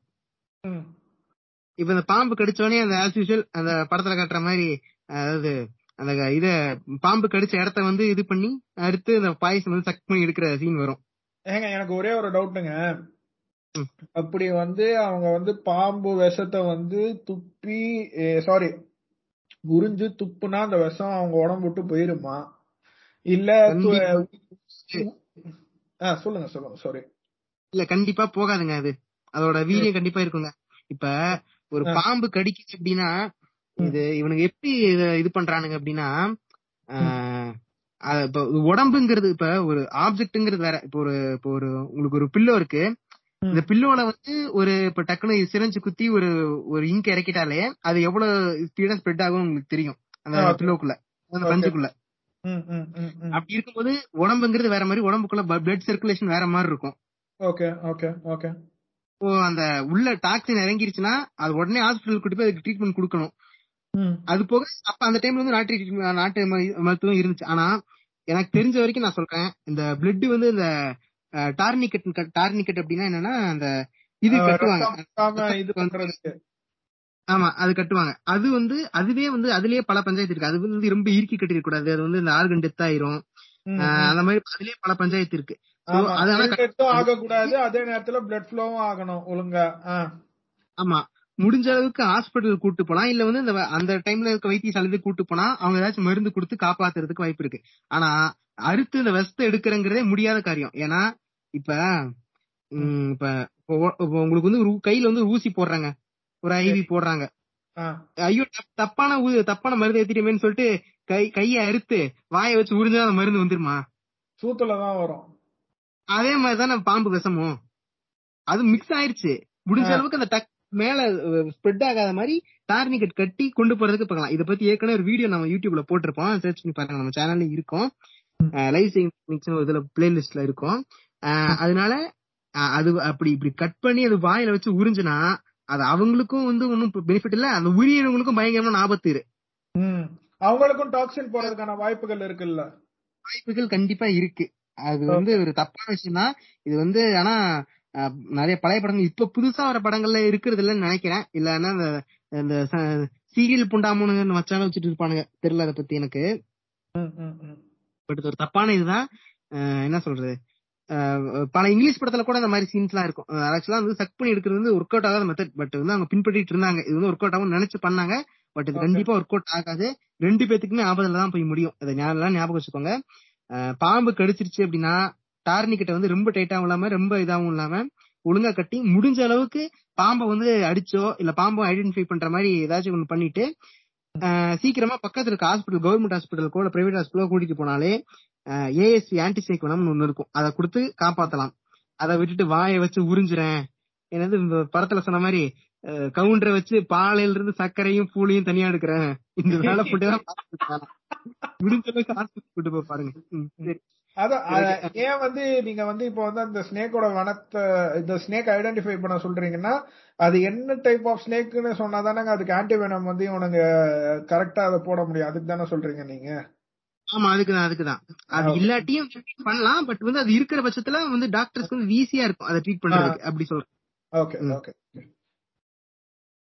சரி அடுத்த சீன் இப்ப டக்குனு இப்ப இந்த பாய்சன் இது நாட் பாசிபிள் பட் அந்த மாதிரி படத்துல காட்டுறாங்க.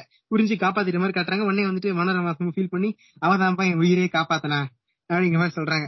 சரி ஓகே அப்படின்னு சொல்லிட்டு இதாயிட்டு. இப்ப நடுவுல வந்து என்ன ஆகுதுன்னா அந்த உம் அந்த ஊர்ல இருந்து படிச்சிருந்தான்ல புண்டை. இந்த புண்டையும் வந்துட்டு அந்த சின்ன சக்கர கவுண்டரோட வில்லங்க சைடு அவங்களோட தம்பி வந்துட்டு இந்த தங்கச்சி எல்லாம் வந்து இது பண்ணிருக்காங்க கேலி பண்றாங்க. யார சூன்யாவோட தங்கச்சிய.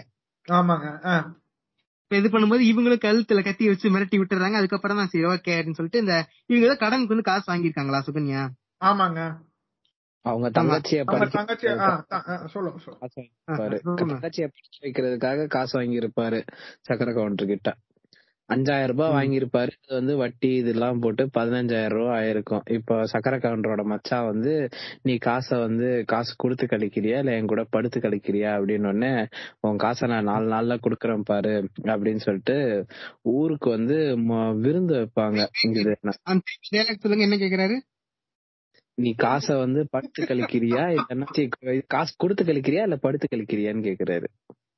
Note this point your honour okay இப்ப இப்படி வந்து இப்படி சொல்லிடுறாருங்க. இந்த இந்த மாதிரி இந்த வில்ல வந்து சொல்லிட்டு போயிடுறான் அந்த வில்ல டீம்ல இருக்காங்க சரியா?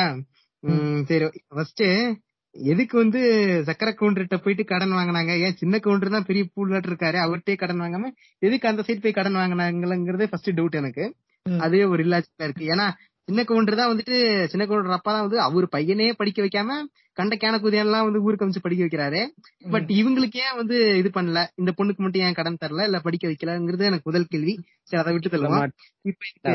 வந்து வட்டி கொடுக்க மாட்டாருங்கோ. ஆனா நம்ம சக்கர கவுண்டர் வட்டி கொடுப்பாருங்கோ. அதனால வாங்கிட்டாங்க. இப்ப இப்ப இதுக்கு என்ன இது பண்றாங்கன்னா அது என்ன டேர்ம் சொல்லுவாங்க? அதுக்கு என்னமோ? அந்த சாப்பாடு போடுறதுக்கு? அது வந்து இதுங்க. இந்த விருந்துக்கு பேர் கேக்குறீங்களா நீங்க? ஆமா. ஓகே இருங்க வரோம் வரோம். அது ஐயோ. பெருசா ஒண்ணும் இல்ல ஒண்ணும் இல்ல. என்னன்னா இருங்க. அது வந்து இல்ல அந்த விருந்து வந்து உண்மையிலே ஃபேமஸான விருந்துங்க அது. அது தனியா டாபிக்கே போடலாங்க. அப்படி- அப்படிப்பட்ட விருந்துங்க. இருங்க ஒரே நிமிஷம் இருங்க. ஆஹா. ஆமா. நான் சரி இந்த யூஸ் பண்ணிருக்காங்கன்னு நினைச்சேன். இல்ல இல்ல இல்ல இல்ல இல்ல. அது பொதுவாவே அவர் சொல்ற மாதிரி நிறைய விஷயங்களுக்கு எல்லாம் பயன்படுத்துவாங்க. ஏன்னா வேற வேற அக்கேஷனுக்கு மாத்தி மாத்தி விடுவானுங்க அவ்வளவுதான். இந்த சைடுல மதுரை சைடுல வந்தீங்கன்னா அவனுங்க என்ன பண்ணுவானுங்க? முறை விருந்துன்னு சொல்லிடுவானுங்க. இந்த மாதிரி இப்ப நான் வந்து ஒரு காது குத்து வச்சிட்டேன். ஆனா வந்து எனக்கு ஒருத்தர் வந்து காசு கொடுத்திருக்காருன்னு வைங்க பத்தாயிரம் ரூபாய் கொடுத்திருக்காருன்னு வைங்க. அந்த பத்தாயிரம் ரூபாய் கொடுத்தவரு அவரு வந்து எப்படி அடுத்தவங்க கிட்ட எல்லாருக்கிட்டயும் காசு வாங்குறது? ம் ஏதோ ஒண்ணு மொய் விருந்து இல்ல ஓகே அதான் மொய் விருந்து அது முறைன்னு சொல்லுவாங்க. ஏங்க மதுரைக்காரங்கிட்ட போய் வந்துட்டு நீங்க வந்து கரெக்ஷன் சொல்றீங்க. அவ்வளவுதான். பேரவை ந- நண்பர்களே காக்கு பேரவை ராக்லி நானே இங்க இருந்து ஒரு ஆயிரம் ரூபாய் அனுப்பிச்சேன்னா எனக்கும் பேரவை ஆரம்பிக்க ஆளுங்க இருக்கீங்க ராக்லி. நீங்க வேற பாக்கலாமா இபிஎஸ் பாக்கலாமா இல்ல சீமான் தம்பிகளோட யாரு தமிழ்ங்கிற பஞ்சாயத்தை விட யார் மதுரைக்காரங்கிற பஞ்சாயத்து தான் நம்ம டீமுக்குள்ள பெருசா போயிட்டு இருக்கு. ஒரிஜினல் மதுரைக்காரன் யாரு ராக்லி பாப்போமா. யார்? உண்மையான மதுரைக்காரன் option A ராக்லி option B Cox அப்படிங்கிற மாதிரி. சரி ஓகே அது பேர் மொய் இருந்தா ஆமா. வந்து யூஸ்வலா எதுக்கு வைப்பாங்கன்னா இந்த கொரோனா காலத்துல வந்து நிறைய பேர் வைக்கல. அவங்க வீட்டு சைடுல இருக்கிற கடன் இல்லனா வந்து அவங்களுக்கு வந்து ஏதாச்சும் ஒரு பிரச்சனை இல்ல வேற எதுலயாச்சும் இன்வெஸ்ட் பண்ணணும் அவங்களுக்கு காசு இல்லாதன்றப்போ அவங்க வந்து இந்த மாதிரி மொய் விருந்து வச்சு அவங்களோட ரிலேட்டிவ்ஸோ இல்ல அவங்க ஊர் மக்கள் கிட்ட இருந்தோ காசு வசூல் பண்ணுவாங்க. அந்த மாதிரி ஊர்ல இருக்கிற ஒரு ஒருத்தனும் பண்ணுவான் ஒரு ஒரு நேரத்துல. அது டிபெண்ட்ஸ் ஆன் யுவர் இண்டிவிஜுவல் மாதிரி அது. அது. தனியா பேனர் அடிச்சு ஒட்டுறவங்க இருக்காங்க. அதுக்கு தனியா அதையே ஒரு இது விழா மாதிரி எடுத்து பண்றவங்க எல்லாம் இருக்காங்க. இந்த மொய் விருதுன்றது நடுவுல அந்த கொரோனா காலத்துல மாத்திரம் ஒரு வருஷம் நடக்கல. அதுக்கப்புறம் நீங்க பாத்தீங்கன்னா இந்த சிவகங்கை காரைக்குடி சைடு எல்லாம் வந்து பயங்கரமா வைப்பானுங்க இந்த மொய் விருந்தெல்லாம். Okay okay. இல்ல எங்க ஊர் சைடுல நான் பார்த்தது இல்ல மேபி இந்த எங்க ஊருக்காரங்கலாம் அந்த முயற்சி இருந்து சாப்பிட்டு கீழே சாப்பிட்ட இலை கீழே காசு வச்சுட்டு போகணும் இல்லையா? ஆமாங்க ஆமாங்க. எனக்கு பக்கத்துல இருக்க காசையும் திருடிச்சு போயிருவானுங்க. அதனால மேபி வைக்கல போல. ஆக்சுவலா மொய் விருந்து எப்படி நடக்கும்னா தல சாப்பிடுவாங்க. நம்ம கல்யாணத்துல வந்து ஒருத்தர் வந்து மொய் நோட்டு வச்சு எழுதுவாரு பாத்தீங்களா? ஒரு அண்டா வச்சுக்கிட்டு கா- வர்ற காசையோ இல்ல கவரையோ வாங்கி போட்டுட்டு இவரு சான்சஸ் ஆயிரம் ராக்லி ஆயிரம்னு போடுவாங்கல்ல நோட்ல எழுதுவாங்கல்ல அந்த மாதிரி எழுதுவாங்க அவங்க. வேற ஒண்ணும் இல்ல. அவங்க இந்த படத்துல வந்து அந்த ரொம்ப பழைய டெக்னிக்கா காட்டியிருக்காங்க அவ்வளவுதான். இப்ப வந்து இப்படி மாறிட்டாங்க. இப்ப வந்து மொய் விருந்துக்கு வந்து இந்த ஈவென்ட் ஆர்கனைசர்ஸ் மாதிரி எல்லாம் வர ஆரம்பிச்சிட்டாங்க. அதாவது நீங்க அவங்க கிட்ட போய் நீங்க நாங்க மொய் விருந்து வைக்க போறோம்னு மாத்திரம் சொன்னீங்கன்னா அவங்க மொத்த டீம் இறக்கி உங்களுக்காக மொய் விருந்து செட் பண்ணி கொடுத்து GPay Paytm QR code scan பண்ற அளவுக்கு அவங்க எடுத்துட்டு வந்துட்டாங்க. கார்டு டுவெண்ட்டி பர்சன்ட் வாங்கிட்டு இந்த மேட்டர் எல்லாமே பண்ணிடுவாங்க ஆனா இந்த முறைய வந்து முன்னாடி என்ன சொல்லுவானுங்க இவனுக்கு கொடுக்கற முட்டு என்னன்னா இந்த மாதிரி நான் வந்து அவனுக்கு செஞ்சுட்டேன் அவன் வந்து எனக்கு எதுவும் செய்யாம இருக்கான் அதனால என்ன பண்ணுவோம் மொய் விருந்து வச்சிருவோம் அப்படின்னு சொல்லிட்டு மொய் விருந்து வச்சு எல்லாரையும் கூப்பிட்டு வச்சு சாப்பாடு கொடுத்து காசு அப்படி ஒண்ணு கலெக்ட் பண்ணுவானுங்க. அது மாதிரி எல்லாமே அவனுங்களுக்கு காசு வேணும்னா எப்படி பண்ணணும்ன்றத வந்துட்டு பட்ஜெட்டா பண்ணிடுவானுங்க இதை போய் நம்ம இந்த விருந்து வைக்கிற ஆளுங்கிட்ட எல்லாம் அதாவது இந்த கேட்டரிங் ஆளுங்கிட்ட எல்லாம் இப்படிதான் பண்ண போறேன் மொய் விருந்து அப்படின்னு சொன்னா சீப் அண்ட் பெஸ்டாவே பண்ணி கொடுத்துருவானுங்க. இப்போ நீங்க வந்து எனக்கு வந்து ஒரு அஞ்சு லட்ச ரூபா டேர்ன் ஓவர் வரணும். ஆனா வந்து நான் வந்து ஒரு ஐம்பதாயிரம் ரூபாய் இருந்து ஒரு லட்ச ரூபா வரைக்கும் தான் என்னால சாப்பாடுக்கு செலவு பண்ண முடியும்னா அருமையா அதுக்கு ஏத்த மாதிரி கூட்டத்துக்கு ஏத்த மாதிரி மக்கள் வச்சு பண்ணுவாங்க அதனால இது ஒரு அதுக்கும் காசு கம்மியா கொடுக்க மாட்டானாங்க. ஆ? ஈஸ வேங்க வெஜிடேரியன் போட்டு சமாளிச்சிருவாங்கங்க. என்னங்க நீங்க? நான்வெஜ்ஜா வெஜ்ஜா எதா இருந்தாலும் மொய் கம்மியா வராதா ராக்லி என்ன ராக்லி இது. சரிங்க. இது என்ன ஈவென்ட் மேனேஜ்மெண்ட் இதை விட பிரமாதமான ஈவென்ட் மேனேஜ்மெண்ட்லாம் இருக்கு. இப்ப டீமுக்குள்ள வச்சு பிரச்சனைனா நைட் ரெண்டு மணிக்கு டிஸ்கஷன் கூப்பிட்டு வச்சு ஃப்ரீ ஆஃப் காஸ்ட் உங்களுக்கு பண்ணி கொடுத்துட்டு இருக்காங்க இதெல்லாம் ஈவென்ட் மேனேஜ்மெண்டா அவங்களுக்கு சொல்லிட்டு கொடுப்போம் ஃப்ரெண்ட்ஸ் நாலு திருப்பி ரெண்டு வருவாங்க எல்லாரும். யாரு அந்த பாட்காஸ்டர்ஸ் நீங்க போன எபிசோடே சொல்றேன் நீங்க. இந்த எபிசோட் வரைக்கும் சொல்லலாம்னு வருவாங்க. யாரா ரிக்ஷாச்சஸ் கிட்ட கேட்டுக்கோங்கப்பா. ஆமா கேட்டாலும். நான் ஒண்ணே ஒண்ணு சொல்லிக்கிறேன். இல்ல அந்த புண்ணியானுங்களே கண்டென்ட் தீந்து போய் பாட்காஸ்ட் போறதை நிப்பாட்டிச்சானுங்க. நாங்க தான் தேவையில்லாம அவனுங்களை தூக்கி போட்டு மிதி மிதி மிதிச்சிருக்கோம். அதுக்கப்புறம் தான் செக் பண்ணி பாக்குறேன். டேய் நீங்க அவனதான் பாட்காஸ்ட் போடுற நிப்பாட்டி ரெண்டு மாசம் ஆச்சா? அப்ப தேவையெல்லாம் உங்களை பிடிச்சி அடிச்சுட்டு இருந்திருக்கணும்னு சொல்லிட்டு எனக்கு வருத்தமா போயிடுச்சு. அவன் செத்துட்டான்டா. அந்த செத்து போன புண்டைகளை பேசி நான் வந்து அவங்கள பெரிய ஹீரோவாக்க விரும்பல. அதனால பேர் யாரெல்லாம் கேட்காதீங்க. திருப்பி வந்தானுங்கன்னா நானும் நான் பாப்போம் நாயகன் மீண்டும் வரான்னு பின்னாடி சத்தம் கேக்குது ரிக்ஷாச்சஸ் எனக்கு. யாராவது. மெசேஜ் இப்பெல்லாம் என்ன பண்ணிடுறது? சாரிப்பா ரிக்ஸான்சஸ் வந்து கழக தலைவர் வந்து சொல்லக்கூடாதுன்னு சொல்லிட்டாரு. அதனால இது டாப் சீக்ரெட்டா இருக்கும். இது செயற்குழுவோட முடிவு இது. மன்னிச்சிரு அப்படின்னு சொல்லிட்டு அனுப்பிச்சு விட்டுறது. இது எனக்கு ரொம்ப க- கடுப்பாயி என்ன பண்ணிட்டேன் அதுக்கப்புறம் சரி காப்பி பேஸ்ட் பண்ணி இதுதான்ப்பா தீர்ப்புன்ற மாதிரி நோட் பண்ணி வச்சிட்டேன். அதனால அதை யார் கேட்டாலும் இதை காப்பி பேஸ்ட் பண்ணி அனுப்பிச்சிடுறது. சாரிப்பா கழகத்தோட தலைவர் சொல்லக்கூடாதுன்னு சொல்லிட்டாரு. டாப் சீக்ரெட் மன்னிச்சிருங்க அப்படின்னு அனுப்பிச்சிட்டு இருக்கேன் எல்லாருக்கும். ஒருத்தன் ஒருத்தன் ரொம்ப ட்ரிக்கா வந்து கேக்குறாங்க என்கிட்ட. ப்ரோ ராக்லி சொன்ன மாதிரி தூக்கமே வரல. அந்த பாட்டிய சொல்லுங்க கேட்கணும் அப்படிங்க எவ்வளவு தூரம் கேக்குறான் பாருங்க. இன்சோம்னியக் மாதிரி என்கிட்ட வந்து கேக்குறான். இந்த மாதிரி கொடுங்க ப்ரோ. கேக்குறது கேக்குற தூக்கம் வரணும் உண்மையாவே வந்து கேக்குறான்.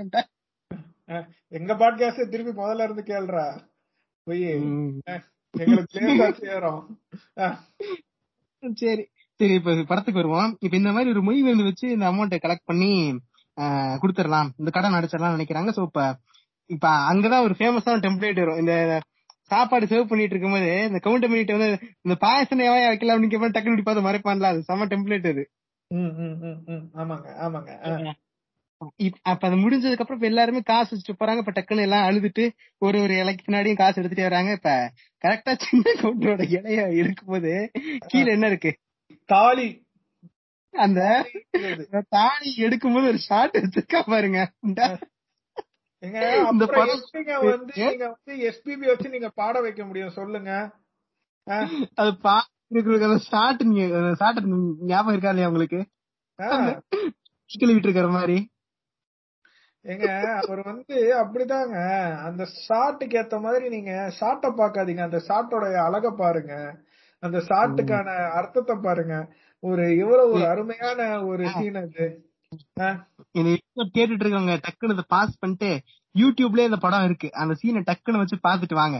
எங்களுக்கு அந்த ஷாட் புரியும் இல்லாட்டி அந்த ஷாட் நான் ஸ்கிரீன்ஷாட் எடுத்து டிஸ்கார்ட் சர்வர்ல போட்டு விடுறேன் அதுல கூட பாத்துக்கலாம் இப்ப கீழே வந்து இப்ப இப்ப அந்த மொய் விருந்து வச்சது இருக்கு காசெல்லாம் கொடுங்க. காசு கொடுத்து இந்த கடன் அடைக்கிறதுக்காக தான் காசு.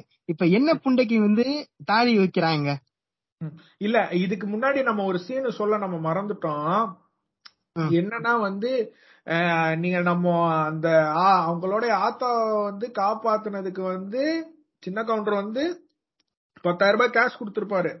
ஆனா நீங்க வந்து உங்க ஆத்தாவோட உசுறு வந்து வெறும் பத்தாயிரம் ரூபாய் தான். ஆனா அப்ப இந்த பத்தாயிரம் ரூபாய் கொடுத்தா செத்து போன எங்க ஆத்தா வந்துருமான்னு கேனக்குதியாட்டம் சுகன்யாவும் கேள்வி கேட்பா. கேள்வி கேட்ட தேவையா? இங்க பாரு ஏற்கனவே கடன் பண்ட வாங்கி வச்சிருக்க தங்கச்சி படிக்கிறதுக்கு. காசு கொடுத்தானா சூத்த முடிச்சு வாங்கிருக்கிட்டு தானே? பிராக்டிக்கலா இப்படிதானே யோசிக்கணும். சரி ஒரு அன்பா ஒரு அன்பா ஒரு gift குடுக்குறாங்க. அம்மா உயிரே காப்பாத்தீங்க அன்பா ஒரு gift குடுக்குறான். அவன் ஒண்ணும் விலையெல்லாம் நீ நிர்ணயிக்கல. சரியா. சரி உயிரை காப்பாத்துறேன் இந்த எனக்கு ஒரு எனக்கு மனசு ரொம்ப சந்தோஷமா இருக்கு. இந்த காசு வச்சுக்கோன்னு சொல்றான். சூத்த மூடிட்டு நம்ம வேற தங்கச்சி இப்படி கடன் வாங்கி வச்சிருக்கோம். சரின்னு சொல்லிட்டு காசை வாங்கி உள்ள போட்டு வச்சிருந்தா அவன் இந்த கடன் அடைச்சிருக்கலாம். புண்டைய மூட்டு இருந்திருக்கான் அதை விட்டுட்டு அங்க வந்துட்டு டைலாக் பண்ண பேசுறேன் இந்த பத்தாயிரம் ரூபாய் கொடுத்தா எங்க அம்மாவோட தர முடியுமா? இந்த டைலாக் மட்டும் எல்லாம் தேவையாங்க. அந்த எமோஷன்ஸ் எல்லாம் எப்படிங்க கன்வே பண்றது? நீங்க உசுரோட மேல நினைக்கிற உங்க ஆத்தாளுக்கு நீங்களே விலை பேசுறீங்களே கவுண்டர் ஐயா? இதெல்லாம் நியாயமா? உங்க ஆத்தா வந்து கீழே படுத்து கிடக்குறப்போ நான் வந்து காசு பணம் எல்லாம் பாக்கல என் ஆத்தாவை பார்த்தேன். என் ஆத்தாவோட பாசத்தை பார்த்தேன். அதுக்கு போய் இப்படி சொல்றீங்களே கவுண்டர் ஐயா? அப்படின்னுவாங்க. நீங்க என்னன்னா விலையே பேச முடியாத உங்க ஆத்தா உசுருக்கு விலை பேசிட்டு நிக்கிறீங்களே. நம்ம கவுண்டரும் அப்படியே பேக் வாக் பண்ணிட்டு போறப்போ எங்க கவுண்டர் வந்து தலையை குனிஞ்சிட்டு போக கூடாது. தலை நிமிர்ந்து போனாதான் எங்களுக்கு பெருமை அப்படின்னுவாங்க. ஆ- ஆஹா, அதுக்கு முன்னாடி ஒண்ணு மறந்துட்டீங்க. நெல்கதிர் வந்து தலை குனியலாம். ஆனா எங்க கவுண்டர் தலை குனிறது எங்களுக்கு பிடிக்காது. அதை விட்டுட்டீங்க. தலை கவுந்து நிக்கிறது கதிருக்கு வேணா பெருமையா இருக்கலாம். தலை நிமிர்ந்து நடந்தாதாயா எங்க கவுண்டருக்கு பெருமை? இந்த ஸ்லாங் எல்லாம் சொல்லிருப்பானுங்க எல்லாத்தையும் யா வச்சுக்கிறதுக்குள்ள முடியல. எப்பா சாமி நீங்க ஏதோ யா வச்சிருக்கீங்க. சொல்லுங்க சொல்லுங்க. கவுண்டரே ரொம்ப சந்தோஷமா குனிஞ்சு சிரிச்சிட்டு போறான் அவனே. சரி பத்தாயிரம் உங்களுக்கு ஸ்டாங்ஸ் அப்படின்ட்டு போறான். அதை புரிஞ்சுக்காம. இப்ப சரி ஓகே அங்கேயே வந்து ஒழுங்கு போட்டே காசு வாங்கி வச்சிருக்கலாம். அதை விட்டு பெருசு டைலாக் வச்சுட்டு விட்டுட்டா. இப்ப வந்து இப்ப எல்லாருமே வந்து அவங்க அவங்க காசை கொடுத்துருப்பாங்க காசு வச்சு கடன் அடைக்கிறதான கான்செப்ட். என்ன புண்டைக்கு வச்சுக்கிறான் இப்ப? அவனுக்கு வந்து தெரிஞ்சிருக்கு. எப்படியும் வசூலாகாது இந்த ஊர்க்கார புண்டையானே காசெல்லாம் வைக்க மாட்டானுங்க. சோறெல்லாம் தின்னுட்டு வெறும் ஒரு பத்து ரூபா வச்சுட்டு போவானுங்க. இந்த காசு வச்சுலாம் அவனால அடைக்க முடியாது அப்படின்னு தெரிஞ்சிருக்கு. இப்ப இவன் வந்து ஒரு பிளான் போடுறான். சரி ஓகே Money இவன் trap எப்படியாச்சும் பண்றாங்க. ம். மணி ட்ராப் பண்ணி எங்க கவுண்டர் வந்து பாத்தீங்களா அவனுக்கு வந்து நியாயமா இது சின்ன கவுண்டருக்கு பதிலா கூச்சி கவுண்டர்னு வச்சிருக்கணும் இந்த படத்துக்கு. ஃபர்ஸ்ட்ல இருந்து அவனுக்கு இது- கூச்சி மேலதான் ஆசை. ஆமா ஆமா. ஏன்னா இல்ல இல்ல. கவுண்டர் சுகன்யா செலக்ட் பண்ணதுக்கு காரணமே வந்துட்டு நம்ம சுகன்யாவுடைய வைராக்கியம் தான் என்னதான் வந்து முறை அந்த மொய் விருந்து வச்சாலும் கவுண்டர் வீட்டை தாண்டி போறப்போ கவுண்டர் கிட்ட சொல்ல மாட்டாங்க. இத பார்த்து நம்ம ஆத்தா சொல்லும். இவன் நம்ம கவுண்டருங்களுக்கே ஏத்த இது என்னது? அந்த மன தைரியம் வந்து இவளுக்கு நிகரா இருக்கு அப்படின்னு தான் நம்ம கூச்சி கவுண்டர் வந்து கூச்சி மேல ஆசைப்பட்டு தாலியை வைப்பாரு. என்ன நினைக்கிறீங்க? எல்லாம் மான மரியாதைங்க. அப்படி வந்து நீங்க வந்து கவுண்டரோடைய இது இருக்கு. அதாவது எப்படி சொல்றது? அந்த மனசு இருக்கு. நான் வந்து கவுண்டர் வீட்டு வாசப்படியே மெடிக்க மாட்டேன்னு சொல்றவல நீ கூப்பிட்டு ஒன்னா உட்கார வச்சு உன் வீட்டுல அப்பவே சோறு போட்டிருக்கணுங்க. அப்ப சோறு போடுறத விட்டுட்டு நீ வந்து உன் புள்ள கல்யாணம் பண்ணதுக்கு அப்புறம் தான் எல்லாம் வீட்டுக்குள்ளேயே கூட்டு வர. அவளை வந்து அதுக்கப்புறம் தான் நீ மனுஷனாவே ட்ரீட் பண்ற. அது வரைக்கும் நீ வந்து ஒரு கீழ் ஜாதியை சார்ந்தவன் மாதிரி தானே நீ அவளை ட்ரீட் பண்ற நீ. ஆ? கல்யாணம் கட்டிக்கிட்டா எல்லாரும் ஒன்னாயிருவாங்களா? அவங்க லாஜிக் படி கேக்குறேன். எல்லாரும் ஒண்ணுன்னா எல்லாரும் ஒண்ணுதானங்க? எல்லாம் இனிமேதாங்க. கல்யாணத்துக்கு அதாவது கல்யாணத்துக்கு முன்னாடி வரைக்கும் நீ வேற ஆள். கல்யாணம் ஆனதுக்கு அப்புறம் நீ நம்ம ஆள். இவன் வயித்துல வர்றது நம்ம ரத்தம். அதனால வந்துட்டு பார்த்து பத்திரமா வளர்த்துற தாயி. அந்த அளவுக்கு தான் அதெல்லாம். இதெல்லாம் வந்து ஒரு குழந்தை பெத்துக்கிற ப்ராசஸிங் டைமுங்க இந்த ப்ராசஸ்ல நீங்க ஆயிரத்தெட்டு விஷயத்த சொல்றீங்க. காக்குசு நீங்க மதுரைக்காரன்றனால ஓவரா குங்கன அடிக்க கூடாது பாத்துக்கோங்க குங் பாய்ஸ் காக்குசு ரவுண்ட் அப் பண்ணுங்க. அதான் அவ அவ ஒண்ணும் கீழே இல்லைங்க அவளும் கவுண்டச்சி தாங்க அந்த ரேலாகே சொல்லுவாருங்க. பாருங்க. கவுண்டச்சி வைராக்கியத்தை பாத்தீங்களா அப்படிம்பாரு. ஓ. அவங்க அதாவது நம்ம. இதுல பேவர்ல வந்துட்டு என்னது கல்லர் மகவர் அடமுடியார் மாதிரி அவங்க கவுண்டர்ல அவங்க ஒரு வேற ஒரு டிபார்ட்மெண்ட் ஏன்னா ஆமா. சாதி நீயே வந்து சூத்திரக்கார பையன். சூத்திரக்கார பையன்ல என்னடா நீ ஃபர்ஸ்ட் சூத்திரன் செகண்ட் சூத்திரன்ற நானு. பெருமையே. சொல்லுவார்ல நான் டுபாக்கூரா அவர் நம்பர் ஒன் டுபாக்கூர் நீங்க நம்பர் டூ டுபாக்கூர். ஓ நான் நம்பர் ஒன்னா அப்படின்ற மாதிரி. ஆமா. இந்த ம், சரி இப்ப நினைச்ச மாதிரி என் பிளான் சக்சஸ் மிஷன் அக்கம்ப்ளிச்சிட்டுங்க தெரிஞ்சுதான் தாலி எப்படி அவ தாலி எடுத்தாவனோ தாலி எடுத்தானா கல்யாணம் தான் அப்படிங்கிற மாதிரி கரெக்டான ஒரு ட்ராப்ப ஃபிக்ஸ் பண்ணி இதுக்கு இது விஷயமா முன்னாடியே சக்கர கொண்டு பேசி வச்சு இந்த மாதிரி பாருங்க மங்காத்தாடா அப்படிங்கிற மாதிரி ரெண்டு பேரும் ஃபோன் பண்ணி பேசிக்கிறாங்களாம். சக்கர பண்றோம் அப்ப நான் உள்ள நான் வெளிய அப்படிங்கிற மாதிரி பிளான் பண்ணி ப்ராஜெக்ட் சக்சஸ் ஆயிடுச்சு. இப்ப வழக்கம் போல கல்யாணம் ஆயிடுச்சு. கல்யாணம் ஆனதுக்கு அப்புறம் இந்த பாட்டு ஃபர்ஸ்ட் நைட் சீனு வழக்கம் போல. அந்த மாதிரி படம். அழகு அருமையான பாட்டு. நீங்க இந்த படத்துல வந்து ஆயிரத்தெட்டு குறை சொல்லலாம். பாடல்கள் வந்து அடிச்சுக்க முடியாது. இளையராஜாவோட இசையில வந்து அதுவும் எஸ்பிபி பாடின பாட்டெல்லாம் வந்து அருமையான பாடல்கள் உண்மையிலேயே. அதுதான். வந்து உண்மையிலேயே நல்ல விஷயம் இந்த படத்துல. நான் பாட்டை வந்து ஓட்டாம இந்த படத்தை பார்த்தேன்னா பாத்துக்கோங்களேன் கிட்டத்தட்ட ரெண்டு ரெண்டு இரு- ரெண்டு மணி நேரம் இருபது நிமிஷம் ஃபுல் படத்தையும் பார்த்தேன் ஓட்டாம. நைஸ் நைஸ் சரி இப்ப இப்ப கல்யாணம் ஆயிடுச்சு. கல்யாணம் ஆகி ஃபர்ஸ்ட் நைட்லாம் முடிஞ்சிருச்சு. இப்ப அது இப்ப டைம்ல எல்லாம் தெரியல. இப்ப முடிஞ்சு எத்தனை நாள் ஆச்சு அப்படின்லாம் அஹ் வீட்ல வந்து மனோரமா பேச ஆரம்பிச்சிடுறாங்க. ஒரு குழந்தைய கூட பெத்து கொடுக்கல இன்னும் அப்படிங்கிற மாதிரி பேச ஆரம்பிச்சிடுறாங்க. இப்ப அந்த ஒய்ஃபோட தங்கச்சி என்னங்க சொல்லுவோம்? ஒய்ஃபோட தங்கச்சி ஒய்ஃபோட. தங்கச்சி மச்சினிச்சு. ஆமா இப்ப அந்த மச்ச அந்த ஆஸ் யூஷுவல் இந்த மச்சினிச்சி காமெடி சொல்ல வருது. நானே வந்து பெத்து கொடுக்கறேன் அப்படிங்கிறாங்க மச்சினிச்சி வந்துட்டு. ஏ அது பேரு வந்து த்ரீசம் டி. ஆ. தீசம் கள்ளத்தொடர்பு நான் பல பல டிபார்ட்மெண்ட் வரும் இதுக்குள்ள இது இத இது ஏன் சொல்றேன் அப்படின்னா இது ஒரு டைம்ல லேடிஸ்க்கு என்னதுங்க ஆம்பளைங்களுக்கு கக் ஹோல்டுங்க லேடிஸ்க்கு என்னங்க புசி ஹோல்டாங்க ஆ. இல்லங்க இந்த கேவலமான ஒரு இதுங்க இந்த இந்த ரீல்ஸ் டிக்டாக் போடுவானுங்க. எப்படின்னா அந்த பொண்டாட்டியும் புருஷனும் இருந்துக்கிறது. ஆஹ் பொண்டாட்டியோட தங்கச்சி பொண்டாட்டியோட தங்கச்சி வந்துட்டு இந்த மச்சனிச்சி ஜோக்ஸ் அடிக்கிறது இந்த மாதிரி நானே பெத்துக்கிறேங்கிறது நானே அவனை ஓக்கறேங்கிறது. அப்புறம் கல்யாணம் பண்ணிக்க வேண்டியதானே இல்ல இந்த கண்டென்ட்டுக்காக இந்த டிக்டாக் எல்லாம் பண்ணிட்டு நாளைக்கு வந்து இவனுங்க எப்படி இவனுங்களை பாத்துப்பானுங்க ஒருத்தன் ஒருத்தன் எப்படி பாத்துப்பானுங்க இவனுங்க வீட்டுக்குள்ள என்ன பண்றானுங்க எனக்கு ஒரு மாதிரி பாக்குறதுக்கு ரொம்ப நான் பாருங்க இது வந்து என்னடா இவ்வளவு பிற்போக்கா பேசும் கூட எடுத்துக்கலாம் நீங்க? இது எனக்கு சீரியஸா எனக்கு பாக்குறதுக்கு எனக்கு சைக்கிள் இதெல்லாம். இந்த மாதிரி இந்த டிக்டாக் இந்த ரீல்ஸ் எல்லாம் பாக்குற அதெல்லாம். அதாவது ரொம்ப இந்த நார்மலைஸ் ஃபக்கிங் ஒய்ஃப் சிஸ்டர் அப்படிங்கறதெல்லாம் என்னால ஏத்துக்கவே முடியாது சத்தியமா சொல்றேன். என்ன விதமான ஜோக் கண்டென்ட்டா இருந்தாலுமே சரி. ஆயிரம் தான் ஃபர்ஸ்ட் வந்து அந்த ஜோக்காவே நீங்க பார்க்க முடியாதுன்ற நானு. இருங்க, இருங்க. என் மாமா எங்க அக்கா புருஷன் வந்து எங்க அக்கா புருஷன் மாதிரி எனக்கு ஒரு புருஷன் வேணும்னு ஆசைப்படுறாங்க. இதுல நீங்க பொண்ணுங்களுக்கு என்ன நீங்க தப்பு சொல்றீங்க? காக்குசு ரிக்ஸான்சஸ் ஆனாலும் உங்களுக்குலாம் ரொம்ப ஆவாதுப்பா.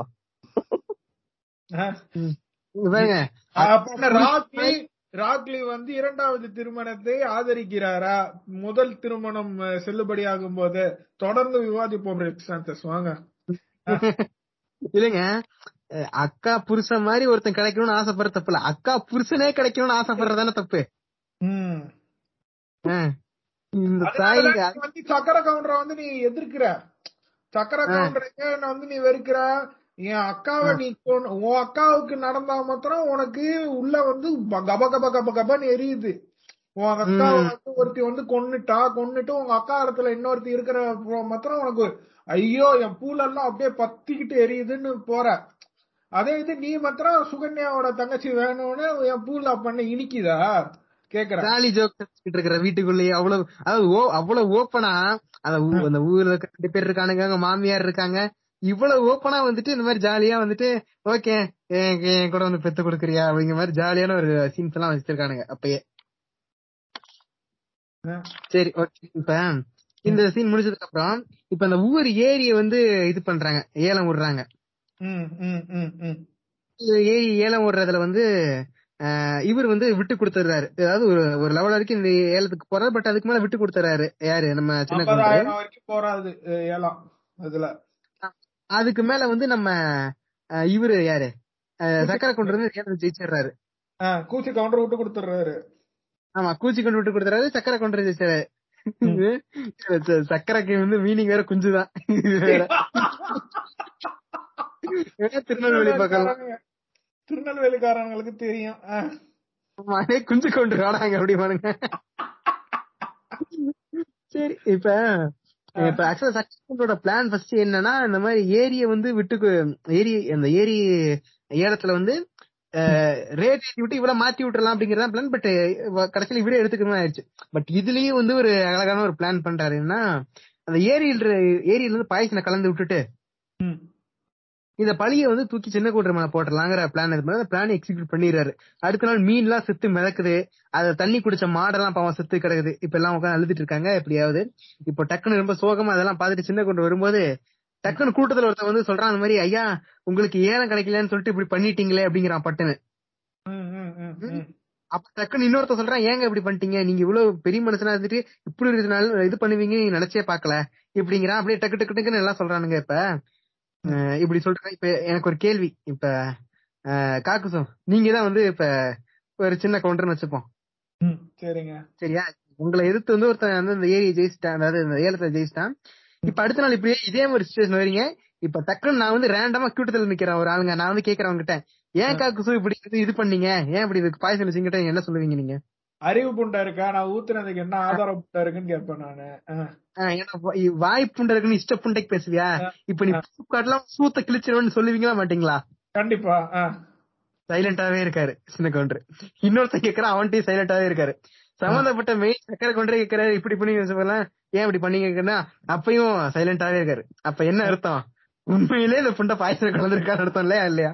ஆமா இது அப்போ வந்து உன்கிட்ட ஏதோ ஒரு மிஸ்டேக் இருக்கிறதுனாலதான் வந்து உன்னால பேச முடியலன்னு தான் ஊர் நினைச்சுக்குவோம் நீ வந்து. எதுவுமே தெரிவிக்காம இருந்தேன்னா எப்படி தெரியும் உங்களுக்கு? சொல்லுங்க. தெரிவிக்கணுங்க இவன் பண்ணாத பட்சத்துல எதிர்ப்பு கண்டிப்பா தெரிவிக்கணும் தானேங்க. ஆமாங்க. அதாவது பாக்குறவங்களுக்கு என்ன வேணாலும் தோணலாம். ஐயோ இவர் நேத்து ஏலத்துல தோத்தனால இன்னைக்கு இது பண்ணிட்டாரோ அப்படின்னு கூட தோணலாம். இவர் அந்த இடத்துல நின்று பேசணும் டேய் ப்ரூஃப் புண்டை இருந்தா காட்டு. இல்லாட்டி வாய் புண்டை பேசக்கூடாது சூத்த கிழிச்சிருன்னு சொல்லணுமா இல்லையா? கண்டிப்பாங்க. ஆனா வாயை திறக்காம இருக்கான். இது ஏன்னா மேபி இப்ப நமக்கு நம்ம காட்டுறாங்க இப்ப சக்கரை கவுண்டர் பாயசனை கலக்குறான் அப்படின்னு. மேபி எனக்கு தெரிஞ்சு சின்ன கவுண்டர் லைட்டா பாயசனி அவ்வளவு கலந்துருப்பாருன்னு நினைக்கிறேன். அதனாலதான் அந்த குறுக்கு இருக்கிறனாலதான் வந்து வாயை மூட்டு இருக்காரு இது பண்ணாம. குறுகுறுக்குன்றீங்க. ஆமா அதே மாதிரி அப்படியே சைலண்டாவே இருக்காரு. ஓகே கண்டுபிடிச்சிட்டானுங்க போல அப்படிங்கிற மாதிரி. கேள்வி எவன் வேணாலும் கேள்வி கேட்கலாம். கேள்வி கேட்கறவன் எல்லாருக்கும் வந்துட்டு இந்தா ப்ரூஃப் இந்தா ப்ரூஃப்னு காட்ட முடியுமா? எதா இருந்தாலும் பஞ்சாயத்துல தான் காட்ட முடியும். அதனால பஞ்சாயத்துல பேசிக்கலாம்னு சொல்லி நம்ம கவுண்டர் வந்து பஞ்சாயத்துக்காக காத்துக்கிட்டு இருக்காரு நீங்க வந்து ஒரு நேர்மை நியாயம் தர்மத்தின் திலகமான சின்ன கவுண்டர் வந்து நீங்க பயங்கரமா அக்யூஸ் பண்றீங்க. தவறு தவறு. ரொம்ப தவறு. இதை நான் வன்மையாக கண்டி- கண்டிக்கிறேன். கொங்கு நண்பர்கள் சார்பாக. மதுரைக்கு துரோகம் செய்கிறாரா? மதுரை ராக்லி பேரவை நண்பர்களே கேட்டுக்கோங்க. ராக்லி மதுரைக்கு துரோகம் பண்றாரு நண்பர்களே அவ்வளவுதான். எல்லாரும் இல்லன்னா ஒருங்கிணைப்பாளர் ஒருங்கிணைப்பாளர் பதவி வந்து க- எடுத்துருவாங்க கோஆர்டினேட்டரா எப்படி நான் இருக்கிறது கட்சிக்கு? அதனாலதான் கொங்குக்கு ஒரு ஊம்பு இங்க ஒரு ஊம்பு முடிஞ்சிச்சு. ம், சரி இப்ப இப்ப இந்த மாதிரி இப்ப அந்த இடத்துல எதுவுமே அப்போஸ் பண்ணல. அப்போஸ் பண்ணப்ப சரி ஓகே நாளைக்கு பஞ்சாயத்தை கூடுறோம். பஞ்சாயத்து வந்து இப்ப மத்த ஊர் தலைவர்லாம் நடக்குதுன்னு சொல்றாங்க. இப்ப இந்த இடத்துல வந்து இந்த படிச்சுட்டு இந்த கூட இருந்தான்ல. படிச்சு ஊர்ல இருந்து படிச்சு வந்தான்ல. தான் வந்துட்டு நம்ம சக்கர கவுண்டர் வந்துட்டு விஜயகாந்த் கிட்டயே வேலை பாக்குற மாதிரி வச்சிருப்பாரு. சோ இப்ப என்ன பண்றான்னா பீசாச்சி சொல்றதுக்கு வந்து இதை நோக்கி போயிட்டு இருக்கான். அந்த பஞ்சாயத்தை நோக்கி போய்கிட்டு இருக்கான். இப்ப தெரிய வர சுகன்யா வந்து அவனை தடுக்கிறதுக்காக எவ்வளவோ ட்ரை பண்றாங்க. பட் முடியாம போறான். இப்ப டக்குன்னு என்ன பண்றாங்க? அங்க குத்தி இருக்க ஒரு அருவாள் எடுத்து சரக்குன்னு ஒரு வெட்டு கழுத்துல சைடுல. அப்படியே படுத்துறான். அதுக்கப்புறம் செவரல் மூமெண்ட்ஸ் லேட்டர் ஜெயிலுக்கு கூட்டு போயிடுறாங்க சுகன்யாவை. ஆமாங்க. என்ன கேள்வினா இப்ப மட்டும் எதுக்கு போலீஸ் கூப்பிடுறானுங்க? இப்பயும் ஊருக்குள்ள வச்சு பேசி முடிக்க வேண்டியதானே அபராதத்தை கட்டிட்டு? இல்ல அது அது முன்னாடி வரைக்கும் வந்து கொலைன்னு ஒண்ணு உள்ளலைங்கல்ல கொலைன்னு ஒண்ணு உழுதுட்டா வந்து நீங்க போஸ்ட்மார்ட்டம் பண்ணணும். இல்லைன்னா சுடுகாட்டுல போய் புதைக்க முடியாது. அசிங்க அசிங்கமா கேட்பான் வெட்டியான் டெத் சர்டிபிகேட் எங்கடா? யா யாரா இத கொலை பண்ணீங்கன்னு எல்லாம் கேட்பானுங்கல்ல அதனால. வந்துட்டு இது பண்றானுங்க. வேற வழி இல்லாம. சுத்தடிச்சு விட்டுருவானுங்கன்னு அந்த மாதிரி இப்ப அப்ப புரியுதா? அப்ப அந்த ஊர் நாட்டாம பண்ற வேலை எல்லாம் இப்ப இந்த மாதிரி சின்ன சின்ன பஞ்சாயத்து அவனுக்கு ஒண்ணும் இல்லைங்க. இந்த ஊருக்குள்ள அந்த கட்ட பஞ்சாயத்து சொல்லுவானுங்கல்ல அந்த. கட்ட பஞ்சாயத்து லைட்டா அபிஷியலா பண்ற மாதிரி காட்டிக்கிட்டு பண்றவனுங்க தான் ஊர் நாட்டாம ஆ. பெரிய பிரச்சனை போலீஸ் சைடுல லாயர் சைடுல மாத்தி விட்டுறானுங்க சின்ன பிரச்சனைக்கெல்லாம் இந்த மாதிரி டீல் பேசி நல பிரச்சனை இதுக்கெல்லாம் மாத்தி விட்டு கட்டிங்ஸ் பாக்குறவங்க அந்த கூதியானுங்க சரி ஓகே இப்ப என்னது? இப்ப டக்குனு இப்ப ஹீரோயின் தூக்கி ஜெயில போட்டுறாங்க. இப்ப இந்த ஹீரோயின் தூக்கி ஜெயில போட்டதுக்கு அப்புறம் வீட்டுல இவர் உட்காந்துட்டு உட்காந்து ஹீரோயினை பத்தி நினைச்சிட்டே இருக்காரு விஜயகாந்த். ஆமாங்க. இந்த பாட்டு வரும்போது இங்க இவரு போறாரு உள்ள ஹீரோயின் உட்காந்து ஜெயில பாடிக்கிட்டு இருக்கு. இருங்க இருங்க இருங்க இருங்க. இதுக்கு முன்னாடி தான் வந்துட்டு இன்னொரு மேட்ரும் இருக்கு. இதுக்கு முன்னாடியே இல்ல இதுக்கு அப்புறமான்னு தெரியல. நம்ம அந்த கேமியோ மேட்ரு ம். யாரு? அதாவது இவரு. ஆர்பி உதயகுமார். ஆமாங்க. இந்த அம்மா வந்து போலீஸ் புடிச்சிட்டு போயிரும்ல. புடிச்சிட்டு போனதுக்கு அப்புறம் நம்ம சின்ன கவுண்டர் வந்து கோர்ட்டுக்கு போவாரு. கோர்ட்டுக்கு போயிட்டு ஸ்டெப்ஸ்ல நடந்து வர்றப்போ அதுக்கு கவுண்டர் முன்னாடி ஒரு முக்கியமான சீன் எல்லாரும் மறந்துட்டீங்க. அதாவது அந்த சீனுக்கு முன்னாடி சின்ன கவுண்டர் மேல எல்லாரும் அக்யூஸ் பண்ணிருப்பாங்க அக்யூஸ் பண்ணவரை வந்து இந்த ஊரை விட்டு போறாருன்னா பஞ்சாயத்துல வந்து யாரையாச்சும் வந்து அங்க உட்கார வச்சுட்டு போகணும் பஞ்சாயத்து நடத்தி வரும் அதுக்கப்புறம் தான் வரும் ராக்லி சொன்னதுக்கு அப்புறம் தான் வரும் நீங்க இருங்க சீன் வரும். நீங்க சொல்லுங்க. நான் ஆமா, சொன்னதுக்கு ஆமா. அப்புறம் சொன்னதுக்கு அப்புறம் தான் நீங்க சொல்ற சீன்ல வரும். என்னன்னா ஃபர்ஸ்டே இவர் வந்து கோர்ட்டுக்கு போவாருங்க. ஃபர்ஸ்டே கோர்ட்டுக்கு போயிட்டு இந்த மாதிரி நடந்து வர்றப்போ இந்த இது வக்கீல் ஒருத்தர் இருப்பான். வக்கீல் வந்து என்ன சொல்லுவாரு? உங்க ஒய்ஃப் வந்து பொய் சொன்னாதாங்க உண்டு அப்படின்னு சொல்லுவாரு. ஆனா எப்படி பொய் சொல்றேன்னு சொல்லிட்டு இவங்க போய் வந்து கவுண்டர் என்ன பண்ணுவாரு? ஜெயிலுக்கு போய் அவங்க ஒய்ஃப பார்த்து கேட்பாரு இந்த மாதிரி நீ பொய் சொல்லணும்ப்பா அப்படின்னு உடனே ஐயா உங்களுக்கு உங்க பொண்டாட்டியா நான் இருந்துகிட்டு எப்படிங்க நான் பொய் சொல்றது? அப்படின்ற மாதிரி எனக்கு பொய் சொல்ல தெரியாதுங்கன்ற மாதிரி சொல்லி விட்டுரும். அதுக்கப்புறம் அவ தங்கச்சிக்கு வேலை வாங்கினப்ப எங்க போச்சான் போய் சொல்றது. கேக்குறேன். அதெல்லாம் வந்துட்டு ஒரு என்ன சொல்றதுங்க? அது வந்து சுயநலங்க. இது வந்து பொதுநலங்க இருக்கு கிறுக்கு கூலியான செயல்களை பண்றது சுகன்யா தான். காசு கொடுக்கும்போது வாங்கி இருந்தா பிரச்சனை வந்திருக்காது. அப்ப வாங்காம இது பண்ணிட்டு மொ- மொய் மொய் மொய் விருது வைக்கிறேன் மயிர் விருது வைக்கிறேன்னு வைக்க வேண்டியது. இங்க வந்து சரி போய் போய் சாட்சி இது சொல்லுன்னா இப்ப மட்டும் நான் பொய் பேச மாட்டேன். சரி ஓகே ரொம்ப நேர்ம புண்டையா இருக்கிற மாதிரி பிரிண்ட் பண்ணிக்கிறேன் பண்ணிக்க. ம். ம். அவர்தான் இவர் ஊருக்கு வந்துருவாரு. மறுபடியும் ஆனா வந்துட்டு அவர் ஒய்ஃப காப்பாத்தணும். அவர் வந்து அப்புறம் சாப்பிட ட்ரை பண்ணுவாரு. சாப்பிட ட்ரை பண்றப்ப அவரால சாப்பாடே ஜீரணிக்க முடியாது. நடுவுல வந்து அவருக்கு ஹாலோசினேஷன்ல அவங்க ஆத்தா வந்து திடீர்னு பார்த்தா சுகன்யா மாதிரி தெரியும். அதனால இல்ல இல்ல நான் போய் என் பொண்டாட்டி எப்படியாவது காப்பாத்த போறேன். என்ன கைண்ட் ஆஃப் ட்ரக்ஸ் எடுத்திருக்காரு ராக்லி அவரு நான் கேக்குறேன். பம்கின்ல வேற ஏதோ ஒரு வெரைட்டி போட்டாரு போல. அதனாலதான் அவரு ஓவர் அவ்வளவுதான். இ- இல்ல எனக்கு என் பொண்டாட்டி ஞாபகமா இருக்குன்னு சொல்லிட்டு அப்படி டக்குன்னு மார்க்கெட்டுக்கு போறாராம் இல்ல அப்படி தோட்டத்துக்கு போறாராம் நான் தோட்டத்துக்கு வரேன். எடே இருக்கிறதுலே பெரிய பூசணிக்காய் எடுத்துட்டு வாடா இன்னைக்கு இன்னொரு. சரி ஓகே. அந்த டைம்ல நடந்து வர்றப்போதான் நம்மளுடைய முதல் சீன்ல பார்த்த ஜட்ஜ் இருப்பாப்ல அந்த ஜட்ஜி பார்த்துட்டு இந்த மாதிரி உங்களை மாதிரி நான் அதாவது எனக்கு வச்சு உங்களுக்கு என்ன தெரியாது ஆனா உங்களை எனக்கு நல்லாவே தெரியும். உங்களை மாதிரி ஆளுங்க இந்த இடத்த கோர்ட் வாரசல விதிக்கிறது வந்து நல்லது இல்ல உங்களுக்கு ஏதோ பிரச்சனைன்னு தெரியுது. பாருங்க எனக்கு ஒரே அவன் ஜட்ஜு புண்டதானா? ஏங்க, கோர்ட்டுக்கு வர எங்கெங்க போவாங்க? இவ்- இவனுங்க இவ்வளவு மடப்பட்டியா பேசுறான். சரி ஃபர்ஸ்ட் சீன்ல தான் வந்து நின்னுட்டு ரொம்ப பூரிச்சு போய் பதினஞ்சு நிமிஷத்துல தீர்ப்பு சொல்றானே பூரிச்சு போயிருந்தான். எங்க கொலை பண்ற சீனுக்கு ஜட்ஜ் இதுக்கு வராம கோர்ட்டுக்கு வராம எங்கெங்க ஊம போவாங்க? இவன் உண்மையிலே ஜட்ஜு தானா? எனக்கு சந்தேகமா இருக்கு. இந்த விசிட்டுக்காக தான் இந்த மாதிரி முத தடவை போறப்போ கோர்ட்டு கேஸ்ன்னு போயிட்டாங்க. ரெண்டாவது தடவை போறப்போ வீட்ல இருந்து யாராவது வச்சுட்டு போகணுமே சொல்லிட்டு அவங்க ஆத்தாவை பஞ்சாயத்து நடுவுல வச்சுட்டு வெள்ளைப்பா வெள்ளையில ஒரு இது சொம்பு அப்புறம் கருப்புல ஒரு சொம்ப வச்சு பானையை வச்சு இதுல வந்து கல் இருக்கு இதுல வந்து சி அதுல இருந்து ஒண்ணுத்துல வந்து பால் இருக்கு இன்னொன்னுல வந்து விஷம் இருக்கா இல்ல இல்ல இல்ல ஆஹா. ஒண்ணுத்துல வந்து நல்ல தண்ணி இன்னொன்னு வந்து நான் விஷம் கலந்தேன்னு சொன்னா விஷம் கலந்தேன்னு சொன்னா அந்த ஏரி தண்ணி இருக்கு நான் ஈவினிங் குள்ள நான் அந்த ஊருக்கு வரலன்னா அந்த விஷம் இருக்கிற தண்ணி எடுத்து நீ குடிச்சிடாத்தான்னு அந்த ஆளு இல்ல ஃபர்ஸ்ட் ஆஃப் ஆல் அவ்வளவு பெரிய ஏரியில வந்து விஷம் கலக்க முடியுமா? அதுக்கு எவ்வளவு பாட்டில் ஆஃப் இது வேணும்? கலக்க முடியும். ஆனா அது அந்த அளவுக்கு கான்சென்ட்ரேட்டர் அந்த அளவுக்கு நீங்க சொல்ற மாதிரி அமௌண்ட் ஆஃப் பாய்சன் எல்லாம் இருக்குமா?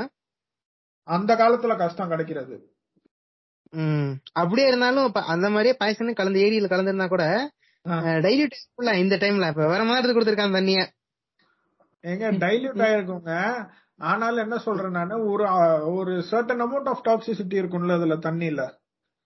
ஓகே ஓகே ம் ஓகே ம். இன்னும் சக்கரை கவுண்டர் அதிகமா கொடுத்திருக்கலாம் ஊத்தி இருக்கலாம் இல்ல கம்மியா ஊத்தி இருக்கலாம் இல்ல சக்கரை கவுண்டர் கம்மியா ஊத்துன அளவுக்கு நீ என்னடா கம்மியா ஊத்துற? அப்படின்னு சொல்லிட்டு நம்ம கூச்சி கவுண்டர் வந்து அதிகமா ஊத்தி இருக்கலாம் ஏதோ ஒண்ணு நடந்திருக்கு ஆனா ஊத்திட்டாங்க அவ்வளவுதான் கான்செப்ட் அங்க. ம். அவ்வளவுதான் இப்ப ஊருக்கு வந்துருவாப்ல ஊருக்கு வந்ததுக்கு அப்புறம் அத்தா உன்னை எப்படி அத்தா நான் சாவ விடுவேன்னு சொல்லிட்டு இவரு ஊருக்கு வந்துருவாரு இதுக்கப்புறம் என்ன நடக்கும் கரெக்டா நீங்க அந்த ஊருக்கு வர்றப்போ நீங்க எந்த சீனை நீங்க ஞாபகம் வச்சுக்கணும்னா சந்திரமுகில வந்து பிரபு வந்து காஃபி குடிக்க போவாரு காஃபி. குடிக்க போறப்போ வந்து தலைவர் அப்படியே பறந்துட்டு வந்துட்டு சரவண சரவணன் அந்த ஆளு பேர் என்ன அந்த படத்துல செந்தில். செந்தில் அந்த காஃபிய குடிக்காதன்னு அப்படியே பறந்து போய் தட்டி விடுவாரு பாருங்க. அந்த மாதிரி தட்டி விடுவாரு விஜயகாந்த் வந்து. அதே மாதிரி பறந்து வந்து தட்டி விடுவாரு இவரும். சரி. இந்த இப்ப டக்குன்னு இப்ப இன்னொரு சீன் பாத்தீங்கன்னா இப்ப எல்லாத்துக்கும் ஒரு அதிர்ச்சி. என்னன்னா ஊர் மக்கள் உங்களுக்கு ஒரு அதிர்ச்சி அப்படிங்கிற மாதிரி இப்ப இந்த இது சுகன்யாவோட தங்கச்சி தான் டக்குன்னு இப்பதான் பிரெக்னெண்டா இருக்காங்க. ம். பார்த்தா டக்குன்னு தலை சுத்தி விழுந்துடுறாங்க. பார்த்தா என்னன்னு பார்த்தா இவங்க பிரெக்னெண்டா இருக்காங்க. கல்யாணமே ஆகல. எப்படி பிரெக்னெண்டா இருக்கான்னு அதே இந்த ஊர் மக்கள் பேசுறாங்க. அது சரி பெரிய வீட்டு சமாச்சாரம் அப்படிதான். முன்ன பின்ன இருக்கதான் செய்யும். என்னமோ அந்த ஊர்ல வந்து ரெண்டாவது மேரேஜ் அவங்க பார்த்ததே இல்லாத மாதிரியும். அதாவது பொண்டாட்டிய பக்கத்துல வச்சுக்கிட்டே வந்து அஹ், பொண்டாட்டியோட தங்கச்சி கூட மேட்டர் போடுறது வந்து ரொம்ப நார்மலைஸ் பண்ணி ஜோக் பண்ற ஊர் தான் இது. பட் இது ரொம்ப அப்படியே ரொம்ப அதிர்ச்சி ஆயிட்டாங்க. ஐயோ எப்படி கல்யாணம் ஆகாம இப்படி இந்த பொண்ணு வந்து பிரெக்னென்ட் ஆயிருக்கு? அதுவும் அந்த நாடி பிடிச்சு சொல்றதெல்லாம் வந்து அக்யூரேட்டா அக்யூரேட் கூட இல்ல. அதெல்லாம் கண்டுபிடிக்க முடியுமானே தெரியல எனக்கு. முடியாது எனக்கு தெரிஞ்சு. சரிங்க நாடி பிடிச்சு சொல்லிட்டாங்க. உடனே வந்துட்டு அதை அவனும் அவ்வளவு இதை எடுத்துக்கிட்ட மாதிரி அஹ் எப்படி பிரெக்னெண்டா இருக்காங்க? இன்னும் ஒண்ணும் புரியல அப்படிங்கிற மாதிரி அப்படி ஊர் மக்கள் அவங்களுக்குள்ள சலத்து வச்சுக்கிறாங்க இப்ப யாரு காரணம் அதுக்கு? அப்படிங்கும்போது டக்குன்னு இப்ப திருப்பி நம்ம சின்ன கொண்டு வந்து உங்களுக்கு ஒரு அதிர்ச்சிங்கிற மாதிரி நான் தான் அதுக்கு காரணம் அப்படின்னுறாரு. எல்லாருக்கும் ஏன் அந்த அதிர்ச்சினா அவர் வந்து ஏ கிரேட் கவுண்டர் கவுண்டர்ல வந்து இந்த அம்மா இப்ப சொல்லுவாங்க. அதாவது பொம்பளை வீட்டுல பொம்பளைங்க இருக்காடே கவுண்டருங்க வந்துட்டு ரொம்ப மரியாதையோட பாப்பாங்க. ஆனா நம்ம வீட்டுல இருக்கிற பொண்ணு வந்து வெளியே யாருக்கோ வந்துட்டு முந்தானிய விரிச்சு போட்டு வந்திருக்கு. சொல்லிடு யாரு அந்த பேர் இல்லாதவ? அப்படின்னுவாங்க. அப்ப நீங்க பாக்கணும். கவுண்டர் சின்ன கவுண்டர் வந்து ஏ கிரேட் கவுண்டர் அந்த அளவுக்கு இருக்காங்க. அதனாலதான் அவங்க ஊருக்கே அதிர்ச்சி. இப்ப வந்து சின்ன கவுண்டர் வந்து அவரை வந்து நான் தான் இதை பண்ணேன் அப்படின்னு பழியை ஏத்துக்கிறாரு. அது ஏன் ஏத்துக்கிறாரு? கவுண்டருக்கு வந்து கவுண்டரோட கூச்சி வந்து இப்ப ஜெயிலுக்கு போயிடுச்சுங்க. இன்னொரு கூச்சி வேணுங்க கூச்சி கவுண்டருக்கு என்ன பண்றது? நீங்க உங்க கூச்சியை கொடுக்க போறீங்களா? அதுக்கு பதிலா உங்க கூச்சி எடுத்துக்கிறாரு அவரு. அவ்வளவுதான். சரி ஓகே. இப்ப சரி இப்ப டக்குனு மனோரமா கடுப்பாயிட்டு நீங்க தான் வீட்டுக்குள்ளே வந்துடாதன்னு சொல்லிட்டு விஜயகாந்த் ரொம்ப கோவமா பேசி அனுப்பிடுறாங்க. விஜயகாந்த் போயிட்டு எங்க லிவிங் ஸ்டேன்னா நேரா கவுண்டமணியோட வீட்டுக்கு போய் கவுண்டமணி யாருன்னா ஒரு ஒரு சலவை தொழிலாளி ஒரு படத்துல. ஆனா இந்த கவுண்டமணி வந்து இவர் விஜயகாந்த் வீட்டுக்கு வர சீன்கள் எல்லாமே பாத்தீங்கன்னா ஒரு ஷாட்ல கூட வாசல் படியில கூட உட்காந்துருக்க மாட்டாங்க. வாசல் படிக்கு வெளியே தான் டீல் பண்ணுவாரு. பட் இவருக்கு ஒரு வேணும்னா கூட நல்லா சொகுசு குருதியா குதியா போயிட்டு கவுண்டமன் வீட்லயே வந்து தங்கிடுவாரு சின்ன கவுண்டர் அங்கெல்லாம் நாங்க ஜாதி பார்க்க மாட்டோம் ஃப்ரெண்ட்ஸ் ஏன்னா எனக்கே food இல்லல்ல. இ- இதுல எல்லாருமே ஒரே ஜாதி தாங்க. இங்க வந்து இந்த ஜாதி வேறங்கிற பேச்சுக்கடம் இல்ல எல்லாருமே கவுண்டங்க தான். பட் இங்க என்ன பிரச்சனைனா அமௌண்ட் மேட்டர்ஸ் யாரு வந்து நல்ல காசு வச்சிருக்காங்க யாரு காசு இல்லாத பார்ட்டி அதான் கவுண்டருக்குள்ள இருக்க பிரச்சனை. Okay okay. uh, பூசணிக்காய் புசஸ் அப்படிங்கறத விஷயம். ஓகே. இப்ப இந்த மாதிரி போயிட்டு தங்கிடுறாரு. இப்ப இப்படி மூவ் ஆயிட்டு இருக்க படம் இப்ப கிளைமேக்ஸ் வந்துட்டோமா? கிளைமேக்ஸ் வர போறோங்க. ஆமா இப்ப. எப்படி ஆ. லிங்க் ஆகுதுன்னா இந்த இப்ப ஆக்சுவலா அந்த இவங்க யாரு? சக்கர கொண்டு இருக்காரு. சக்கர கொண்டோட ஃபர்ஸ்ட் ஒய்ஃப் அதாவது இவரோட விஜயகாந்தோட அக்காவா? ஆமாங்க ஆமாங்க. அவங்களுக்கு பிறந்த ஒரு பொண்ணு இருக்கு. அவங்க பிறந்த பொண்ணை வந்து எங்க வீட்டுல ரொம்ப இல் ட்ரீட் பண்றாங்க. அதாவது சக்கர கொண்டோட செகண்ட் ஒய்ஃப் வந்து ரொம்ப இல் ட்ரீட் பண்ற மாதிரி சீன்ஸ் எல்லாம் இருக்கும். அத எப்பவும் போல அந்த சித்தி கொடுமை என்ன- நடக்கும்னா இந்த சித்தி வந்து அவங்க அவங்க பொண்ணை வந்துட்டு அதாவது அவங்க மூத்த பொண்ணை வந்துட்டு கொடுமைப்படுத்துவாங்க. ஏன்னா இவங்க போய் சொல்லிடுவாங்க இந்த மாதிரி பால் டாயில கலந்துச்சு அந்த விஷத்தை கலந்தது எங்க அப்பா இருதா அப்படின்ட்டு. பத்தாததுக்கு அது அடிக்கிறாங்க அவளை பிடிச்சி. வீட்லயே கட்டி வச்சு அடிக்கிறாங்க இல்லையா?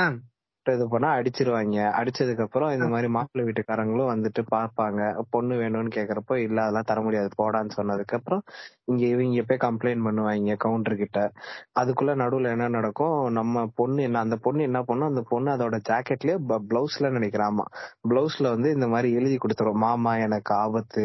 தயவு செஞ்சு வாங்க. அப்படின்ட்டு வந்து சொல்லுவாங்க. இது வந்து செலவுக்காரருக்கு போகும். செலவுக்காரர் வந்து கவுண்டர் பண்ணிச்சு செந்திலுக்கு போவோம் செந்தில் வடிவேலுக்கு கொடுப்பாரு. வடிவேலு ஓடி வந்து சொன்னோடனே அவ்வளவுதான். கடுப்பாயி வெட்ட வருவாங்க. ஆனா டக்குன்னு போய் பார்த்தா இந்த ஆச்சுன்னா இந்த என்ன சொல்றது தேவர் மகள் பார்க்கும்போது நிறைய பேர் படிக்காத தற்குறியா இருப்பானுங்க. ஆனா அதுல பரவாயில்ல அந்த சலவை தொழிலாளி கூட படிச்ச மாதிரி காட்டியிருப்பானுங்க. செந்தில் கூட படிச்சிருக்க மாதிரி இத கரெக்டா ரீட் பண்ற மாதிரி எல்லாம் காட்டியிருப்பானுங்க. மாமா எனக்கு ஒரு ஆபத்துன்னு ரீட் பண்ற மாதிரி எல்லாம் ஏங்க இத்தனைக்கும் இந்த படம் வந்து நைன்டி ஒன்ல எடுத்த படம். சரிங்களா? தேவர் மகனுக்கு கிட்டத்தட்ட ஆறு ஏழு வருஷம் முன்னாடி எடுத்த படம். ஆமா. இல்ல அதுக்குன்னு நீங்க வந்துட்டு அப்ப கவுண்டர்கள்லாம் வந்து நல்லா படிச்சவனுங்க தான் போல ஒரு துணி துவைக்கிறவங்க கூட படிச்சுதான் இருக்கான். அப்படின்னா பரவாயில்ல இவங்கள நல்லா படிச்சவங்க தான் போல அப்படின்லாம் நீங்க நினைச்ச கூடாது படிக்காத தற்கொலை பண்ணியானுங்க தான் சீனுக்கு அப்படி வச்சிருக்கானுங்க அதை சொல்றேன். இல்ல இல்ல நீங்க இதுல இந்த சீன்ல இன்னொன்னு பாத்தீங்கன்னா இப்ப அடுத்து இந்த வடிவேல் கொண்டு வர்றதுக்கு முன்னாடியே ஒரு போஸ்ட்மேன் வருவாரு. போஸ்ட்மேன் வந்து இந்த மாதிரி லெட்டர் கொடுப்பாரு. லெட்டர் கொடுக்கறப்போ நீங்களே படிச்சு சொல்லுங்க அப்படின்னோடனே அந்த இடத்துல போஸ்ட்மேன் சொல்லுவாரு. இந்த மாதிரி அவர் இறந்து போனவர் வந்து கழுத்து நெரிச்சுதான் இறந்து போயிருக்காரு. வெட்டுப்பட்டு அதான் மூச்சு திணறி மூச்சு திணறி தான் இறந்து போயிருக்காரு. இதுக்குதான் பெயிலும் கிடைச்சிரும். அந்த அம்மாக்கு சுகன்யாக்கு பெயிலும் கிடைச்சிரும். ஆனா அந்த ஆள் மூஞ்சி எப்படி பாக்குறதுன்னு சொல்லிட்டு அவங்க வீட்லயே இருப்பாங்க. ஆனா குழந்தை பிறக்க போகுது அப்படின்ற ஒரு காரணத்துக்காக வெளியே வந்து சுகன்யா இஸ் த பெஸ்ட் மடப்புண்டை எவருங்க? இங்க பாருங்க. இது இது புலியும் திருடுறா அதே நேரத்துல வந்துட்டு காசு வாங்கிக்க மாட்டேங்கிறா. இது என்னது? புருஷனுக்கு மேல கோவமா இருக்க? வெளிய வந்து புருஷன் நாலு வாரத்தை நறுக்குன்னு கேட்காம ஜெயிலுக்குள்ளே பெயில் கிடைச்சு ஜெயிலுக்குள்ளே உட்கார்ந்து பண்ணுன்னு சொல்றா. இவ என்ன மனநிலையில இருக்கா? என்ன டிசார்டர்ல பாதிக்கப்பட்டிருக்கான்னு எனக்கு தெரியல. சொல்லுங்க. இதுல மனோரமா டைலாக் எல்லாம் சொல்லிருப்பாங்க என்னன்னா நீ வந்து ஒரு வைராக்கியமான பொம்பளைன்றது எனக்கு தெரியாதாமா ஆனாலும் நீ பெத்த பாச்சி நீ வளர்த்த பொண்ணான உன் தங்கச்சி வந்து இப்ப மாசமா இருக்கா. அவ அம்மாவாக போறா. தயவு செஞ்சு வந்து பாருமான்னு உடனே அப்பதான் வந்து நாலு வார்த்தை கேக்குற மாதிரி நறுக்குன்னு கேக்குற மாதிரி இவ வந்து அதுவும் புருஷன் கிட்ட கேட்க போல. அவ தங்கச்சி கிட்ட தான் கேட்க போயிருக்கா. என்னடி நடந்துச்சு? எப்படி முந்தானைய விரிச்ச? அப்படின்ற மாதிரி சக்காலத்தி சண்டை போட ஏன்னா வந்து நார்மலைசேஷன் ஆம்பளைன்னா அப்படிதான் இருப்பான். ஆம்பளை நாலு இடத்துல ஓல் போட தான் செய்வான். பொண்ணு நீ தான் அடக்கமா இருந்திருக்குங்கிற அகைன் அதே அந்த சீரோ டைப்பிங் தான். சொல்லுங்க.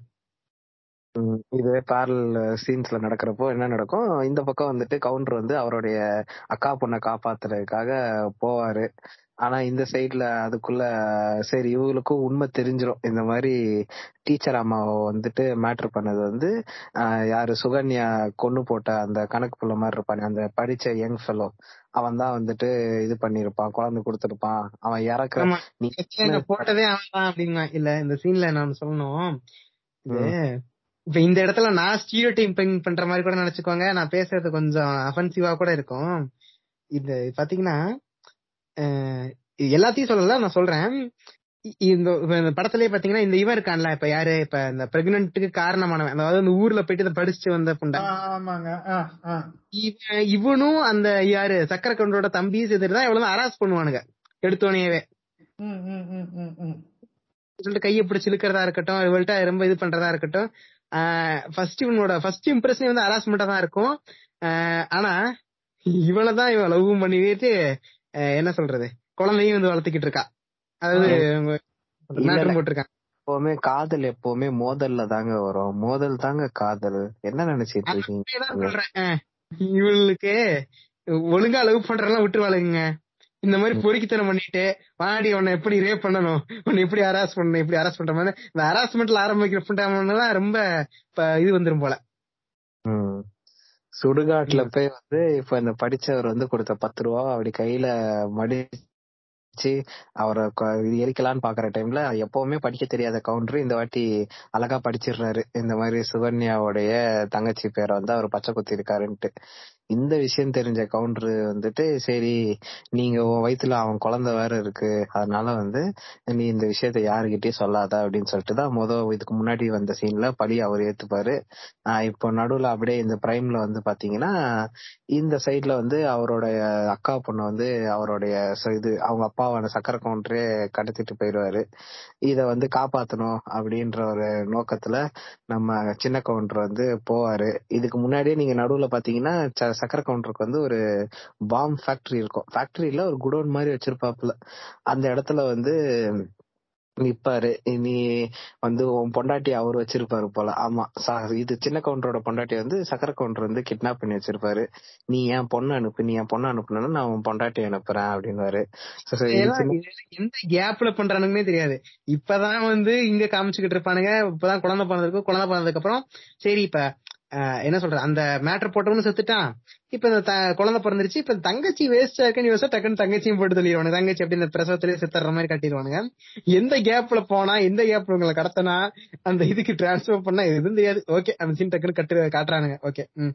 ம், அவ்வளவுதான் இப்போ வந்து சின்ன கவுண்டருடைய அக்கா பொண்ணு வந்துட்டு நீ விட்டாதான் நான் வந்து உன் பொண்டாட்டியை விடுவேன்னு சக்கர கவுண்டர் சொல்ல இவர் விட்டதுக்கு அப்புறம் ஏ யூ டேமிட் ஃபூல் நான் அப்படிலாம் பண்ணுவேன் நினைச்சியா? அப்படின்னு சொல்லிட்டு டேய் கவுண்டர் வராம பாத்துக்கோங்க அப்படின்னு சொல்லிட்டு இவர் மாட்டு வண்டி எடுத்துட்டு போவாரு சக்கர கவுண்டர். ஆனா நம்ம சின்ன கவுண்டர் ஃபைட்டு கீட் எல்லாம் பண்ணி அவர் பொண்டாட்டிய காப்பாத்தி வெளியே வர்ற டைம்ல கரெக்டா அந்த நேரத்துல நீங்க பாக்கணும் எப்படி வந்து சக்கர கவுண்டரோட அந்த ரெண்டாவது வைஃப் வருவாங்கன்னே தெரியாது. டக்குன்னு என்னங்க அப்படின்னு உள்ள வருவாங்க. அவ்வளவுதான் பாம்பு வெடிச்சிடும் அதுக்கப்புறம் இவங்க ரெண்டு இல்ல இல்ல என்னங்கன்ட்டு என்ன புண்டைக்கு அந்த பாம்பு இருக்க வீட்டுக்குள்ள போறாயவ கட்டி. போட்டிருக்க வீட்டுக்குள்ள. ஏதோ ஒரு சீன் அங்க பாம்பு அடிச்சு இறந்துடுறாங்க அவங்க. இப்ப இந்த வில்ல அந்த சொல்லிட்டு இருக்கோம் ஃபர்ஸ்ட் இருந்து பேசிட்டு இருக்கோம் அந்த சக்கர கவுண்டர் பத்தி. அதுக்கு அது யாருன்னு சொல்லுங்க பாக்கலாம். கூகுள் பண்ணாம சொல்லுங்க பாக்கலாம் அது யாரு எனக்கு தெரியும் சலீம் கோஸ் வேட்டைக்காரன் வருவான். நான் நேத்தே கூகுள் பண்ணிட்டேனே. பயம் அப்படிங்கிறவர் அவரு. அவர் வந்து. ரீசெண்டா இப்பதான் காலமானார் அவரு. அப்படியா? சரி சரி. மீம்ஸ்க்கெல்லாம் யூஸ் பண்ணுவாங்க இந்த இந்த பினான்ஸ் மினிஸ்டர் பேர் என்ன? நிர்மலா சீதாராமன். அஹ் அவங்க அவங்களும் அண்ணன் தங்கச்சி எல்லாம் போட்டுவானுங்க மீம்ஸ் போடுவானுங்க. நம்ம எப்படி அமித்ஷாக்கும் இவருக்கும் போடுவோமோ அந்த மாதிரி போட்டுட்டு இருப்பானுங்க. நார்த் சைட்ல ம். சொல்லுங்க சொல்லுங்க. ஆஹ் இவங்க இறந்துற திருப்பி சேஸ் பண்ணி பிடிச்சாரா இவரை? ஆமா ஆக்சுவலி அந்த பாம் சீன்லயே நீங்க பாக்கணும் ரொம்ப நாள் கழிச்சு வந்துட்டு கூச்சி கவுண்டர் வந்து அவர் பொண்டாட்டியை தொட மாட்டாரு இந்த பாம் சீன்ல அவங்க மலையில இருந்து அப்படியே வச்சு ஒரு ரவுண்ட் ரவுண்ட் ரோலிங் பண்ணுவாங்க. அந்த டைம்ல தான் வந்துட்டு அந்த இன்டாக்கே அது அவங்க அவங்க பாடி டு பாடி டச்சே நடக்கும். அத வந்து அந்த இடத்துல மறுபடியும் ஒரு பேக்ரவுண்ட் மியூசிக்கோட போட்டு சரி ஓகே கூச்சி வந்து எப்படியோ நான் தொட்டுட்டேன். இப்ப நான் என்ன பண்ணணும் என் அக்கா பொண்ணை காப்பாத்தணும். சரி ரைட்டு கொஞ்ச நேரம் வெயிட் பண்ணு. ஃபர்ஸ்ட் நைட் அப்புறம் வந்து ஒரு குச்சி போய் ரெண்டாவது குச்சி போய் மூணாவது குச்சிக்கு ஆசைப்படுறாரு. பார்த்து தங்கச்சி இல்ல. இல்ல தங்கச்சி இல்ல. மாமா அக்கா பொண்ணு தானே? ஆமா கரெக்ட் கரெக்ட் எல்லாமே இன்சிஸ்ட் மாதிரி வந்துரும். சரி ஓகே இப்ப நடந்து ஓடி போறாரு. ஓடி போய் இது ஒஸ்ட் கிளைமேக்ஸ் ஃபைட் எவர் அப்படின்னு நீங்க கூகுள் பண்ணாலும் சரி இல்ல இந்த படத்தை பார்த்தாலும் சரி இந்த மாதிரி தான் அந்த ஒரு கிளைமேக்ஸ் ஃபைட் நடக்கும். ஃபைட் நடந்து போய் கொல்ல போவாரு. கொல்ல போற டைம்ல அப்போ வந்துட்டு அம்மா வந்து அவங்களுடைய தாயார் வந்து நிறுத்தினோடனே டேய் என்றா தம்பி நீ ஏன் புள்ளடா? அப்படின்னு உடனே இவருக்கு கொல்ல தோணாது. அதுக்கப்புறம் எப்ப தோணாது? அவங்க அம்மா வந்து அந்த துண்டை எடுத்து அவர் மேல போட்ட உடனே தான் அவருக்கு நிப்பாட்டுவாருங்க. ஆ, ம், அந்த துண்டை போடுற வரைக்கும் அவரு கொல்ல போயிருவாருங்க. துண்டை வச்சு உனக்கு பண்ற அல்டூடு புண்டை இருக்கே ஐயோ. இப்ப சரி. இவர் வந்து என்னது இந்த துண்டை போட்டது காரணம் என்னன்னா பஞ்சாயத்தை கூப்பிட்டு வச்சு இவர் உண்மையை ஒத்துக்கிட்டு தீர்ப்பு சொல்லணும். அதுதான். சோ இப்ப வந்து பஞ்சாயத்தை கூட்டுறாங்க. பஞ்சாயத்தை கூட்டி எல்லாத்தையும் ஒத்துக்கிறாரு. நான் தான் பா- இது கம்மாய்க்கு வந்துட்டு விஷம் வச்சேன். நான் தான் என் பொண்ணுன்னு கூட பார்க்காம இது பண்ணேன் அது பண்ண இது பண்ணேன்ட்டு. எப்பவுமே தீர்ப்பு சொல்ற கவுண்டர் வந்து இப்ப என்ன சொல்றாரு? அவ்வளவுதான் பஞ்சாயத்து முடிஞ்சிருச்சு. இனிமே தீர்ப்பை நீங்க சொல்லுங்க. அப்படின்னு சொல்லிட்டு ஒரு ஸ்லோ மோஷன்ல வாக்கிங்ல போறாரு. ஊர் மக்கள் வந்துட்டு இவனெல்லாம் அடிச்சு நம்ம என்ன பண்றது அப்படின்னு சொல்லிட்டு கவுண்டருடைய பாதத்தையே ஃபாலோ பண்ணி போறாங்க. திடீர்னு சக்கர கவுண்டர் வந்துட்டு ஐயோ என்ன மன்னிச்சிருங்க என்ன மன்னிச்சிருங்கன்னு எல்லா கார்லயும் விழுவாரு காலில் விழுகிறப்போ அப்படியே தப்பி தவறி என்ன பண்ணுவாரு? நம்ம தாயார் கால்லயும் விழுந்துருவாங்க மனோரமா காலில். கல்யாணம் பண்ணப்போ என் காலில் விழுந்த கடைசியா இப்பதான் கொ- சரி பரவாயில்ல போ. ஐ எம் forgiving யூ அப்படின்ற மாதிரி பின்னாடி போலீஸ் ஜீப் நிக்க. சரி ஜெயிலுக்கு கிளம்பு. என்னடி மணிக்கிறேன்னு சொல்லிட்டு ஜெயில பிடிச்சு போலீஸ பிடிச்சு கொடுக்குறீங்க. அப்படியே ஜெயில ஏறி போறாரு படம் முடியுது அங்க. அவ அந்த கடைசி டைலாக் என்ன? இந்த மாதிரி ஏதோ ஒரு டைலாக் சொல்லி டக்குன்னு ஸ்மைல் பண்ற மாதிரி அந்த படத்தை முடிச்சிருவானுங்க. மச்சான் அரசாங்கம் உனக்கு தண்டனை கொடுக்க போறது என்னமோ உண்மைதான். ஆனா இந்த சின்ன கவுண்டன் பஞ்சாயத்தை பொறுத்த வரைக்கும் தீர்ப்புங்கிறது ஒரு மனுஷனை திருத்துறதுக்கு தானே தவிர அழிக்கிறதுக்காக இல்ல. கண்ணுபட போகுது. இல்லங்க இந்த மாதிரி இந்த தீர்ப்பு வந்து நாங்க யாரையும் வந்து அழிக்கணும்னு நினைக்க மாட்டோம். திருத்தணுங்கிறதுக்காக ஏன்னா நான் ஏன்னா எங்க சின்ன குழந்தை சொல்லி வந்து படம் முடிஞ்சிரும்.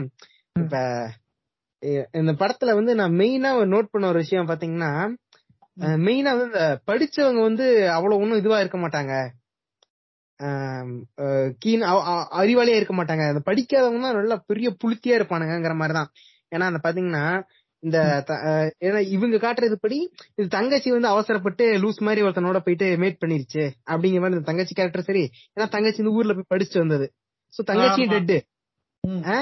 அந்த தங்கச்சி பிரெக்னென்ட் ஆகாம அவனும் ஊர்ல போய் படிச்சு வந்தவன். அவனும் வில்லத்தனமா இருப்பான். ஆமா ஆமா. பண்ணுவான் வில்லத்தனமான செயல்களை பண்ணுவான். சோ அவங்க இது. அப்ப அந்த படிக்காதவங்க தான் ரொம்ப நல்லுள்ளம் படைச்சவங்களா இருப்பாங்க. ரொம்ப நல்ல பிள்ளைகளே இந்த படிக்காதவனுங்க தான். படிச்சவனுங்க வந்து இப்படிதான். அப்படிங்கிற மாதிரி ஒரு ஸ்டீரியோ டைப்பிங் வந்து அப்படியே ஒரு மேலாப்பல வந்து அப்படியே விதைச்சிருப்பாங்க இத. இதுல இந்த படத்துல. தொடாம தொட்டிருக்கானுங்க. வேற ஒண்ணும் இல்ல. ஆமா. படிக்காதவங்க வந்து காசு பணத்துக்கெல்லாம் ஆசைப்பட மாட்டாங்க. ஆமா ஆனா பூச்சிக்கு மாத்திரம் நாங்க ஆசைப்படுவோம். இல்ல ஆனா ஃபன் ஃபேக்ட் என்னன்னா ஃபன் ஃபேக்ட்னு இல்ல இது ஃபன் ஃபேக்ட்னு சொல்ல முடியாது. என்னன்னா வீரப்பன் வந்து உங்களுக்கு எல்லாம் தெரியும் இந்த மாதிரி வீரப்பன் வந்து நக்கீரன் கோபாலுக்கு ஒரு இன்டர்வியூ கொடுத்திருப்பாரு. அத வந்து நம்மளுடைய இது சு- என்ன சொல்றது சன் நெட்வொர்க்ல இது டெலிகாஸ்ட் பண்ணிருப்பாங்க. அந்த டைம்ல வீரப்பன் ஒரு ஸ்டேட்மெண்ட் விட்டுருவாரு. இந்த மாதிரி சுகன்யாவை பத்தி ஒரு ஸ்டேட்மெண்ட் விட்டுருவாரு. சுகன் அது வந்து ஏதோ அந்த டைம்ல எனக்கு ஞாபகம் இல்ல. ரொம்ப பின்னாடி வந்ததுதான். ஆனா மேட்டர் என்னன்னா சுகன்யாவை பத்தி தமிழ் சினிமாவை பத்தி ஏதோ ஒரு ஸ்டேட்மெண்ட் விட்டுருவாரு தப்பா. So, அப்ப என்ன சுகன்யா வந்து கேஸ் போட்டு நக்கீரன் கோபால் மேலயும் சன் டிவி நெட்வொர்க் மேலயும் கேஸ் போட்டு இப்பதான் ரீசெண்டா டூ தௌசண்ட் சிக்ஸ்டீனும் பிப்டீன்லயோ தான் வந்துட்டு. வெள்ளில வந்து பத்து பத்தரை லட்சம் ரூபாய் கடனை இது நம்ம மான நஷ்ட ஈடு கொடுத்துருக்காங்க. ஆமா பத்துல இல்ல அது கரெக்டா பத்தரை ஆமா பத்தரை லட்ச ரூபாய் ஏதோ கோட் பண்ணியிருந்தாங்க. பத்து லட்சத்தி ஐநூறு ரூபாவே என்னமோ வந்திருக்கு இந்த அம்மாக்கு. நஷ்ட. இது ஒரு ஃபன் ஃபேக்ட் ரெண்டாவது இன்னொரு ஃபன் ஃபேக்ட் என்ன சொல்றேன்னா நான் கேப்டனை பாத்திருக்கேன் நேர்லயே மூணு நாலு தடவை பாத்திருக்கேன் ஃபர்ஸ்ட் இன்ஸ்டிங்ஸ் நான் வந்து ஸ்கூல் கட் அடிச்சுட்டு நானும் என் ஃப்ரெண்டு அப்புறம் இன்னொரு பொண்ணு ஸ்கூல் கட் அடிச்சுட்டு அந்த பொண்ணோட வீட்டுக்கு போறப்போ ஆப்போசிட்ல தான் கேப்டன் வீடு. சோ கேப்டன் வந்து எங்களை பார்த்துட்டு என்ன லொகேஷன் தெரிஞ்சிருச்சு பிரான்ஸ் எல்லாருக்கும். நோட் பண்ணிக்கோங்க. ராக்லியோட லொகேஷன் தெரியலனாலும் ராக்லியோட ஃப்ரெண்ட்ஸ் லொகேஷன் உங்களுக்கு இப்ப தெரிஞ்சிருக்கும். சரிங்களா? சோ அவங்கள பிடிச்சு நீங்க அடிச்சு உடச்சு கேட்டீங்கன்னா ராக்லியான்னு சொல்லிடுவாங்க சொன்னா மட்டும் ராத்திரி கிடத்துக்கு ஃபிளைட் பிடிச்சு போயிட முடியுமா புண்டைகளால? சுத்த மட்டும் உட்கார்ந்தா இருக்கணும். ஆ, சொல்லுங்க. வாய்ப்பு இல்ல. எப்படியும் ஃபிளைட்லாம் வர முடியாது. அதான் ஆனா இங்க என்னன்னா அப்பதான் கேப்டனை வந்து வெரி ஃபர்ஸ்ட் டைம் நான் பாக்குறேன். அப்ப வந்து கேப்டன் வந்து வெளியே வாக்கிங் போறதுக்காக வராரு. எங்களை பார்த்து எங்களை கட்டி எங்களை வந்து புடிச்சிடுறாரு. புடிச்சிட்டு என்னையா ஸ்கூலுக்குலாம் போலையா அப்படின்னா இல்லைங்கய்யா எங்க ஸ்கூல்ல வந்துட்டு இது அரையாண்டு பரிசு நடக்குது. அதனால முடிஞ்சிருச்சு வந்துட்டோம் அப்படின்னு எக்ஸாம்லாம் நல்லா பண்ணிருக்கீங்களான்னு கேட்டா நல்லா பண்ணிருக்கோன்னு ஆ ஓகே நல்லா படி ஏமாத்திருக்கீங்க ராக்லி நீங்க. என்ன பண்ணிருக்கேன்னா? நான் பரீட்சை நல்லா பண்ணிருக்கீங்களா கேட்டாரு. படிச்சிருக்கோங்க நல்லா பண்ணிருக்கோம் அப்படின்னு சொல்லிட்டு நாங்க பாட்டுக்கு வந்துட்டோம். இப்ப ரீசெண்டா வந்துட்டு ஒரு ஸ்மீன் டெம்ப்ளேட் வந்துட்டு இருந்துச்சு. என்னன்னா ஏடிஎம்கே ரைட் நோ அப்படின்னு சொல்லிட்டு ஃபர்ஸ்ட் வந்து சின்ன கவுண்டரும் செகண்ட் தேவர் மகனும் இருந்துச்சு. இந்த டெம்ப்ளேட்டை பார்த்தோன்னே தான் சரி ஓகே நம்ம ஏன் இந்த படத்தையே ட்ரோல் பண்ணக்கூடாது? இந்த படத்துல வந்து நிறைய ரோஸ்ட் கண்டென்ட்லாம் இருக்கு. அதனால இதை பண்ணி பார்த்தா சிறப்பா இருக்கும்னு சொல்லிட்டு ஐடியா பிச் பண்ணோம் டீமுக்கு. சரி பண்ணலாம் அப்படின்னு சொல்லிட்டு இறங்கிட்டோம். இப்போதைய கரண்ட் நிலைமையும் அப்படிதான். ஆல்ரெடி ஒரு இலைய வந்து பேனர்ல இருந்து எல்லாத்துலயும் பிக்கிறாங்க. சோ அது அப்படியே போயிட்டு இருக்கு இந்த படத்துலயும் நிறைய ஜாதி வன்மங்கள் ஏகப்பட்டது இருந்துச்சு. இதை பேசணுன்றதுக்காக இன்னைக்கு நாங்க ஒண்ணு சேர்ந்து கூடிட்டோம். முடிஞ்ச அளவுக்கு ரோஸ்ட் நல்லா பண்ணிருக்கோம்னு நினைக்கிறேன். உங்களுக்கு பிடிச்சிருந்தா லைக் பண்ணுங்க ஷேர் பண்ணுங்க சப்ஸ்கிரைப் பண்ணிருங்க. நன்றி வணக்கம்.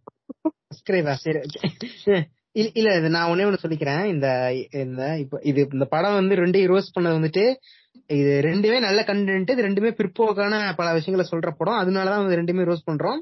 அது போக சீசன் டைம்ல அதாவது இந்த இந்த இந்த இது பண்ற டைம்ல வந்துட்டு இந்த பிரச்சனை போய்கிட்டு இருக்கு. அவ்வளவுதானே தவிர இந்த ரெண்டு ஜாதிகளுக்கும் எங்களுக்கும் எந்த வன்மமும் இல்ல. இந்த ரெண்டு ஜாதிகளுக்கு இடையே வந்து சண்டை மூட்டி விடணும் அப்படிங்கறது எங்க நோக்கமும் இல்ல. ஏன் சொல்றேன்னா நான் வந்து இந்த காங்கிரஸ் காட்ஜிலா படத்துக்கு வந்து ஒரு டைலாக் சொன்னேன்.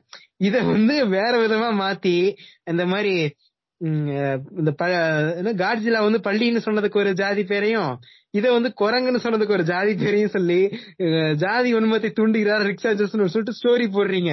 இந்த மாதிரி இதுக்கெல்லாம் கிளப்பி விட்டீங்கன்னா அடப்பு தெரிச்சிரும். கம்முன்னு இது. எபிசோட மட்டும் கேளுங்கடா. டேய் அநியாயம் பண்ணாதீங்க. வேற மாதிரி கொத்து விட்டுறாதீங்கன்னு தாக்குசு உங்களுடைய கருத்து. புள்ள குட்டிகளை படிக்க வைங்கடா. அவ்வளவுதான்டா. அஹ், உக்காந்துக்கிட்டு சொம்பு தூக்க விடாதீங்கடா. சாதி ஏன் பெருமை சின்னதை சரி. சரி முடிச்சுக்கலாம். நன்றி நன்றி.